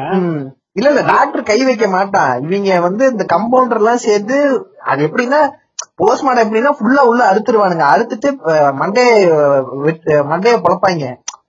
பிரெயின் ஃபுல் பாடி அது அவனுங்க பண்ணுவானுங்க. என்ன ஆகும்னா எந்த இடத்துல வந்து இப்ப மெயினா இப்ப விஷம் அப்படின்னா இல்ல ஏதாவது வயிறு சம்பந்தமா ரிலேட்டடா குத்திருக்காங்க அப்படின்னா அங்க கொஞ்சம் டீடைல்டா பாப்பாங்க எங்க இது நடந்திருக்கோ அங்க டீடைல்டா பாப்பாங்க இவனுங்க ஏதோ கடமைக்கு போய் எட்டி பார்த்துட்டு வந்துட்டு இந்த இல்ல நீங்க ஒண்ணும் இல்ல தமன்னா வந்து நவம்பர் ஸ்டோரிஸ்னு ஒரு படம் நடிச்சிரு ஒரு சீரிஸ் நடிச்சிருப்பான் ம். அதுல அது எனக்கு தெரியும். நீங்க த- நீங்க தமன்னா ஃபேன் கிளப்னு தெரியும். அது கரெக்ட் இல்லாம. ஏங்க ஏங்க ஏங்க அதுக்கு நான் தம்- ஏங்க அதுக்கு ஆயிரம் கம்பாலிஷன் வீடியோ இருக்குங்க. நான் அதை பாத்துட்டு போயிடுவேங்க. அதுக்காக சொல்லுங்க உண்மையில அந்த சீரீஸ் வந்து நல்லா இருக்கும். அந்த சீரீஸோட ஃபர்ஸ்ட் ரெண்டு எபிசோடு பாருங்க. அதுல வந்து இந்த மார்ச்சுரியில வந்து உண்மையிலேயே ஒரு பணம் இருந்ததுன்னா அதுல அதை எப்படி வந்து கண்டுபிடிப்பாங்க? அது எப்படி இதாச்சு? ஒரு போஸ்ட்மார்டம் ஆபீசர் ஒரு போஸ்ட்மார்டம் டாக்டர் வந்து அதை எப்படி ஃபைன் பண்றான்? அதை வந்து கொஞ்சம் ஓரளவு டீட்டெயிலா காமிச்சிருப்பாங்க. நல்லா இருக்கும். எனக்கு ஸ்கிரீன் பிளேன்னோடனே எனக்கு இதாச்சு. இது வந்து நான் இது என்னோட பர்சனல் கதை தான் பட் இருந்தாலும் பரவாயில்ல இன்சைட்ல இருந்து லீக் பண்றேன். என்னன்னா நான் வந்து இந்த கதைலாம் எழுதுவேன். ஆ. அஹ் ஷா- இதெல்லாம் எழுதுவேன் உங்களுக்கு தெரியும்ல? தெரியாது பட் இருந்தாலும் உங்களுக்கு தெரியும்ல? இது மாதிரி எழுதி அது ஓரளவுக்கு அப்படி இப்படின்னு கொஞ்சம் ஃபேமஸ் ஃபேமஸ்னா நீங்க நினைக்கிற மாதிரி சுத்து வட்டாரத்துல கொஞ்சம் தெரிய ஆரம்பிச்சோன்னே. என்ன நிறைய பேருக்கு இது போயிருக்கு அப்ப வந்து ஒருத்தவங்க ஃபோன் பண்ணி இது மாதிரி வந்து நேர்களே அவர் புக்கெல்லாம் எழுதியிருக்காப்ல தலைவர். அது என்ன புக்லாம் சொல்ல முடியாது. இல்ல புக்கு சொல்ல முடியாது. சொன்னா நான் மாட்டிக்குவேன். நான் பேசுற பேச்சுக்கு சரியான அடி விழும். அதெல்லாம் நான் சொல்ல மாட்டேன். கூட சேர்ந்து நான்- பாட்காஸ்ட் பண்றதுக்கு நானே அடி வாங்கணும். ஆமாமா இருக்கேங்க அந்த கதையை கேளுங்க. அதுக்கப்புறம் வந்து ஒரு அசிஸ்டன்ட் டைரக்டர் வந்து இது மாதிரி கதைலாம் நல்லா எழுதுறாரு அப்படின்னு சொல்லி இது மாதிரி பேசணும் ஒருத்த சேர்ந்து ஒர்க் பண்ணுவாரா அப்படின்னு கேட்டு போன் பண்ணாங்க. சரி ஓகே நான் வந்து நான் அப்படியே ஓ அப்படியாங்க அவன் வேற லெவலுங்க அப்படின்ற மாதிரி சரி ஓகே பேசலாங்கன்னு சொல்லி நான் பேசினேன். அவன் வந்து இது பண்ணிட்டு போன் போன் பண்ணிட்டு ஹலோ அப்படின்ற மாதிரி சொன்னான். உடனே நான் சொல்லுங்க அப்படின்னு உடனே அவங்க ஒரு டிசப்பாயிண்ட் ஆனது எனக்கு தெரிஞ்சு. அப்படின்னா. இவன் எதுக்கு ஹலோ சொன்னா நல்லா சொன்னான். அப்புறம் வந்து இது சொன்னோடனே பே- நான் என் வாய்ஸ் கேட்டோட டிசப்பாயிண்ட் ஆகும் அதுக்கப்புறம் மாதிரி நான் இதுங்க இவங்க இந்த மாதிரி ஸ்டோரி எல்லாம் எழுதிருக்கேன் இந்த ஸ்டோரி நான் அப்படின்னு சொல்லிட்டு என்ன ஸ்டோரி உங்களுக்கு பிடிச்சிருந்துச்சு அப்படின்னு கேட்டேன். என்ன ஸ்டோரி ஞாபகம் இல்ல. நீங்க என்ன ஸ்டோரி சொல்றீங்க உன் புக்கா நான் படிக்கவே இல்ல. என்னடா திடீர்னு டோன் மாறுது? எனக்கு ஒரு நிமிஷம் பயமாயிடுச்சு. என்னடா இப்படி சொல்றான்? உன் புக்கா நான் படிக்கல. சும்மா சொன்னாங்கன்னு ஃபோன் பண்ணேன் அப்படின்னா. நீ எதுக்கு இவ்வளவு திமிரா பேசுறேன் நீங்க யாரு சார் அப்படின்னு கேட்டேன். இது மாதிரி நான் வந்து சுழல் இதோட அசிஸ்டன்ட் டைரக்டர் அசிஸ்டன்ட் டைரக்டர் அப்படின்னா. அப்படியா சார் நான் சீரிஸ் பாக்கல பட் ஓகே சார் நல்லா தான் கேள்விப்பட்டேன். நல்லா பண்ணீங்க நான் கூட ஒரு எபிசோட் பார்த்தேன் அப்படின்னு சும்மா போய் சொன்னேன். சரி அவங்க ஒர்க் சொன்னா நல்லா சந்தோஷப்படுவாங்க அவன் எதிரி நோபடி கேர்ஸ் மாதிரி. அப்படின்னா. சரி ஓகே சார் எதுக்கு ஃபோன் பண்ணீங்க அப்படின்னா? ஒன்னும் இல்ல சும்மா தான் ஃபோன் பண்ணேன். ஏய் எதுக்குடா சும்மா தான் ஃபோன் பண்ற? இதெல்லாம் ஒரு இதுன்னு சொல்லி அப்புறம் சரி ஒரு ரெண்டு லைன் பேசலாம் பேசிட்டு வீட்டுல சொன்னாங்க இது மாதிரி நல்லா எழுதியிருக்கேன் ஆ ஓகே அப்புறம் எதுக்கு நான் ஃபோன் பண்ணேன் அப்படின்ற மாதிரி தெரியுமா அப்படின்ற மாதிரி கேட்டான். எதுக்கு ஃபோன் பண்ணிருப்பான் நான் அப்ப கொஞ்சம் ஸ்பெகுலேட் பண்ணிட்டேன். கால் பண்ண சொல்றடே பாட்காஸ்ட் கேட்டானா? பாட்காஸ்ட் கேட்டு இல்ல இல்ல இல்லங்க. நீங்க ஏங்க அதெல்லாம் கூட பரவாயில்லைங்க. அது கூட முடிச்சு இருப்பேன் ஆ. இது மாதிரி எது ஃபோன் பண்ணிருமான்னா சார் இது மாதிரி சும்மா ஒரு கான்டாக்ட் தான் அப்படின்னா உடனே சினிமா பொறுத்த வரைக்கும் ஆரம்பிச்சான். சினிமா பொறுத்த வரைக்கும் ஒண்ணு யார் மூலமாவது வருவ. அப்படி இல்லைன்னா நீயே வர்றது. ஓகேவா அப்படின்னா. சரி ஓகே சரி ஓகேன்னு போன கட் பண்ணலாம் டேய் என்னடா பேசுன என்ன பேசுன இப்ப எதுக்கு போன் கட் பண்ண யாரு? அவன் தானே உனக்கு கால் பண்ணா? அவன் தான் போன் பண்ணிட்டு அவனே கட் பண்ணிட்டான். என்னையா? இல்ல அதுக்கப்புறம் வந்து இல்ல எனக்கு இது புரியல. ஆக்சுவலா. என்ன நடந்திருக்குன்றத நான் ஓரளவு ஸ்பெகுலேட் பண்ணிட்டேன். நான் வந்து என் ஃப்ரெண்ட் ஒரு பொண்ணுகிட்ட கதையை கொடுத்துருக்கேன். படி அப்படி சொல்ல. அந்த பொண்ணு வேற ஒரு ஃப்ரெண்ட் கிட்ட கதை கொடுத்துருக்கு. அந்த பொண்ணு வந்து அவன்கிட்ட கதை கொடுத்து படிங்க சார் நல்லா இருக்கும் என் ஃப்ரெண்டோட கதை அப்படின்றது. அவன் என்ன நினைச்சிட்டான்? ம். ஓ பொண்ணுதான் போல. புரியுது அவனுக்கு எதுக்கு கால் பண்ணிருக்கானே ஓஹோ நீ பொண்ணு நினைச்சு கால் பண்ணிருக்கானா? அவன் மேட்ரு எதிர்பார்த்திருக்கான் தலைவன். ஓஹோ? எப்படியா? யார் எழுதுனா பேர் கூட தெரியாதா? இல்ல இல்ல அவன் பேசிட்டு இருந்திருக்கான். இது மாதிரி என் ஃப்ரெண்டு கதை செம்மையா எழுதிருக்கான் இந்த மாதிரி என் ஃப்ரெண்டு தான் ஒருத்தி அமிச்சா அப்படின்ற மாதிரி அவன் சொல்லியிருக்காப்புல. அவன் நினைச்சான் அம்ச பொண்ணு ஆ. அப்படின்னு அவன் நினைச்சிருக்கான். போன் எடுத்து என்னடா ஆம்பளை வயசு சி அப்படின்ற மாதிரி காண்டாயிட்டான் ஓஹோ நல்லா இருக்கே இந்த கதை. தலைவன் கூச்சி எதிர்பார்த்திருக்கான். சோ சாரி நீ கொஞ்சம் பொம்பளை வயசுல பேசிக்க வேண்டியதா சீ நீ எதிர்த்து சீ என்ன இது இல்ல இல்ல. அவன் சொல்லுவான் சினிமாக்கு ஒண்ணு நீங்களா வரணும். இல்ல யாராவது வரணும். நீ கோச்சு இருந்திருந்தா நீயே இருந்தா கூப்பிட்டு போயிருப்பேன் வந்ததுல இருந்து திணிட்டே இருக்கா தீனி பண்ணாரு அவன் கொடுத்திருந்தா நீ அமைதியா இருந்திருப்ப. நீ கோச்சு இருந்தா அமைதியா இருந்திருப்ப. பல வலும் பேசியிருப்ப. இல்ல இல்ல எனக்கு இல்லையா? இல்ல எனக்கு என்ன கேள்வினா இப்ப பூச்சியா நீ நீ உதாரணத்துக்கு நீ பூச்சியாவே இருந்துட்டு போறன்னு வச்சுக்க.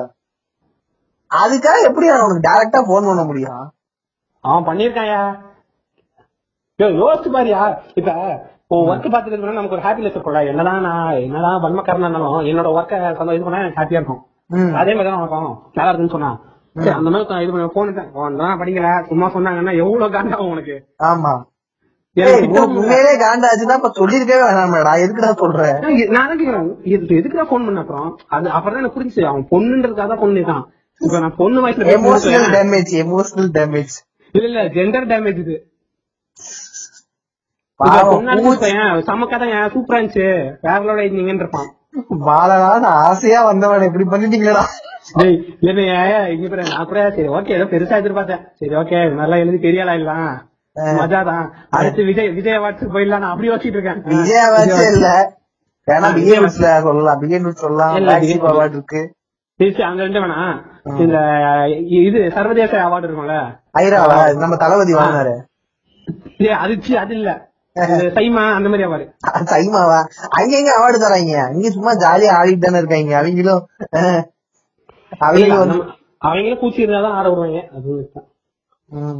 ஐயோ அதெல்லாம் உடஞ்சே போயிட்டேயா?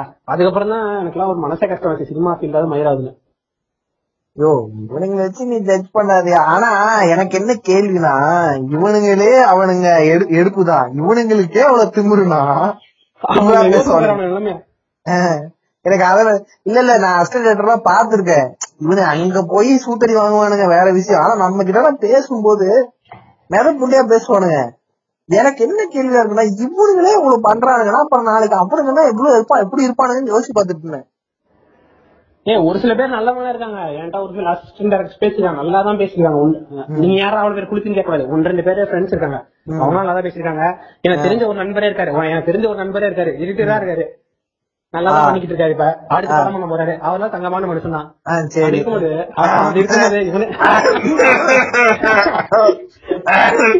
சரி சரி. ஓகே. அந்த மாதிரி தங்கமான மனுஷன் தான் இருக்கான். இவன் இருக்கான் தாய் இன்னைக்கு கூச்சிக்கு ஆசைப்பட்டு ஐயோ ஏன்னா அன்னைக்கு அன்னைக்கெல்லாம் மனசே வருந்தி போயிட்டாங்கண்ணா. ஆமக்கறியில ஒருத்தர் வந்து மன வருந்த வச்சுட்டானா பாத்துக்கோங்க. இல்லையா? நான் அவன் வந்து அவன் வரான் கூச்சிக்கு கால் பண்றான். எவ்ரி ஓகே அது ஒரு சைடா வச்சுப்போ இப்போ ஒரிஜினலாவே நீ கூச்சின்னு வச்சுக்கோ. இப்ப நீ ஒரு புக் எழுதியிருக்க புக் எழுதியிருக்க. ஓகேவா இப்போ வந்து இப்போ வந்து நான் கூச்சிக்குனே ஆசைப்படுறேன்னு வச்சுக்கோ. இது எப்படி ஒரு ரூட்டா நான் ஃபைண்ட் எடுக்க முடியும்? அவன் எடுப்பான் இருக்கு எனக்கு. ரொம்ப வியடா சினிமா ஃபீல்ட்ல கண்ண பெரிய கை. சும்மா பேசுவாரு. என்ன நினைச்சு இந்த சினிமா ஃபீல்ட்ல இருக்கானுங்களுக்கு ஒரு அதுக்கு அவன் சினிமான்னு சொன்ன உடனே இந்த சினிமா தவிர்த்து இல்லாத பிள்ளைங்க எல்லாம் ஈஸியா கவர் ஆயிடுவாங்கன்னு இவங்களுக்கு ஒரு நினப்பு. ஆ, அது ஒரு இதுல அது அந்த ஸ்கிரீனை வச்சு ஏமாத்திட்டு இருக்கானுங்க தாய்லுங்க. ஆஹ் எனக்கு என்ன டவுட்னா ஒரு தங்கமான நண்பர் இருக்காரு எழுதுரு அடுத்து படம் பண்ண பாருங்க அவர் அந்த மாதிரி ஏதாவது பண்ணிடுவாரோன்ற ஒரு சந்தேகம் இருக்கு. இல்ல அவர் கூச்சிக்கு ஆசைப்படுவாரு ஆனா அத வந்து பிலிம்காக எல்லாம் எடுக்க பிலிம் சாக்கா வச்சு பண்ண மாட்டாரு. இல்ல கூச்சி இல்ல கூச்சிக்கு ஆசைப்படாத மனுஷன் இருக்காங்களா சொல்லு. நான் இல்ல அந்த எடிட்டர் தங்கமான மனுஷன் கூச்சிக்கு எல்லாம் ஆசைப்பட மாட்டான்னு சொல்றதுலாம் பச்சை ஓலு. அந்த நான் நான் ஒரு கடை வச்சு யூஸ் பண்ணி கூச்சிக்கு ஆசைப்படக்கூடாதுன்ற இல்ல இல்ல பூச்சிக்கு வேணும்னா டைரக்டா டேட்டிங் போவாப்ல அதுக்கு போவாப்ல இந்த மாதிரி சினிமா சம்பந்தப்பட்டு எல்லாம் போக மாட்டாப்ல தொழிலுக்குன்னு ஒரு நேர்மை இருக்குல்ல. அந்த புண்டைக்கு அந்த புண்டை நான் இப்ப நான் சுழல் டேரக்டர் இல்ல சுழல் இந்த சீரிஸ் சம்பந்தப்பட்ட கேட்டீங்கன்னா முதல்ல அந்த தாயில கண்டுபிடிக்கிறா. உங்க- மானத்துல அவன் தான் வாங்கிட்டு இருக்கான். உனக்கு யாரும் தெரியும் அவனதானே நான் கண்டுபிடிச்சு தரேன். இல்ல சுழல் அசிஸ்டன்ட் டேரக்டர் தாயில இப்படிதான் இருக்கானுங்க. அவன் வந்து தாம்பரத்துல இருக்கான் அவன் யாரு மட்டும் கண்டுபிடிக்கும் அவ்வளவுதான். அவன் ஒரு ஏழு எட்டு ஏழு எட்டு பேர் இருப்பாங்க. அப்படியே சுழல் அசிஸ்டன்ட் டேரக்டரே தாம்பரம். இப்படி பச்சனா எப்படி நான் கண்டுபிடிப்பேன் அதுல ஏழு எட்டு பேர் இருப்பாங்க அங்க இருக்கிறவன் நான் சோர்ஸ் லிங்க் ஒருத்தனை கண்டுபிடிச்சா கூட ஏழு எட்டு பேர் இருப்பேன். இதுல நான் யாரடா பிடிக்கேன்னு கேட்பான். தாம்பரத்துல இருப்பான்னு சொல்றதெல்லாம் ஒரு இதுவான் யோ எல்லாருமே ஒரே இடத்துல இருப்பாங்க. கரெக்ட் தான். உனக்கு தெரியாதவன் யாருன்னு? ஆ எனக்கு தெரியாது சீரியஸா யோ தெரிஞ்சிருந்தா உன் வீடு பூந்து அவன் பொண்டாட்டிக்கிட்டே அசிங்கமா திட்டிருப்பானே. என்னடி பேசிட்டு இருக்காங்க அப்படின்னு. ஆதி தெரியும் அவனுக்கு கொண்டாடி இருக்கான்னு? யோ இருக்குன்னு தான் நினைக்கிறேன் அவனுக்கு முப்பத்தி மூணு வயசு அது முப்பத்தி ரெண்டு முப்பத்தி மூணு வயசுன்ற மாதிரி சொன்னான். கண்டுபிடிச்சிடலாம் விடு விடு அந்த தாயிலே விடு. இந்த மாதிரி தான் எனக்கு தெரிஞ்சு இதோட ஒரு அப்டேட்டட் வெர்ஷன் தான் கமல். ஐயோ. ஒரு மனுஷனுக்கு வன்மம் இருக்கலாம் ஐயா கமல் மேல. அதுக்கு நீ இப்படியா? யோ இந்த மாதிரி தான் வர்றவன் வரவங்க யூஸ் பண்ணிக்கிட்டு இருக்கான்றான். அவன் இவன் பூச்சிக்கு யூஸ் பண்ணா அவன் வந்து சினிமா அவனுக்கு அவனுக்கு தேவையான மாதிரி யூஸ் பண்ணிக்கிட்டான். யோ. கூச்சி இங்க வரு. அது சினிமா இல்ல. நீ எந்த வீடு போனாலும் எப்படி இவனுங்க கூச்சிய மடக்கலாங்கிறதா அவனுங்க பிளானு எனக்கு வந்து எப்படி சொல்றது? வேலை பார்க்க போற இடத்துல கூச்சிக்கு இத வச்சு இவனுங்க விட்டு போறவங்க பார்த்தா எனக்கு எரிச்சல் வரும் எனக்கு. அது எப்படி சொல்றது? அப்படின்னா முதல்ல ஃபுல் அசிஸ்டன்ட் டைரக்டர் டீம் பக்கம் போவாத. நான் எவன் கிட்ட அடிச்சுட்டேன் யோ எனக்கு எல்லா எல்லா டேரக்டர் எல்லா நீ எப்படி பார்த்தா வச்சுக்கேன். எல்லா டேரக்டர் கிட்டயும் எனக்கு ஒரு ரெஸ்டாரண்ட் தெரியும். எந்த டேரக்டர் கேட்டாலும் அதுல இருந்து ஒரு ரெஸ்டாரண்ட் எனக்கு ஏதோ ஒரு லிங்க் இருக்கும். அப்படியா? மோகன்ஜி அசிஸ்டன்ட் உனக்கு தெரியுமா? மோகன்ஜிக்கு அசிஸ்டன்ட் இருக்காங்களாங்கிறதே முதல்ல கேள்விதான். இருப்பாங்க இருப்பாங்க.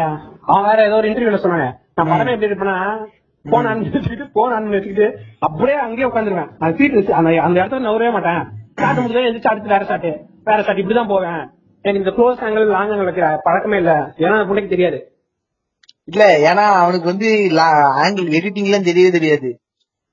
ஒரே ஷாட்லயே முடிச்சிடுவாப்ல தலைவன் ஒரே ஆங்கிள் ஒரே முடிச்சிடுவாப்ல அவன் படமே அப்படிதான் இருக்கும். ஒரே ஆங்கிள் தான் இருக்கும் படம் ஃபுல்லா நீ திரௌபதி எல்லாம் பார்த்தா பச்சையா தெரியும். அந்த ட்ரோன் ஷாட்லாம் எப்படி எடுத்தான்னு தெரியல. எங்க கஷ்டப்பட்டு. இந்த இன்டர்வல்ல இல்ல இல்ல. அது கேட்டேன்னு வச்சுக்கேன். பட்ஜெட் கம்மின்னு இவனுங்க இது பண்ணுவானுங்க எடு- அது பெரும்பாலும் இவனுங்க ஏதாவது ஏங்க மேக்கிங் ரொம்ப அமைச்சருஷா இருக்குங்க. நீ சொல்லிட்டேன்னு வச்சுக்கேன். பட்ஜெட் இல்லைங்க. பட்ஜெட் இவனுங்க எல்லாத்தையும் பட்ஜெட் தலைமையில போட்டுருக்கு இல்ல, அதான் நல்லா நான் இல்ல நான் என்ன பட்ஜெட் இல்ல. சொன்னா ம். இந்த இது ஃபாரின் யூடியூப் சேனல் இருப்பான். சின்ன சின்ன யூடியூப் சேனல். வாங்கி கொஞ்சம் குடி. இல்ல அதெல்லாம் பாத்திருந்தா கூட நல்லா எடுக்கலாம். அவனுங்களே நிறைய டெக்னிக் எல்லாம் சொல்லி தருவானுங்க. ஏன் அதான் உண்மை. அவன் அவன் எடுக்கணும்னு நினைக்கிறான் எடுக்கிறான் அந்த இதுல. ம். இவனுங்க அந்த மாதிரி முயற்சி எடுக்கறதுல பட்ஜெட் கம்மியா தான் இதெல்லாம் எடுக்கணும் அப்படின்றாங்க ஏன் இவனுக்கு எடுக்க இவனுங்களுக்கு எடுக்க தெரியலங்க. இவனுங்களுக்கு டெக்னிக்காலிட்டி தெரியாதுங்க. அதான் பிரச்சனை. இவனுக்கு டைரக்ஷன் வந்துருவானுங்க. ஆனா அவனுங்களுக்கு வந்து டெக்னிக்காலிட்டி தெரியாது. கூச்சிக்கினா மட்டும் கூச்சிக்கினா மட்டும் ஆடிட்டு வந்து மெசேஜ் பண்றது. புண்ணுங்க.